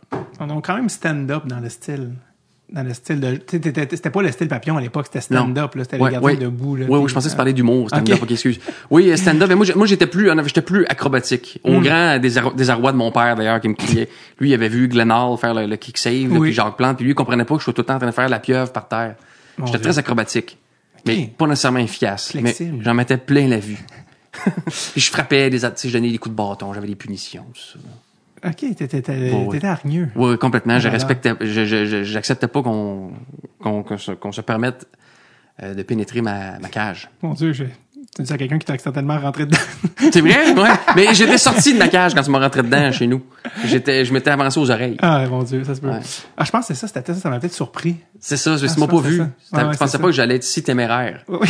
Mais maintenant, tu le sauras que c'est mon style. Euh, ton nom de hockey préféré, ça c'est plus comme fan, tu sais, euh, des noms de joueurs, tu sais, qui ont des, qui ont, qui ont des musicalités, faut le dire, Ben écoute, c'est dur de battre Zarley Zalewski. Qui a joué à Montréal en plus, ouais. Hein? Ouais, je pense qu'il a joué un petit peu à Montréal. ouais. Je me souvenais pas. Très, très brièvement. Ah ouais. Sur la Zalavski. Tu sais, euh, j'ai toujours beaucoup aimé Paul Coffey. Paul J'ai Coffey. toujours trouvé que ça sonnait comme, Ouais. ah, il est fiable. On dirait un, un policier vétéran. Qu'est-ce que tu sais qu'il va être, il va être là? Oui, M'appeler Coffey, il va être là. Euh, T'as souviens-tu de Kelly Buckberger? Oui. Oui. Non, qui pas- pour Edmonton. Oui, exactement. Ouais. T'es même été capitaine. Euh, Darius Kasparaitis Oui. relève de le- la littération. J'avais pas ça. C'est, euh, lui, il était, c'est de quelle origine? C'est russe? Euh, je pense qu'il était né en Lettonie, mais il a joué pour la Russie. Un vilain tannant, lui. Oh, Malcolm à. Dans les coups les plus salauds là, qu'on peut répertorier, Ouais. je pense. là. La fois où les Islanders avaient upset les Pingouins.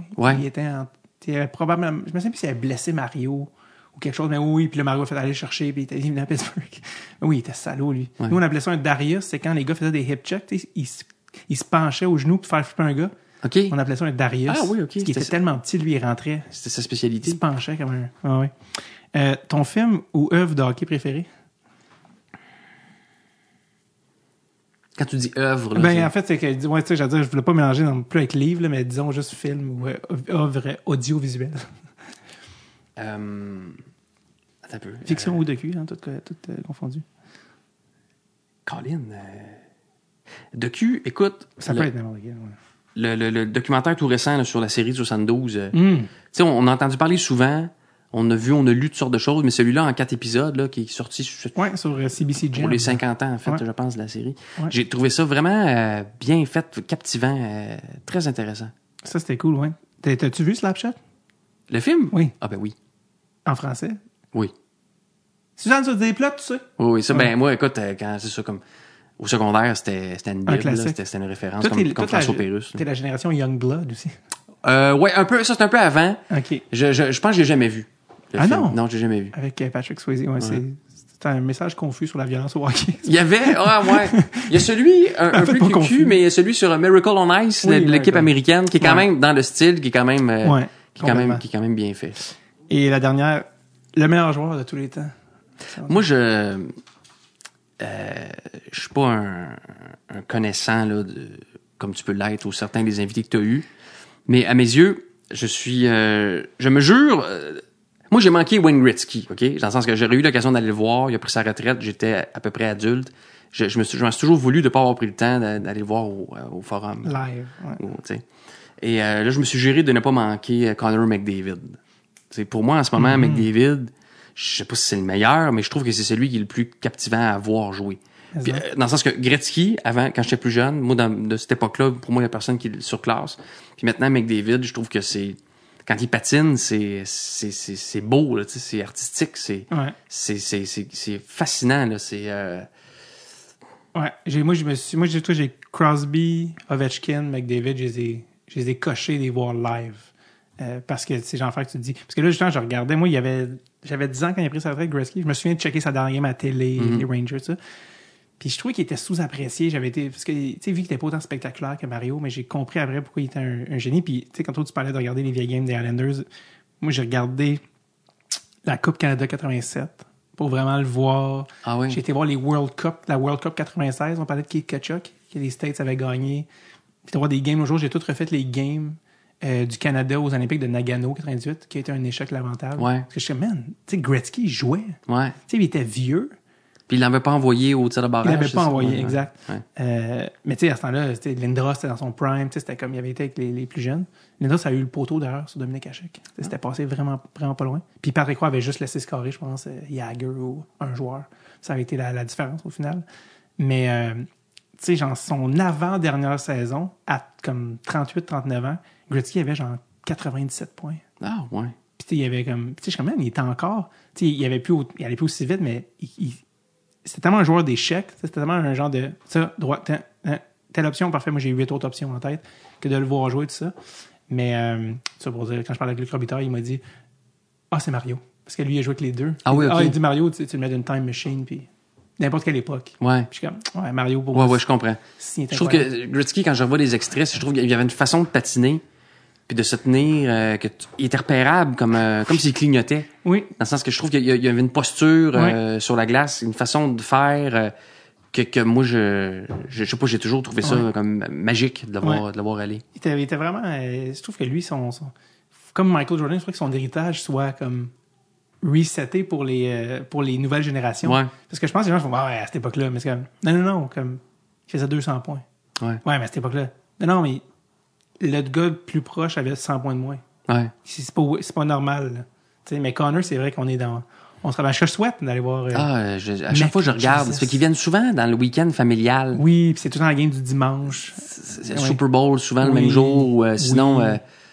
C'est à une heure l'après-midi puis là je sais Oui. je sais pas là je mais, mais je- cette année euh, j'aime vraiment ça le voir Euh, José, merci d'être allé au fond du puits and back avec moi. Euh, je t'avais donné le livre sur Rick Rubin. Oui, tout à fait. T'as-tu feuilleté ça ou t'as pas zéro? Mais je je suis rendu là je l'ai feuilleté je l'ai feuilleté mais Ok, j'ai pas non. entrepris ma lecture Ah non, il n'y a aucun stress, mais je m'en. Parce que t'es un gars de suggestion culturelle. en fait je pense que j'ai lu ben, j'arrête pas de lire des pages de Oui. même tout le temps mais je me le garde un peu pour mon break c'est à dire que Ah, quand je vais avoir ouais. fini le show que je fais là puis je vais retomber en création Euh, vu qu'on a commencé avec lancer compte, un petit cadeau pour toi venu. Parce que je trouvais que ça, ça rappait, tu sais, comme. Est-ce que je peux l'ouvrir? À ben oui, c'est là. Alors, Louis-José Desballes. Alors, c'est, c'est une affiche euh, du vieux lancer compte et c'est signé par nul autre que Régent Tremblay lui-même. Ben voyons donc Oui, tu, oui. tu te promènes avec ça Ben, il- Régent était venu. on est chez nous, by the way. mais non mais non, non, je- non mais dans le sens où c'est que tu trouves ça Régent est venu au podcast il y a quelques années. ok Et puis euh, j'en avais profité pour euh, pour faire signer. Puis euh, c'est une affiche vraiment OG du original lancé compte des années 80 qui avait plusieurs covers différents, dont un avec Ginou, Ginette qui est là la première la première blonde de, de Pierre Lambert, autographiée de la main du parrain lui-même, Régent Tremblay. j'ai des coffrets de ça à la maison Donc je me suis dit que ça, ça aurait sa place dans ton, euh, je pense, dans ton euh, pièce de C'est collection. fantastique. Ma blonde n'a pas vu euh, les Oh my originaux. God, c'est le temps. Euh, fait que j'ai en parlé il y a pas longtemps. Là, peut-être un petit lancé compte saison 1, 2, 3 en ben. DVD. Et honnêtement, ça a sauvé mon université, moi. Dans quel sens? Eh Ben, j'étais comme, qu'est-ce que je fais dans la vie? Oh mon Dieu, là, c'est, je savais je m'en allais. J'étais en pleine, en pleine errance, puis j'ai découvert ça, les amis, sur Vidéotron à l'époque. Ah ouais, ok, ouais. Puis j'étais comme, go, go, go! C'est humoristiquement supérieur. C'est tellement drôle, là. C'est c'est sûr, ouais. C'est comme, les, l'écriture de, ouais, comment on finit l'épisode? Euh, euh, quel gars il meurt finalement? Quoi? Avec le, Ouais. tout ça peut pas. C'est de la magie, les scènes de hockey improbables. J'avais reçu d'ailleurs, euh, dans, les, dans la première saison, il est décédé aujourd'hui, Jean-Claude Lard, Oui. qui avait, qui avait tourné ça, Qui, réali- qui réalisait ça. qui, avait, qui réalisait ça dans- à l'époque où il y avait de l'argent, genre 186 jours de tournage. T'es comme, Si bol. quoi? C'était la première série lourde au Québec. Oui, puis non seulement c'était une série lourde tournée à l'extérieur, il tournait dans les deux langues. Il tournait. Pour il- vrai? Oui, il a lancé compte en français et il a lancé compte en anglais parce que Ah, ouais. il, euh, il mettait euh, pour euh, l'envoyer, je pense, au Canada ou je sais pas trop quoi. Ok, je savais pas ça. Puis c'était une coproduction avec la France, la Suisse. Fait que c'était comme chaque scène que tu fais, c'est comme cool, on la fait en anglais. Parce que comment il s'appelle euh, Pierre Lambert euh, Karl Marotte. Karl Marotte est anglophone. Ouais. Fait que Karl était ouais, cool, pas de trouble. Marina aussi parle très bien anglais. Ok. Elle est à l'école en anglais, je pense. Marina, euh, pas de trouble. Il y en a Comment ça se ont- passait pour euh, Marc Messier? qui m'a mais- dit qu'il y en a une couple qui ont failli, qui ont dû, euh, Marc Messier qui est venu au podcast, que Ouais. sûrement qu'on avait parlé, mais je pense qu'il y en a qui ont dû doubler, genre le gars qui jouait Lulu. Non, pas Lulu. Nounou. Nounou, ouais, comme- non, c'est sûr. Ouais, que- non, lui- Mais dans le 2, la- la- la- en Russie, Oui. moi, j'ai juste vu en français, mais tout le monde est en pas synchro, là. Je veux dire, tout, oui, c'est terrible. les voix, c'est, L'enfer. il n'y en a pas un qui parle pour vrai, là. Non, non, c'est tout. Puis à l'époque, c'était comme, on dirait que c'était comme, oh oui. Ouais, ouais. Tu sais, des espèces de riches, là, qui veulent acheter, tu sais, le, le clan, Winnipeg, la, la, la dame, là, euh, Gloria, euh, Oui. tu sais, là, euh, Eh, Stéphane. Non, non. oui. non, mais- Mais moi, juste pour entendre Guilbeault dire Marussia. Moi, je me rappelle, mon, la saison 1, c'était toujours la boutique. Elle a une boutique. Ça va toujours mal, sa petite boutique. On est tellement écœurés. Elle est toujours en faillite. La boutique, ça va pas. La boutique. la boutique. Là, on parle pas de hockey. Ah, ah Marie-Pierre, on parle pas de hockey. Mais la boutique, c'est tellement laid, sa petite boutique. C'est laid. Genre, qu'on voit point deux secondes, c'est comme, mais c'est sûr, ça fait faillite. C'est, tellement déprimant. C'est triste aux galeries de la capitale, je sais pas Oui, trop. c'est ça. Mais tu sais, pas de fenêtre. Puis des petits vêtements. On est en 86. là, Oui. Tout est horrible. Ouais. Puis toutes les scènes, quote, en Russie, c'est, bon, tourner au parc La Fontaine, mettez une musique bolchevique. Ah, tout le temps je- ça. je- ça, vois-tu, je, je me, ben, j'avais pas, le- à l'époque, peut-être, le, tout le temps les comme, connaissances. c'est tout le pour- temps comme filmer ça dans le parc, mettez cling, cling, cling, cling, cling, cling, cling par-dessus. C'est comme, ouais, non, c'est au parc La Fontaine. Ah, pas- ouais? pas mis une- Je me souviens qu'ils mettaient des, des genres de liens de même, puis les lignes aussi, là, qui passeraient plus, là, tu sais, je veux dire. Ah, euh, ça, c'est sûr. Hey man, euh, il- euh, Yvan Ponton qui est venu aussi au podcast, là, tu sais, comme toutes ces insultes, il traite tout, tout le temps, tout le monde de tapette. Tapette! Puis à un Ah, moment c'est donné, vrai, ouais. une couple d'années plus tard, le, dans, il y a eu un téléfilm dans ses comptes. C'était Oui. que son gars était gay. Oui, oui, oui, oui, oui, oui. Euh, mais une de mes lignes préférées, c'est euh, quand il parle avec Gilbo, puis il s'ostine à propos du euh, propriétaire qui est évidemment juif, puis il dit « Puis tu diras yiddish! » Puis t'es comme « Quoi? » Louis-José se met euh, la face dans la main et ne revient pas du passé. Dans le 2, quand Pierre là, euh, sort avec Lucie Baptiste, Ben, là, sais, il y a toutes sortes de commentaires odieux. euh. Mais est-ce que tu te souviens qu'est-ce qu'ils font pour montrer qu'ils sont de son bord? Oui, il y a une espèce de blackface, mascarade risible. Oui. Là, euh, Pour oui, montrer qu'ils sont comme « Hey, tu sais quoi? On est contre le racisme. » Ils font tous un blackface. C'était cœur, hein?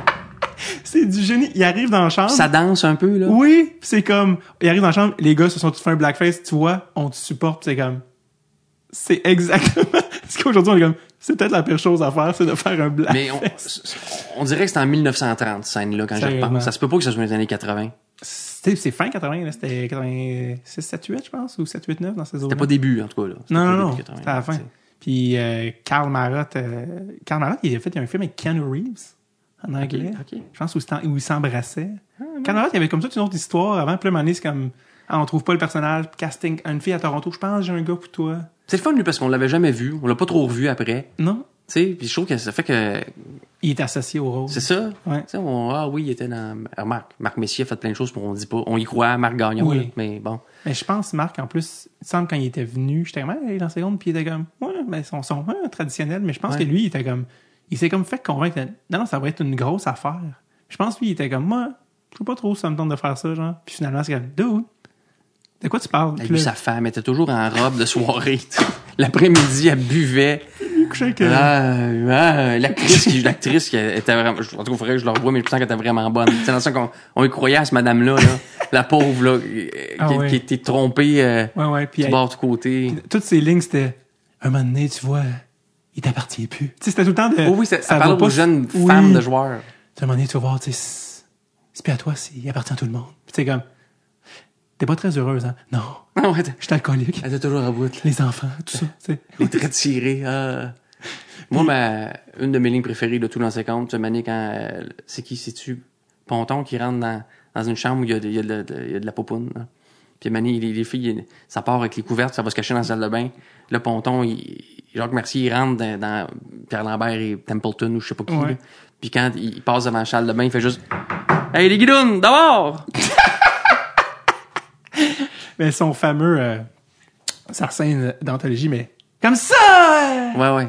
Il y en a qui pensent que- Et si sur le cul à un moment, ça, d'après moi, c'était de l'impro. D'après moi, ils ont dit, là, le canevas, là, rentre-le dedans.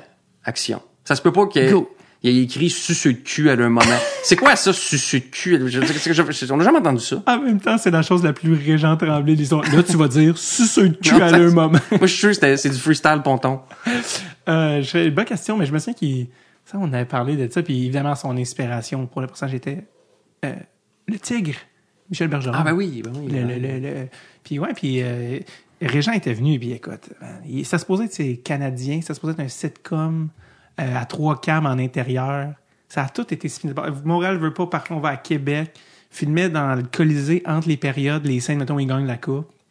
Ça a été un affaire, euh, puis c'était vraiment été un, un c'est la première série lourde tournée en extérieur à l'américaine. C'était vraiment un phénomène là, quand c'est sorti cette affaire-là.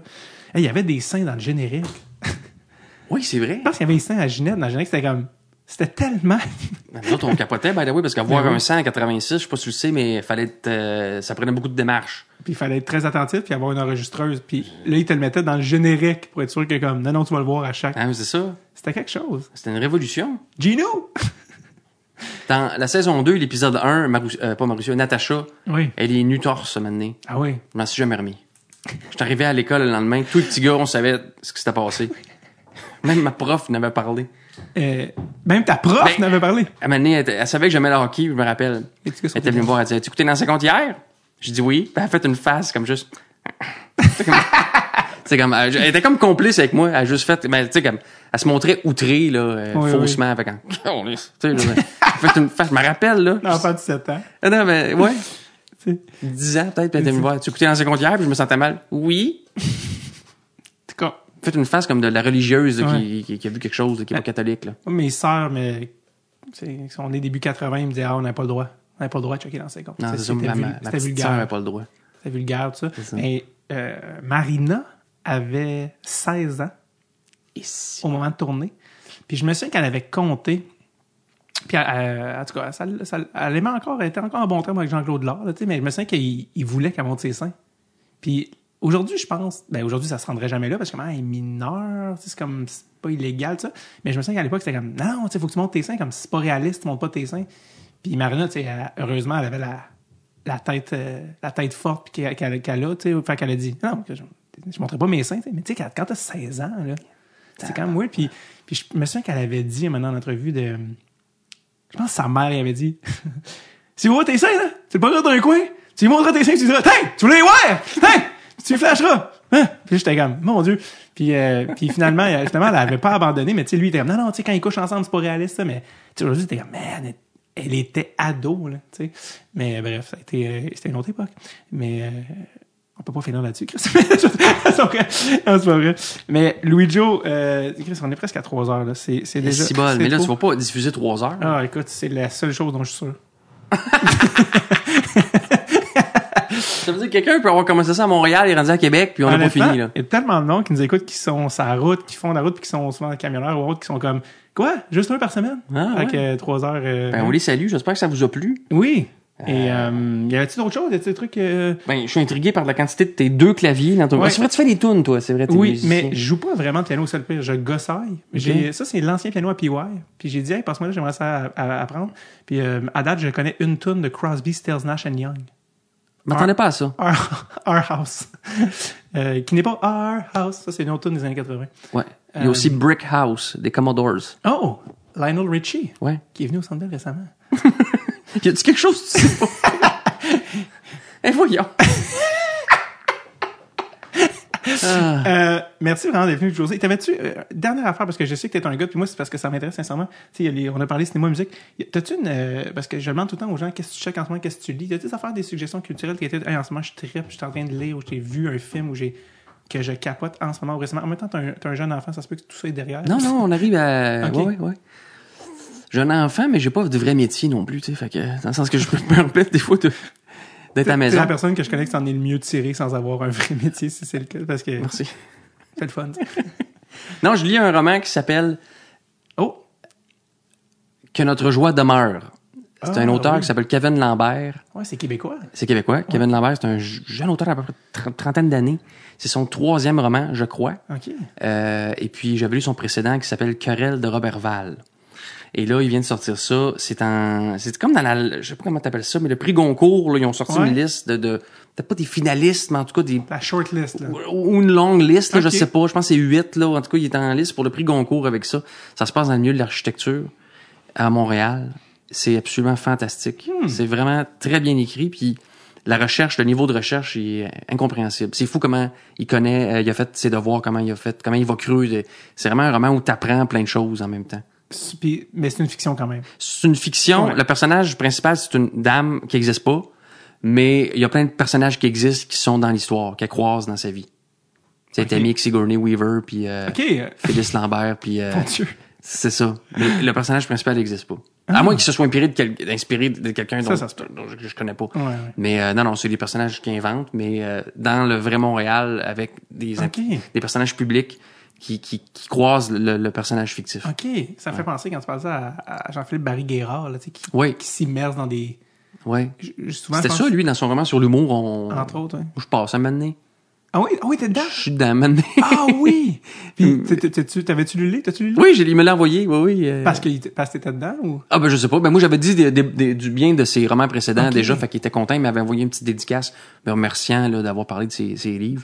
Fait qu'il m'a envoyé celui sur l'humour. euh, C'était quoi ton caméo dans son livre? je pense qu'il y a- il y a deux, trois places. Euh, il y en a une. C'est, ce que tu disais non, ah, excuse-moi, c'est pas que je suis là. Je pense pas. Il me fait pas parler. Mais je suis nommé dans des discussions entre humoristes. Hum. Puis, euh, mais c'est, c'est gentil. Là, c'est rien de. C'était pas comme genre, ouais, c'est ça. Fuck Louis. C'était Non. pas quelque chose de Non, non, c'était non, comme non. le vieux con. Non, non, non, c'était comme. donné, je Il y a un extrait, c'est un, l'humoriste, il est sur scène, puis il fait comme. Bon, je sais que je suis pas Louis-José Hood, là. Vous allez pas comme. Mais, tu sais, Tu sais, quand tu réalises que t'es devenu un référent. ouais. C'était quelque chose comme ça où il. Moi, Louis- moi, si je meurs demain, vous vous en crissez. Louis-José, vous allez tout à ses funérailles. Il y a une affaire dans même. Il y a quand même un petit rant, mm. mais c'est rien contre moi. Parce que tu, ça devient, tu deviens nerveux, veux pas, là. Tu, Ouais. tu trouves ton nom dans, dans un roman. T'es Ou... t'es dans le même livre que Julien Lacroix. Je veux dire, Non, mais disons que.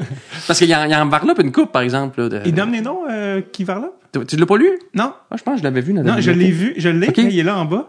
Mais Ouais. j'ai jamais le goût de le lire parce que quand je tombe en vacances, je suis comme, ouais, je suis en pause de l'humour. Fait que j'ai pas envie de lire sur mon propre milieu. Puis quand je suis dedans, je suis comme, ouais, non, je suis beau, je suis dedans. Ça, ça serait mon genre, euh, mais ça se lit assez vite. Puis pour vrai, c'est vraiment au-delà. C'est quand même très bien écrit. C'est quand même, c'est vraiment le fun. J'ai lu Royal parce que moi, mes, toutes mes amies étaient en droit. OK. Fait que il y a des endroits de, qui parlent dans le livre, je fais, je sais le nom du bar. Ouais. Ils le nomment pas. Fait que ça, ça m'a full interpellé. Puis j'étais comme, ah, c'est que c'est toxique? Puis c'était des années que, tu sais, je suis pas si vieux que ça. Je veux dire, ça fait pas si longtemps, les initiations de ces affaires-là. là. Ouais. Ça, ça, je m'en souviens pour vrai. Fait que je trouvais ça vraiment cool. Mais non, ça, je l'ai pas. euh, c'est sûr que je vais le lire un moment donné. Ah, pour vrai, ça vaut la peine. Puis euh, aussi, encore là, je parlais de la recherche là, dans, dans le livre sur l'architect- l'architecture. Il a vraiment il a fait ses devoirs. Là, euh, Mhm. Jean-Sébastien, là, c'est vraiment euh, tout ce qu'il raconte. là, Attends, Jean-Sébastien. ben, euh, c'est Jean-Sébastien? Jean-Philippe? Jean, Jean-Philippe. Jean-Philippe Barrière. Excuse-moi, Jean-Philippe Barillard. Euh, il a vraiment fait ses devoirs par rapport à la, la relève, le monde de la relève, le monde Ouais, de l'humour émergent, mettons.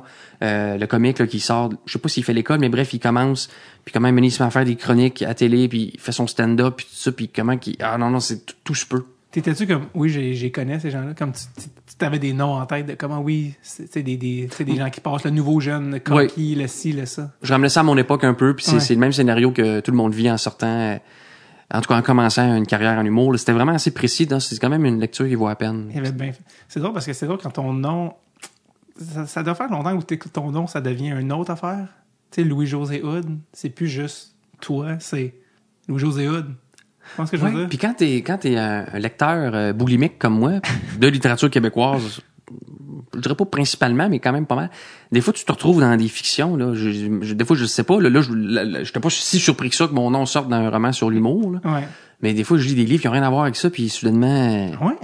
des petites affaires de rien. Maner un autre livre de je sais plus qui, ou maner la fille, elle, elle regarde un de mes shows en DVD. T'es comme, ah. Puis maner, ça fait deux trois fois des, des choses comme ça. Ou maner- Après, après, on s'était croisé dans un lancement de livre. Celui à Gap. Oui, oui, oui, Ouais. oui. Mais c'est ça, justement, parce que là, puis on avait parlé de ça, parce que ça c'est relié avec ce qu'on dit, mais que, tu sais, ton nom ou ce que tu représentes est rendu plus gros. Puis, puis on parlait parce que, tu sais, on s'est souvent croisés au bordel. C'est là les, les premières fois, je pense qu'on s'est croisés. Puis t'étais comme, c'est weird. Tu sais, des fois, les loges, c'est un peu bizarre. J'étais comme, oui, quand t'arrives, ça devient weird, Louis-José. t'étais comme, hein? Ok, je suis pas fou, là. Je suis comme, Non, mais c'est vrai que c'est. mais non, mais c'est sûr, tu sais, le monde sont là, ils jasent. Puis là, il y a du monde comme, ah, ok, ok, je suis content de faire mon premier show au bordel. Ou tu sais, des gens, mettons, qui commencent. Là, toi, tu rentres dans la loge, puis c'est comme, euh, euh, puis t'es comme, allô? Là, t'es comme, mais? Puis t'es- évidemment, Louis T, il continue de parler, mais je veux dire, Non, des fois, je trouve que les gens, euh, ils se présentent pas. Tu sais, c'est toujours moi qui Mhm. vais vers le monde. Pas, c'est pas, pas tout le temps, là, mais euh, ils sont intimidés ou sont c'est, gênés. euh, Ou... ou ils maïssent. Non, mais je pense comme, tu sais, imagine quelqu'un qui, imagine tu rentres quelqu'un va voir, c'est comme, salut, Luc! Tu vas être comme, tu vas être comme, ben là, euh, allô, là, tu sais. Et toi, heureusement, t'es toujours dans le petit bureau en arrière. Ouais, là, ouais, moi, euh, non. Je vais toujours euh, au fond. Et je comprends pourquoi. Non, mais c'est parce qu'il y a trop d'actions. euh, Des fois, ça brasse. souvent, je suis là pour casser quelque chose ou à peu près. Fait que, Ouais. je vais là pour. euh, Ouais, ouais. je, je veux dire. euh, c'est niaiseux, là. viens travailler, mais oui. Je- ce que je trouvais dur quand je, quand je commençais puis je faisais des bars, c'est qu'il y avait jamais de coin tranquille. Tu vas là pour tester du stock. Mais là, tu te retrouves à jaser à 8 puis à, Ah oui. à grand coup de fou rire. euh, puis tu t'arrives sur scène puis t'es pas, t'es pas focusé, là. tu sais, dans, dans le sens- C'est des, pourquoi je suis venu ici, ça sert à rien. Tu sais, quand t'es en tournée, il y a personne dans la loge, mais t'as tout ton temps pour jaser, là. Exact. Puis tes techs, qui font leur, tu sais, tu jases un peu avec les techniciens, mais Exact. au bordel, c'est, c'est bête parce que tu revois plein de monde avec qui t'as déjà travaillé ou en tout cas des nouveaux, tu rencontres, c'est vraiment comme un club social puis t'auras plein de discussions, le fun à avoir, mais moi, je suis toujours dans le petit coin parce Ouais. que je m'en vais euh, tester du stock. Une fois, je pense, je me souviens, une fois que t'étais sorti pis t'as fait, hey là, euh, toi, euh, tu fais-tu tel bit finalement? Parce que je pense que tu voulais tester un truc qui avait des vases communicants avec mon affaire. J'étais comme, ah non, je, je, je, je peux pas le faire si tu veux, tu sais, genre, ça me dérange pas. Anyway, je pense que j'avais trop long puis je voulais tester d'autres choses, trop quoi. T'es comme, non, non, mais je veux pas, non, non, mais c'est, j'étais comme, non, non, ça me dérange pas. Puis comme, ok, cool. T'es reparti, je sais pas trop quoi. puis j'étais comme, j'étais comme, ouais, pas de ça. Je, pense- que je parlais de, je me souviens plus si c'était l'affaire où je parle des histoires de grands-parents. Tu voulais tester un truc? Oui. Je me souviens plus c'était quoi. Oui, oui, oui, ça avait rapport avec les grands-parents. J'étais comme, oh, ouais, euh, pas de trouble. Anyway, euh, je voulais tester telle affaire. Puis là, c'est toujours plus court, le bordel. là. Ça a commencé des 15, Ouais. c'est devenu des 13, c'est devenu des 11. Ouais. Fait là, faut comme, ah non, moins, moins, moins. Fait que, euh, Ah. fait que ça, puis, euh, ben, c'est ça, c'est drôle. là. C'est, c'est, en tout cas, bref. Je sais pas si tu le sens, là, des fois, quand tu rentres, il peut y avoir un. Mais en fait, Dur à ça, dire. ça explique la weirdness. Là, Ouais, non, euh, Mais ce qui est cool, c'est que, on, on, il y avait pas ça avant que les générations se rencontrent. c'est vrai, Tu sais, c'est vrai. jaser une demi-heure avec Martin Petit de Paul McCartney. Ouais. Ça arrivait si Non, peu, euh, c'est quand tu sortais, moi, quand j'ai sorti mon premier show, les quatre ans qui ont suivi, j'ai pas mis les pieds dans une soirée d'humour, euh, jamais, là. Toi qui sortais de Saint-Laz. Exactement. J'étais retourné à Saint-Laz aux trois heures de la tournée pour tester un nouveau bit, mais tu sais, on avait tourné ça. Voir euh, Richard. tu sais, c'était, ouais, non, mais c'était, ah, mon Dieu, il y a un gros nom, tu sais. que- Ouais, Quand j'étais, dans les- bars, de temps en temps, il y avait un gros nom, c'était toute une affaire, tu sais. ouais. Personne se mêlait. Martin Roson, qui Ouais. est un gars de Saint-Lazare. Ouais. J'ai dit, hey, la fameuse, le fameux show où, à Saint-Laz, au, au Maurice, où les Denis sont fait rire. J'étais là. Il était là? J'étais, va chier. Il dit, ouais, ouais, il dit, hey, là, on s'était fait dire, en tout cas, je, je sais pas si c'est parce qu'il était dans le milieu, mais hey, ces gars-là, ils torchent à Montréal, ils s'en viennent, ça va être malade. Man. Moi, je me souviens pas de l'anticipation, mais je me souviens du show. J'animais ce. Fait que t'étais là, toi? Oui, oui, moi, j'animais à c'est, l'année où t'animais, ok? Ben, l'année, les années. animé euh, quatre ans. Ok. En fait, tout le long que j'étais dans les bars, mettons, de ma sortie de l'école à sortir mon premier show. Tout Parce que Martin Matt l'a parti, puis tu l'as repogné, donc. de suite après Martin ou à peu près. Ah. Fait que t'es, ok, fait que t'animais cette Oui, soirée-là. oui, oui. Oh, Pendant trois saisons et demie, quatre ans, là, à peu près. là. Ouais, puis Ah euh, oui. moi, j'étais le soir des Denis, j'animais. Fait que c'est moi qui retournais au micro après, là, faire OK. Fait que le monde quittait, là. Moi, je me souviens pas qu'il se soit fait huer ou, ou chahuter, mais ça sortait. Ça quittait en masse. Ouais. Ouais. Puis, moi, je me rappelle que les humoristes, évidemment, on, on tripait sur eux, là. Ouais. Sais, nous autres, on voyait tout le génie. Puis je me rappelle, je m'étais dit, ah, ils vont être corrects. C'était la première fois que je les voyais, puis je me disais, ouais, ça, ça, ça va venir. Dans le sens que Même ils, si c'est ils- ils 98. étaient trop brillants dans leur absurdité, dans leur folie. Jusqu'à Saint-Lazare, à l'époque, c'était, je veux dire, bon, euh, t'as pas nécessairement... Il y a plusieurs garçons à casquette, là, qui, qui faisaient le concours de rot pendant le show, là. Ah. C'était pas tout à fait le, le comble du, du raffinement, là. Oui. Fait que, tu sais, Denis était juste trop space. euh, Pour la. je pense que maintenant, le public, le jeune public, il, il est ouvert euh, à plusieurs styles d'humour, puis il serait mieux reçu aujourd'hui, tu sais. Ouais. Euh, Mais c'était bar, tu sais, c'était, je pense, Danny Drouin qui m'expliquait comme, non, non, mais quand t'allais d'une soirée, tu sais, ça faisait partie de la soirée de rester après puis de boire avec le monde, puis j'étais comme, quoi? Jamais je suis rentré chez nous direct après un show. Tu sais, Jamais. C'était comme, ah non, mais c'est de même, tu sais, euh, la, la, la- la- Yvon Lambert, là. Genre- Complètement. Mais je pense que personne n'était obligé, c'était juste... Tout le monde avait le goût. Exact. On jouait beaucoup moins que maintenant. Tu sais, Il y avait beaucoup de moins ça. de shows puis de temps de scène. Tu jouais une fois le mardi, tu faisais un 15 minutes, pas, pas 4 comme le jeudi au bordel, puis Ouais, 6 ouais. le samedi. Là, t'en faisais un le mardi, puis trois jours après, tu jouais à Québec. Tu sais, tu- Ça devait tellement être plus lousse, les numbers. Clairement. Genre, il y avait une bonne joke dans mon 15, tu sais, c'est pour ça qu'on était moins de la mentalité d'écrire sur scène. Ouais, ouais. Parce que t'avais tellement pas beaucoup d'occasions que t'arrivais super préparé Ouais, parce que t'avais tellement pas beaucoup d'occasions de roder que t'arrivais plus avec un texte maîtrisé. tu sais. José, merci. Ça fait plaisir. Je te Moi y souhaite- aller, là. Je te souhaite Connor McDavid, ça a plus de sens. T'es gentil. Au revoir.